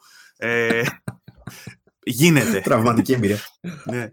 Μας ακούω τρεις φορές μέχρι να βγει αυτό το επεισόδιο. δεν μπορώ άλλο. Κάπως έτσι έχει οδηγηθεί ο Βαγγέλης στην παράνοια. Λοιπόν, και, ε... και φτιάχνει τυροπιτάκια τα ξημερώματα αντί να κοιμάται το podcast έχει αστρέψει. Ε, λοιπόν, να ανακοινώσουμε τον νικητή, βεβαίως. Είχαμε συμμετοχή στα σχόλια του YouTube. Δεν το είχαμε κάνει πάρα πολύ ξεκάθαρο. σω καλό θα ήταν να τους πω άλλη φορά, βάλτε το τάδε hashtag για να ξέρουμε ότι παίρνετε μέρος. Γιατί ναι, κάποιοι χρήστε έκαναν σχόλια. Αλλά ευτυχώς περισσότεροι όντως γράψαν ότι ήταν για το παιχνίδι, οπότε αυτούς λάβαμε υπόψη μας. Για την ακρίβεια, λάβαμε όλα τα comments ε, υπόψη μας. Τα πήραμε, τα βάλαμε στο comment picker, πώς λέγεται το site. Ε, και μας έβγαλε ε, ο πρώτος που μας έβγαλε δεν είχε πάρει μέρος. Πατήσαμε για επόμενο νικητή, μας έβγαλε τον νικητή τέλος πάντων. Ε, οπότε ε, θες να τον ανακοινώσουμε; Έχεις ναι, μήπω τη φωτογραφία; Την έχω τη φωτογραφία, ναι. Η φωτογραφία ε, είναι από το site, το Comment Picker. Λοιπόν. Και δεν το βρίσκω τώρα εγώ για να πω τον νικητή. Ο νικητής λοιπόν είναι ο Δημήτρης Πάχης, ο οποίος έκανε το σχόλιο Ευχαριστούμε για το παιχνίδι. Καλή επιτυχία σε όλους. 33 λέει ήταν οι συμμετοχές συνολικά για την παιχνιδάρα το Werewolf. Ε, Δημήτρη, μπορείς να επικοινωνήσεις με τον Παύλο στο, στα social media του, τα βλέπεις και κάτω από το όνομά του, αν δεν τον έχεις ήδη φίλο, δεν, δεν ξέρω αν τον έχεις. Ε, αν δεν τον βρεις στα social τα δικά του, μπορείς να στείλεις και στα social της σελίδας, να στείλεις ένα μήνυμα και θα συνεννοηθούμε πώς θα πάρει το κλειδί. Να ενημερώσω ότι, αν θυμάμαι καλά, ο κωδικός μέχρι τις 3 Μαου, 5 Μαου, κάτι τέτοιο, αρχές Μαου τέλος πάντων, ε, αν γίνει redeem μέχρι τότε, θα πάρει κάνοντας redeem τον κωδικό την έκδοση και σε PS4 και σε PS5. Αλλιώς, αν το κάνει μετά από αυτή την ημερομηνία, θα κάνει redeem μόνο σε μία από τις δύο εκδόσεις. Νομίζω αναλόγως που θα το κάνει redeem, κάπως έτσι, ή επιλέγεις εκείνη την ώρα τέλος πάντων. Mm. Αλλά έχουν κάνει αυτό το πράγμα σαν προωθητική ενέργεια. Δεν ξέρω γιατί το έχουν κάνει έτσι τέλος πάντων. Ε, με το backwards compatibility, επειδή ήταν παιχνίδι που έπεσε πάνω στην αλλαγή γενιάς. Okay. Λοιπόν, ναι. τώρα θα σε αφήσω να μου μιλήσεις για Mortal Kombat να ρίξω έναν υπνάκο γιατί είμαι κουρασμένος. Λοιπόν, δεν το έχεις δει εσύ, έτσι δεν Αυτά είναι; τα τυροπιτάκια που φτιάξα βασικά. Για πες, όχι, δεν το έχω δει. Ωραίος. Να είχαμε ένα τυροπιτάκι τώρα και εδώ, πέτα ένα. Ε, δεν έχεις δει καν το τρέιλερ; Όχι. Τέλεια. Λοιπόν, το τρέιλερ, άμα θες να μάθεις, το Red Band τρέιλερ της ταινίας Mortal Kombat που βγήκε πριν από δύο μήνες πότε είχε βγει, είχε σπάσει άπειρα ρεκόρ. Άπειρα ρεκόρ. Ο, ε, συγκεκριμένα διάβαζα χτες, περίμενα θα σου πω ακριβώς, ε, ότι είναι το τρέιλερ με τα περισσότερα, ε, περίμενα θα σου πω, 24 hour traffic λέει, στις πρώτες 24 ώρες είχε κάνει ε, την πρώτη εβδομάδα του μάλλον είχε κάνει 116 εκατομμύρια θεάσεις. Πώς φάνηκε αυτό; Πάρα πολύ καλό. Και δεν μιλάς για αυστηροπιτάκι. Σε ευχαριστώ που ενδιαφέρεσαι τόσο. Λοιπόν, Πολύ Ε, καλό, πολύ καλό.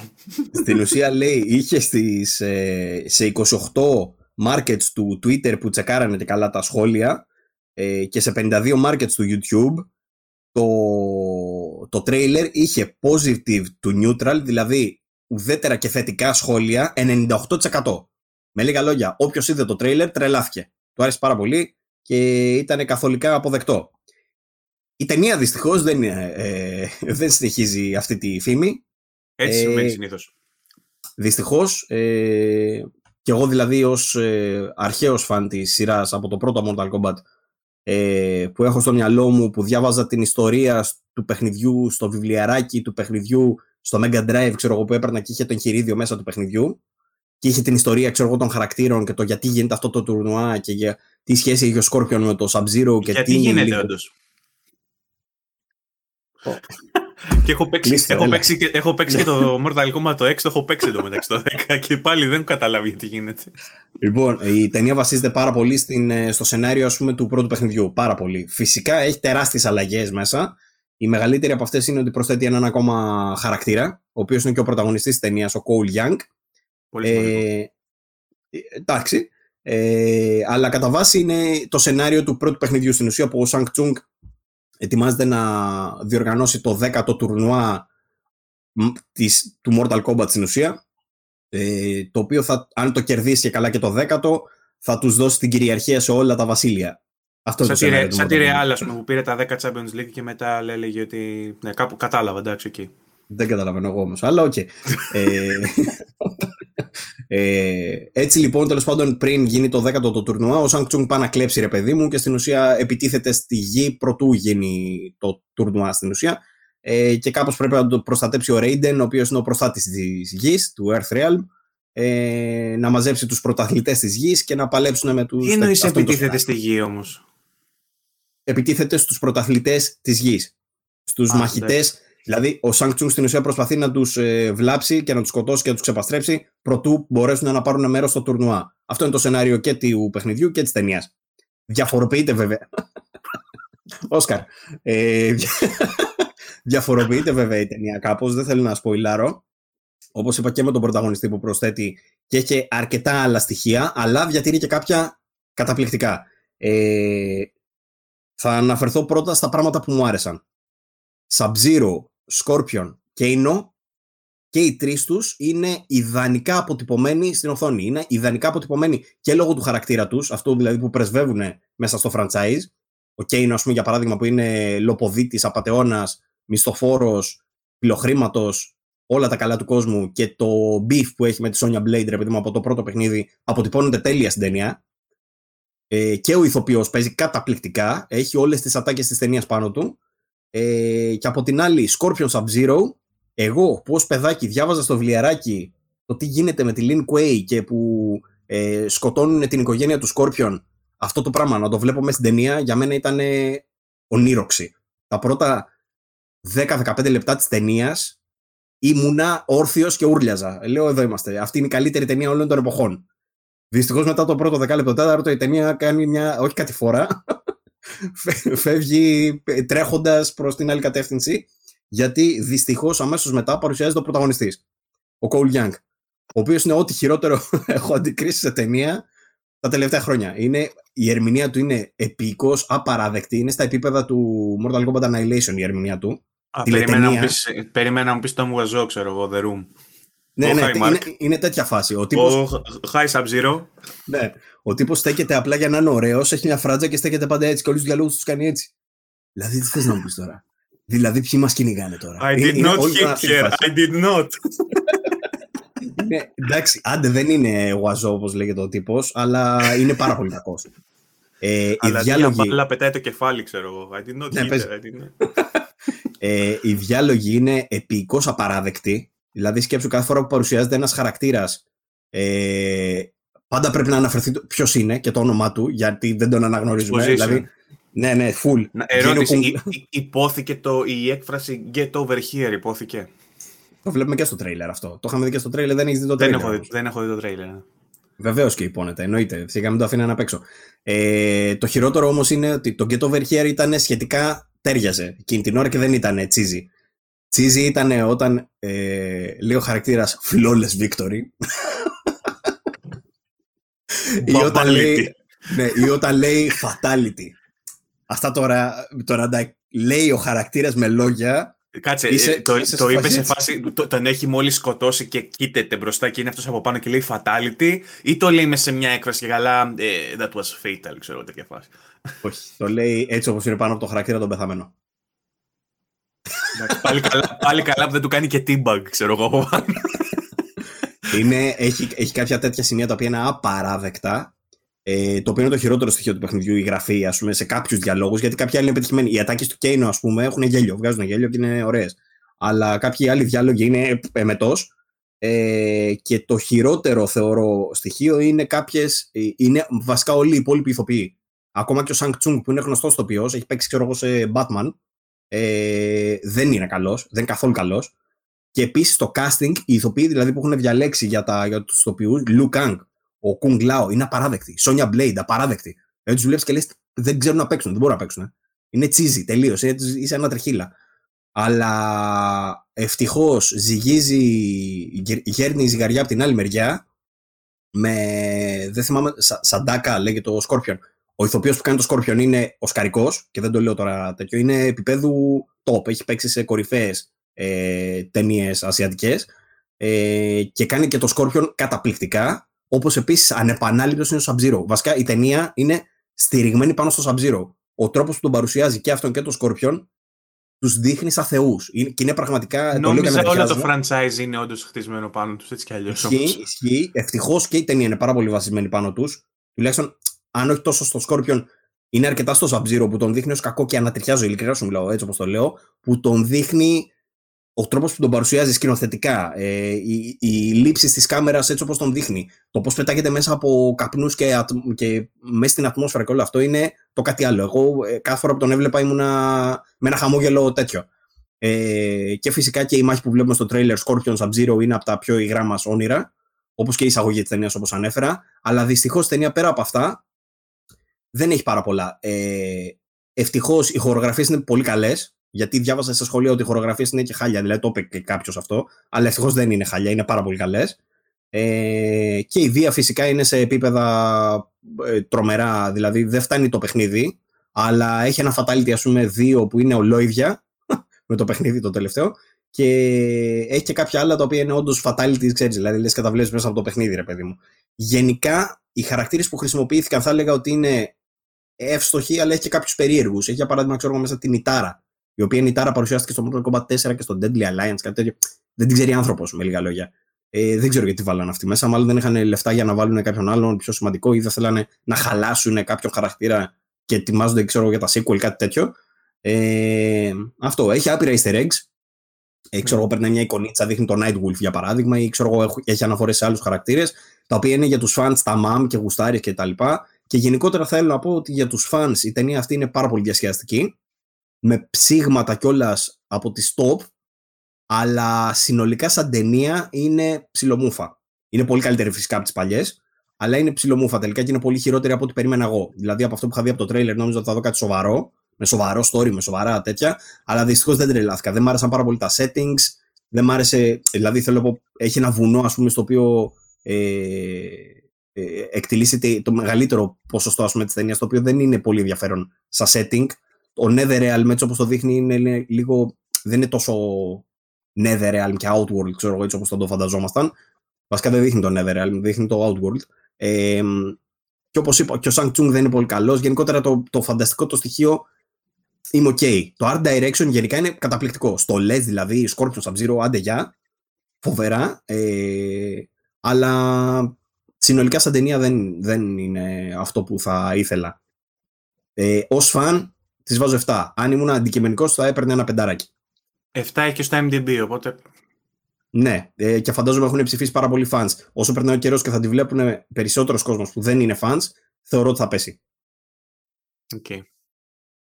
Αλλά περίμενα λίγο καλύτερη παραγωγή, ρε το. Δηλαδή, βλέπεις κάποια πράγματα, ενώ είναι καλή παραγωγή, βλέπεις κάποια πράγματα όπως είναι αυτό που σου λέμε τους διαλόγους ή την ηθοποιία, το casting, λες τι σκεφτόντουσαν, δηλαδή και πήραν αυτούς, ξέρω εγώ. Είναι τέτοια φάση του.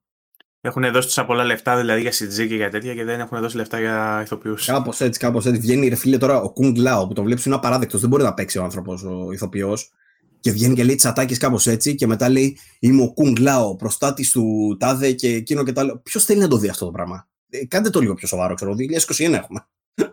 Άμα είναι έτσι, πάω και βλέπω τις παλιές ταινίες. Αυτά έχει, έχει κάτι εμετούς μέσα, αλλά έχει αντίστοιχα σου λέω και άλλα. Δεν θα μπορούσε να είναι συνειδητό αυτό για να γίνει καλτήλα, ξέρω εγώ.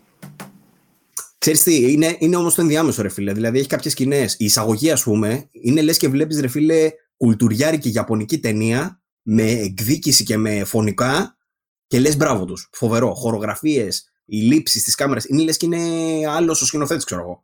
Ε, και μετά συνεχίζει η ταινία και λες τώρα τι κάνουν, ας πούμε, γιατί πάνε στο B-movie. Είναι τελείως B-movie. Συνολικά. Τέλος πάντων. Ε, έχει ωραία πραγματάκια, αλλά έχει και κάποια πολύ άσχημα αυτό. Εγώ απογοητεύτηκα, να σου πω την αλήθεια, αλλά είναι μια ταινία που την είδα πάρα πολύ ευχάριστα. Οκ. Okay. Αυτά για το Mortal Kombat. Θα ήθελα να μάθω τη γνώμη του κόσμου στα σχόλια. Οι περισσότεροι λένε όντως ότι είναι μέτρια και ψιλοχάλια, αλλά υπάρχουν και κάποιοι που γουστάρουν. Αλλά για να δούμε. Να, να, δούμε και, να δούμε και πόσοι την είδαν, γιατί δεν ξέρω πόσο ειδικό είναι το ενδιαφέρον σου ή όχι. Mortal Kombat, ρε. Είσαι τρελός, ρε. Δεν ξέρω. Εγώ δεν ασχολήθηκα, ας πούμε. Δεν ξέρω πόσοι. Οκ. Okay. Θα δούμε. Συμπληρώνομαστε, δεν πειράζει. Λοιπόν. Ε, αυτά νομίζω κλείνουμε κάπου εδώ. Ολοκληρώσαμε. ώρα, πράγμα. Ωραίο. Πετύχαμε και ωραίο χρόνο. Μια χαρά. Σε άφησα την ώρα που ήθελες. Λοιπόν, ε, σας ευχαριστούμε όλους που μας παρακολουθήσατε. Ευχαριστούμε για τη στήριξη. Εννοείται συνεχίζετε να φαίνετε τα σχόλιά σας. Κάντε κάνα subscribe, κάντε κάνα share άμα γουστάρετε. Πείτε σε κάνα φίλο σας για την παρέα μας και το πόσο καλά περνάτε όταν μας ακούτε. Μήπως μας ακούσουν κι άλλοι γιατί εννοείται πως καλό είναι να μεγαλώνουμε. Ε, εκτός αν μιλάμε για την ηλικία. Ο Παύλος μπορεί να σας πει γι' αυτό. ε, ναι. Ε, κατά τα άλλα, να υπενθυμίσω ότι μπορείτε να μας ακούτε σε όλες τις πλατφόρμες για podcast, το Spotify, το Apple Podcast, το Google Podcast, podcast. το, το Google Podcast, το Anchor και όλα αυτά. Ε, μου στέλνει ο Παύλος μηνύματα εντωμεταξύ και με βγάζει από τον ήρμό μου. Μπορείτε να μας παρακολουθείτε στο YouTube. ε, μπορείτε να μπείτε στο VG24 Gaming Community όπου γίνονται όλες αυτές οι ωραίες συζητήσεις που ερχόμαστε μετά εδώ πέρα και πιάνουμε και συζητάμε και σχολιάζουμε. Χαίρομαι πάρα ε, πολύ γι' αυτό, γιατί έχει ιδιαίτερα τις τελευταίες εβδομάδες έχει τεράστια ε, engagement τέλος πάντων στην ομάδα και πρέπει πλέον να ψάχνω να βρίσκω χρόνο γιατί θέλω να απαντάω στα σχόλια. Και έχουν μαζευτεί πλέον τόσα πολλά που σχεδόν δεν προλαβαίνω. Που δεν το ξανά είχαμε αυτό και χαίρομαι πάρα πολύ και ευχαριστούμε για τη συμμετοχή. Το ήθελα να Λοιπόν, αυτά από εμάς. Ανανεώνουμε το ραντεβού μας για την επόμενη Δευτέρα, μάλλον Παύλο, γιατί έρχεται και Πάσχα. Να θυμίσω ότι αυτή η Δευτέρα τώρα που θα βγούμε θα είναι μεγάλη εβδομάδα. Άρα πρέπει να πούμε και στον κόσμο να έχει μια ωραία μεγάλη εβδομάδα, αν γίνεται να είναι μεγάλη εβδομάδα ωραία, γιατί είναι των παθών και τα σχετικά. ε, ναι, ξέρεις γιατί ήθελα να συνδυάσω ρε παιδί μου την καλή ευχή με την κατάνοιξη που έχει η περίοδος. Χαρούμενη Μεγάλη Παρασκευή να έχετε. ναι, ευτυχισμένη, με μόβ. Ε, ε, ε, θα, κάνουμε, θα βγούμε Δευτέρα, τι θα κάνουμε, έχεις κανένα πλάνο; Δεν έχω πλάνο, θα πρέπει να το συζητήσουμε μεταξύ μας, θα, το, θα επανέλθουμε. Τώρα θα νομίζω θα μπορέσουμε. Νομίζω Μάλλον θα, μπορέσουμε θα να Δευτέρα του Πάσχα. Είναι λίγο και θέμα με τον καλεσμένο, ρε, αν θα μπορέσει και πότε. Οπότε θα δούμε πώς θα γίνει και πότε θα ε, είπαμε, Αυτό είπαμε με τον καλεσμένο. Μπορεί να μην είναι ξέρω, την επόμενη φορά, μπορεί να είναι την παραεπόμενη. Αν είναι την επόμενη, θα, θα δούμε πώς θα το κάνουμε τέλος πάντων. Ωραία. Αν είστε βέβαια, αν μείνετε συντονισμένοι και αν είστε στην ομάδα και σε αυτά, θα τα ακούσετε όλα. Μην σας νοιάζει. Γι' αυτό είπαμε VG24 Gaming Community στο Facebook. Ε, αυτά από εμάς. Ανανεώνουμε το ραντεβού μας για την επόμενη Δευτέρα, μάλλον στις 10 ώρα το πρωί. Μέχρι τότε να είστε όλοι καλά. Καλή συνέχεια. Γεια σας. Ευχαριστούμε. Γεια χαρά.